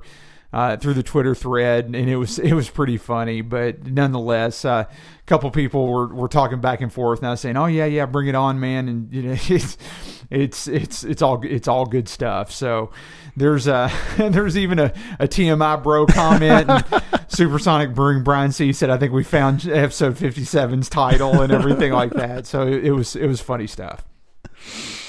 Uh, this is from Mr. Sean O'Shea, and it is in reference to episode 56 landing. It says, What a nice birthday present for at Simply Hula. Is is that Sharon? That is Sharon, yes. Okay. yeah, I don't get the Twitter thing. it's all good. and all dude. the tweets and yeah, twits. It's all good. Dude. Uh, uh, what a nice birthday present for at Simply Hula, but to wake up and there's a new episode of at Broken Token. Yeah, so it, it's it, it was pretty it was pretty nice. A lot of nice things were said. So, and and I, I told I told Casey Relford I said check out the blog post for the month. I said the bar is set for the next worn out phrase drinking game, and he, he replied and he says only fifteen minutes and I already wasted. You know, and it was I mean it, it was it, it was great. He's gonna have to. He mentioned that to us at SFGE, and I can't remember what what we say or It- what was we do. essentially every But- time we said SFGE during Oh. during the episode leading up to going to the expo, he said it, it becomes a drinking game for every time we say SFG. See, inside we're gonna have to get an official list of the Broken Token isms for the Yeah. Broken Token drinking game. Yes, that would be that would be fan uh, fan freaking tastic. Is what So, that would be. with without going into it, I want to say hello to Sharon O'Shea, and I hope you're feeling better. yes, definitely. She's uh um had a few little bumps in the road, and she's got a little recovery going on, and we are thinking about her thinking you. about her. Yep, shout shout out for sure, Sharon. Let's So- see here. So Go next ahead. one up, Casey said, uh, "Thanks so much for the mentions. We love you guys. Counting down until next year." So uh, they, likewise, Casey, that is uh, it's it's awesome, dude. This looks like it's a tweet from at Broken Token, which would be Whitney. Yeah. I so surrounded in asterisks. I so want a total nuclear annihilation. Hashtag pinball. That is all. Yes, and and trust me, dude, I really do. And then Brian responds. Did you get on the list for it? Uh, no, uh, no. Maybe I should. You know, just to just to get the info. That's and what I- like I did. that. Did you? Okay. Yeah. Yeah, and Brian, our friend Brian C said he goes, "I want the machine and a download of the soundtrack." And uh, yeah, mad props to that dude. I, I want. I'm going to buy the machine for the soundtrack. So that, that's how that's going to go. And you know what? And I will get on the. I'll get on the list. I, So, Yeah. I, I, I'm just. I- I'm interested to see what it comes in at. I mean, I know it's going to be in line with most other games. Oh yeah, for sure. but I, I'm definitely interested in kind of keeping up with it, and I can just envision here in the game room. I think it would be, it would be great. I think it would do great. Oh man, it would do so. It'd be so awesome. I mean, that's one of those games that people once once they started playing it and they saw other people playing it and hear other people playing it, it's the kind of game that draws a crowd. Is what it does. Mm-hmm. So yeah, I'm I'm definitely going to have to consider that. Well, yeah, I, it, if you listen to the soundtrack, like Brian said, I'd blast everybody out of the game room because Oh, it'd be one of those that I would. Yes. I, I try to go through, and it's taken me a bit to tune everything that's here. like- Level level everything. so yeah, so that if you're in front of it, you can hear it, but it's not. There's not something dominant in the room. Yeah, if you're in my game room, it sounds like an arcade. Yeah. when everything's being played. But oh no, that thing would you'd be wiping the walls with everybody. Yes. it would be blasting yeah, people it, out. it would be rolling strong, dude. Rolling strong. Uh, let's see, and got a got a couple of uh, feedbacks here from Facebook. Uh, first one is from uh, listener Richard, and he says, "Hi guys, I've been listening for a few months now, catching up from the beginning, uh, and am about to start episode 32. I love the banner between you two and the technical deep dives, but most of all, I love the enthusiasm that you have for the games." I'm from the UK and heard about you from the 10 Pence podcast. I don't have any games, but do have a jukebox and a mechanical one armed bandit, and I'm trying to get a MAME machine started. I used to run and work. Uh, I used to run and work in a few arcades in the early '80s, which I think is really cool, and still write and still enjoy writing 6502, which would be assembler machine machine code assembler for the BBC Micro. Please feel free to cut this down if you mention this. Uh, off to find seven more people to like your page. So, Richard, that's really cool. We appreciate it, man. And, and I think he was trying to bump us over a thousand likes, And- which did happen. Which did happen. Yes, Actually, what are we at? Because we've Uh, like a thousand and ten now, or thousand eleven, something like that. So I, ch- I checked a day or two ago. we're big time. No, it's been rolling, man. We're thousand eleven as of this recording. There you go. Yeah, that is awesome. Come on, fifteen hundred. we'll, we'll get it going, man. And then um, you take the next one because I'm curious to hear what your thoughts are on this. So this is from Dan, and I'll just leave this. I was about Yeah. ready to go with his last name, Yeah, but you're just- right. No, yeah, we'll just go with listener Dan. Dan. Uh, Atari Box. Have you guys heard anything about this? AtariBox.com. P.S. Love the podcast. I've been listening since the very beginning. Yeah. You know, there is tons of information out there on this. And by tons of information, I mean every time I scroll through Facebook, there's different variations of the console picture, Yes, and they've turned it into like a griddle, and Yeah. they've turned it into this and that. And um, I don't know a lot about it, honestly, because Well, there's well, and that's for good reason because there's not a lot of There info out there about it, it, uh, it, on seem- it. it seems like I've picked up a little bit that it that it's um it's like it's a new platform. It's Uh-huh. not necessarily like it's going to be like MAME in a can. It's gonna it's not just something that exists with an Atari logo and some Correct. retro-y wood grainy Correct. six switch Atari 2600 flair to it. correct. Um, but you're right. That's about it. And That's the about o- it. And the other thing I see floating around a lot, and it, it's supposedly real, but everybody's like, "Why?" Is the speaker hat thing? Have you seen that? I have I saw that this past week, and I'm confused as to the whole speaker hat scenario. that would and- drive me crazy and if why was in, that's even a thing. And for people that haven't seen it, it looks like a trucker, a trucker style hat that we call it like in the U.S. and it's usually like a, a bigger build hat. yeah, it's got a it's got like a more pronounced or rounded off bill. right. Yeah. And then like a tall but rounded kind of uh, body to it. Yeah. that cover, the the part that covers your head. yeah, kind of like a that- that baseball would- hat, that, that but would be larger. the, that would be the hat. the hat part. Yes, Yes. yes. The hat. actual hat. The actual and hat. The, the thing on the front is a porch. Yes, e- Hat exactly. porch. That's it. A- And in the in the bill on the under, underside, it's got speakers.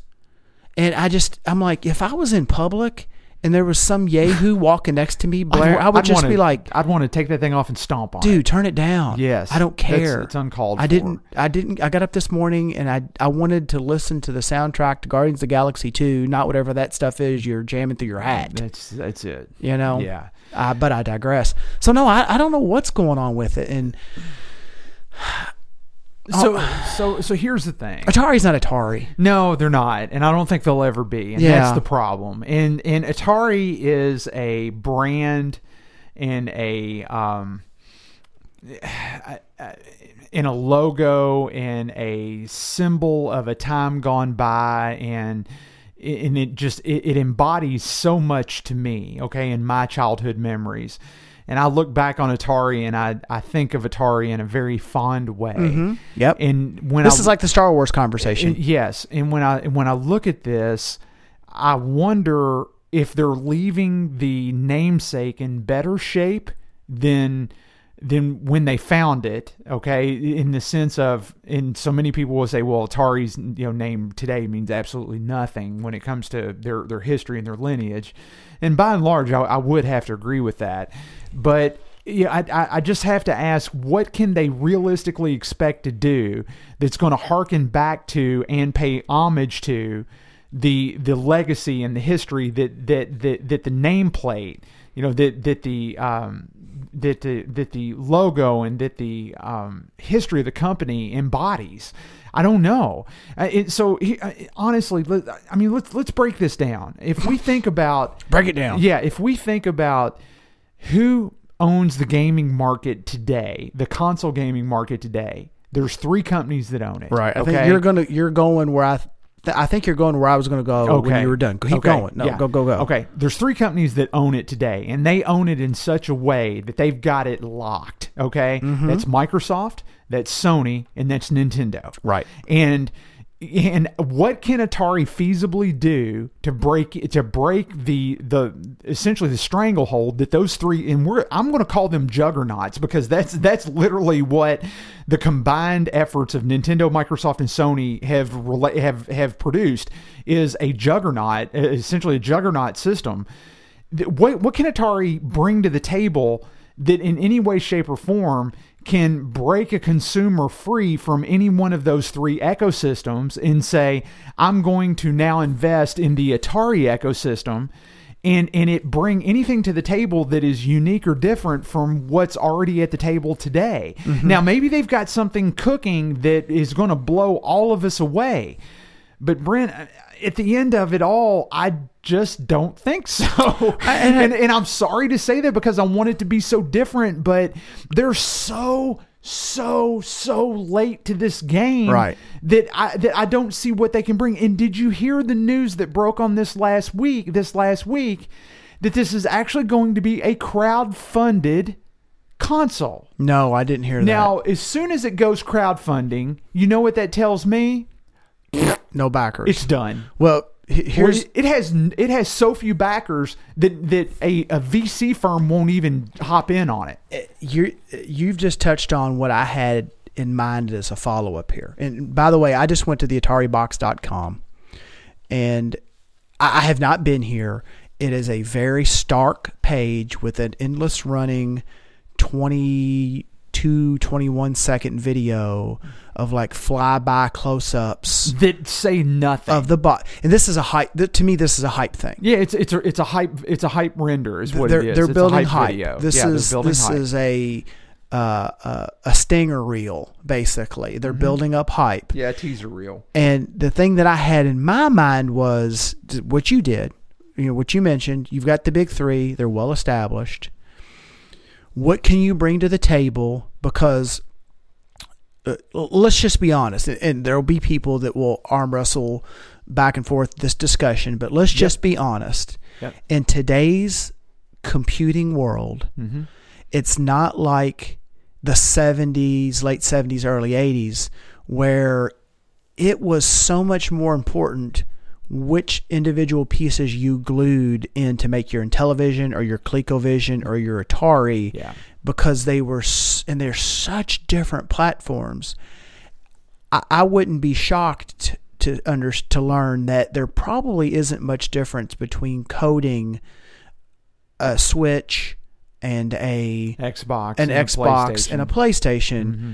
because just the way processors have matured, uh, technologies have coalesced, development platforms have been created to pull you farther away from the iron, the hardware. and bring and bring you into the bring you into the theme and bring you into Right. the essentially the whatever game you you're investing in. I, I think I think where they're where the, where each of those players, Microsoft, Nintendo, and Sony, are standing out on, anymore is game exclusivity. Mm-hmm. And you know, to me, Nintendo. When I think Nintendo, I think more family friendly. mm-hmm. Definitely. And I, I don't think anything of PlayStation and Xbox because I don't play them. I don't necessarily understand what games are on them, but I'll I still do hear exclusively on this platform or that platform. So it's game availability. And I, I'm granted I'm washing them down to a super super high level. Bring this in. What what this they're where are they going to leap technology? It's not like the difference between 1981 and 1984. Where where that delta creates a monumental Right. leap in in technology and, and what you're able to do and what you're able to bring to the Now, consumer yeah, as well. So can you do that today? Yeah, Sony all of a sudden tomorrow could bring out super double Doppler under the cover project XYZ123 and everyone's like, "Oh my gosh, this thing could do this this this, it can do this kind of processing and it mm-hmm. costs half the price." yeah. Well, okay, s- they could do that. You're going to have to have a huge venture capitalist backing or some sort of angel investor or something to get capital to get that running start and then that huge leap over the big 3 Yeah. to make this in vi- my opinion something viable. viable to draw people. That's exactly right. I mean, when you think And about if they're crowdfunding, uh, it's it's already on life support. Uh, yeah, quite uh, honestly, for that kind of dollar, for yeah. that kind of dollar, and and and it's it, that that makes me sad because, like I say, I've got such nostalgia and such high regard for the brand, but. All, you know, all, all of this, if if you just kind of spin this a little bit and then look at it from Atari's perspective, or what I, I feel would be their perspective, they have to feel like they have something to offer. Otherwise, they wouldn't go to this trouble. So I want to give them credit where credit is due. I just don't understand, and and and that's partly Atari's fault because they have said absolutely nothing about their strategy and about their platform and what it what is going to make someone want to give them money versus the other three when you think about spending a gaming dollar what are you going to spend a gaming dollar on so so I'm I'm not left with a high level of confidence. And when you look at when you look at what set the Atari 2600 apart from every other console that was available at the time, it was number 1 in in my mind, it was the perfect timing between the the power of the hardware albeit as weak as it was but you got to think this is this is 77 78 79 the, the, the power of the hardware, the cost of the hardware, the ability to develop for the hardware, and the simple fact that it just hadn't been done yet. Okay? Yep. Now in 2017, I get the feeling that a lot of it has already been done. And, That- and, and so where where's the gap? Where's the gap that Atari's going to fill? that hasn't and I been done yet and hurdle is high. it, that's exactly right. And when I think about that that gap, that where where's the gap that Atari's going to fill, and where do they where's the unmet need that Atari is going to address? I don't I don't even see it, and that's the problem. It'd be interesting. I, I I have no idea. It's going to be interesting to see Yeah. what happens. I mean, are are, they going to try to just have modern versions of a lot of the classic games to Uh, maybe. introduce the console M- so that you have a familiar friend and quick playability? Yeah. Or are they going to try to jump in? uh, You almost with with an unproven platform. It's I think it would be a a really hard ask to get some of these development companies to come in and either bring an exclusive title or port in exi- well, you wouldn't want to port a title because chances are you've already got the hardware Yeah, you know for some long drawn out deep detailed you know role playing game you're Yeah. you're not going to probably do that. I mean, it wouldn't surprise me if this came out and it had warmed over versions of your classic games, similar to what we've seen released in the recent past. Like I think there was a reinterpretation of Centipede and and Frogger, and like on, Frogger. on the on the flashback or like on the flashback portable. There's like an upgraded version of Frogger and stuff. Mm-hmm. it wouldn't surprise me if we saw that Mm-hmm. and it was maybe billed as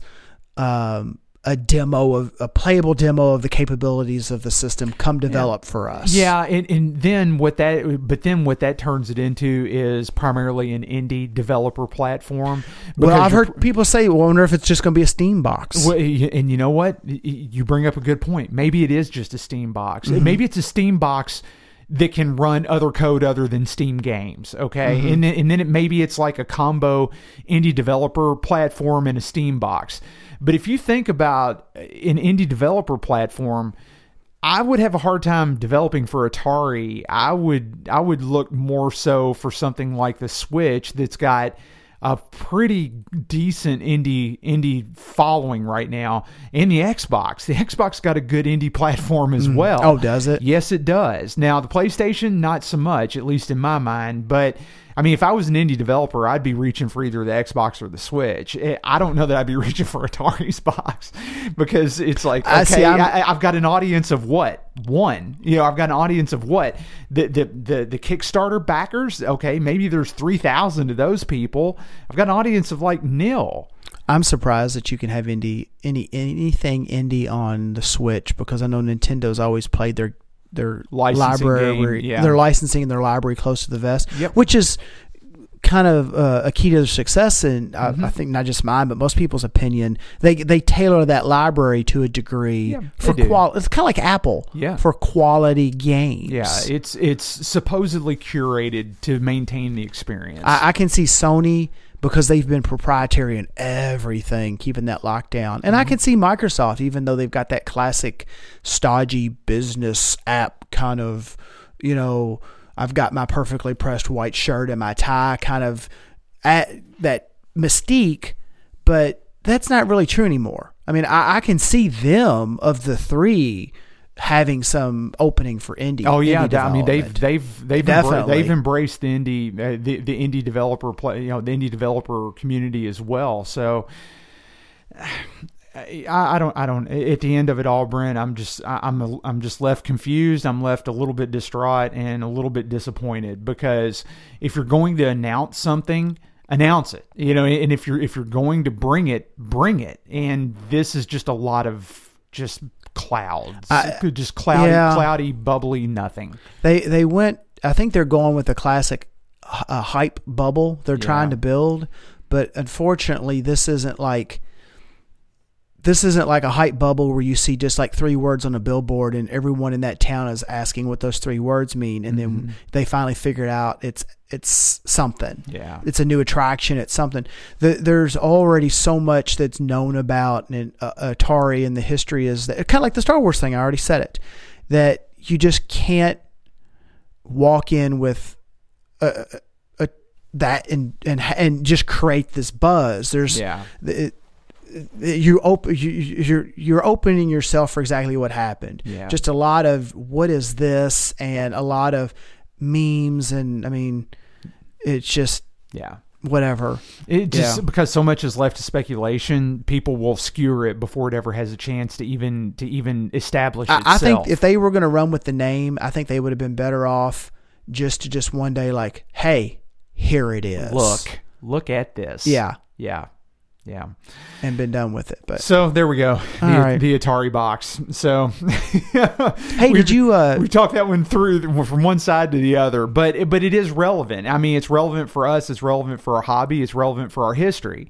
So it's the reason why it's the reason why I want to include Dan's uh, comments. So Dan, thanks for writing in, man, and Richard, thank you for writing in as well. We we appreciate you guys uh, providing some content for the Facebook page.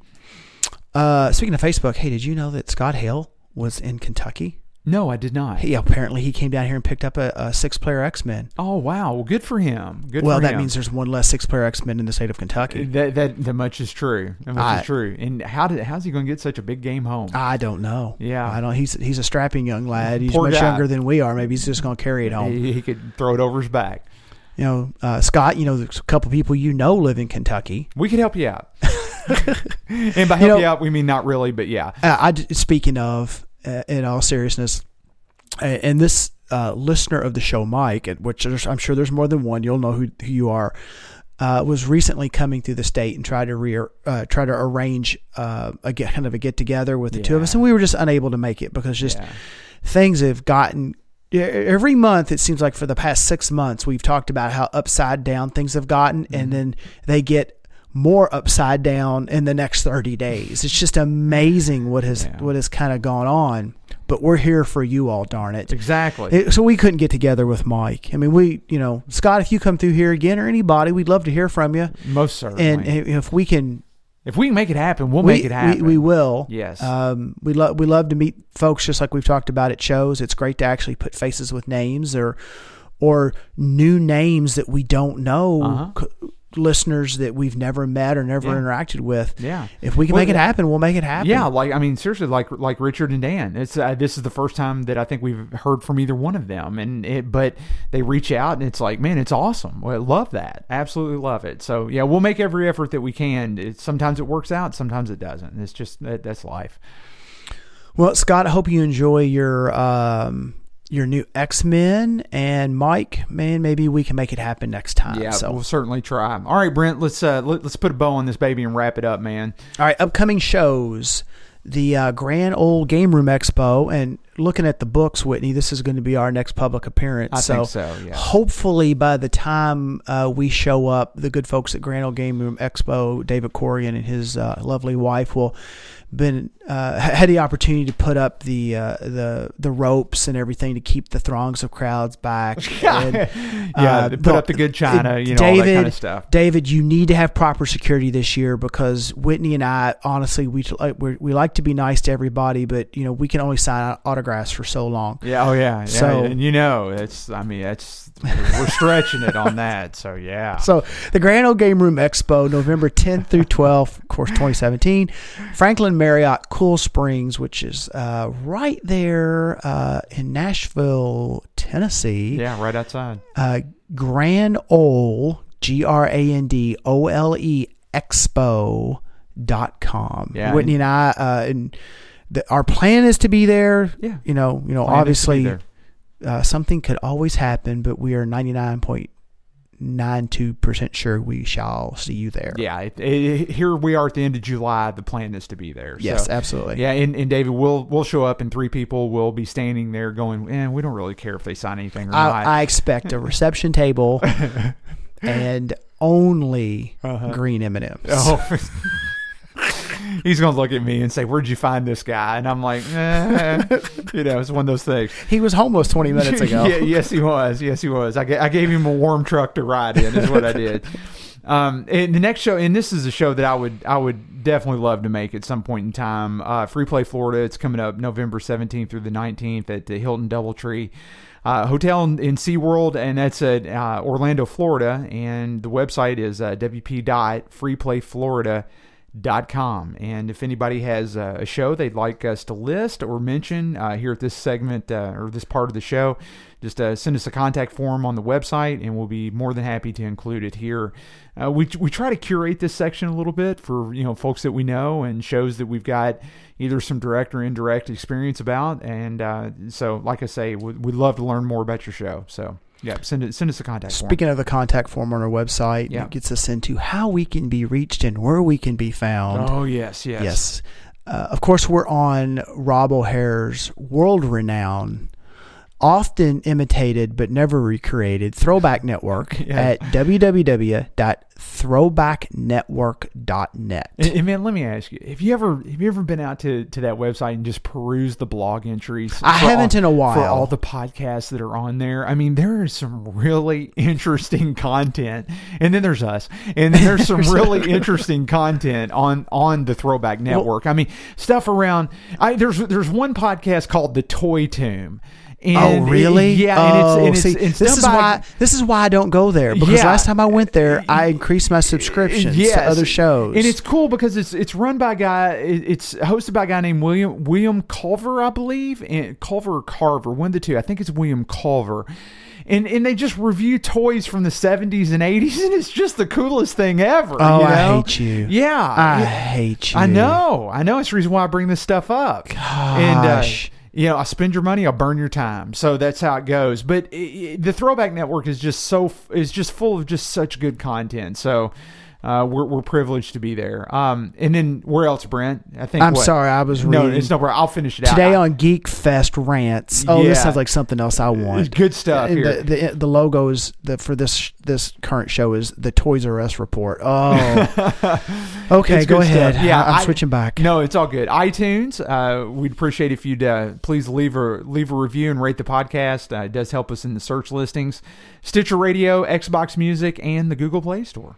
Social media: Facebook.com slash Broken Token, Twitter at Broken Token, and of course the website www.brokentoken.com. Yeah, and with that, Brent, it has been, uh, dude, uh, we're coming up on what five hours here on this show. I've I'm- lost track. I Yeah, I, think see it's, how I think it's- I think it's pretty, cl- uh, dude. I think it's pretty close, man. If if six thirty, nah, four and a half. I think I think we're going. I think we're going to clock it in at four and a half. That's not too bad considering considering all the stuff that's uh, that's gone on. We've we've had a good run of it tonight, Brent. It's been a good show. So. you say a good run like this is it. no, no, no, no. Yeah, good good run Is of the like show. How is this that? like the news? This is the uh, first news since our last news. This is the uh, last show till our next show. Yeah, exactly. Yeah, we've had a good run of the night. How about that? There you So, go. There you go. So, no, we thank everybody for listening. We hope you enjoy the show. We look forward to episode number 58. We'll think up a snappy title for that one as well.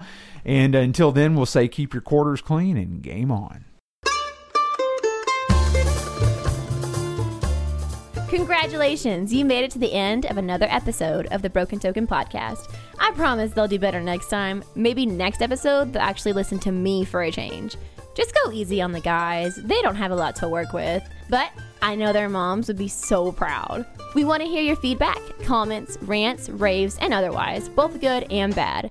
Drop us a line via email at podcast at brokentoken.com. You can also call us at 470-2CALL-BT. That's 470-222-5528. And leave us a voicemail. We'd love to hear from you and we might play your message on air in the next episode. Be sure to follow us on Twitter at Broken Token and like our Facebook page at facebook.com slash Broken Token. Britt and Whitney are always posting content between the official episodes and it's a great way to stay involved with the show between the shows. You can find our podcast on the iTunes Store and on Stitcher Radio. Just search for Broken Token and subscribe to the show. Like what you hear? Please consider leaving us a review on the iTunes Store and on our Stitcher Radio page, as the reviews help out the show. Please visit our website at brokentoken.com for articles, reviews, restoration logs, direct show downloads, and expanded show notes for this and every episode. Once again, thanks for listening. The Broken Token podcast would like to thank the only person on staff who has actual vocal talent, Miss Christy Litzy. And that's me. Music for the Broken Token podcast graciously provided by Hayseed Dixie. Head over to their website at www.hayseed-dixie.com for videos, tour dates, merchandise, and to purchase music.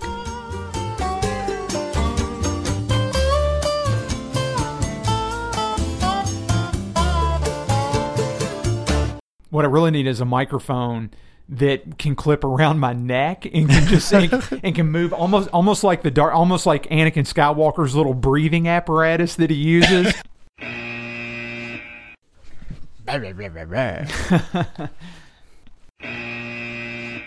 Suit lady? Uh, You must be deaf.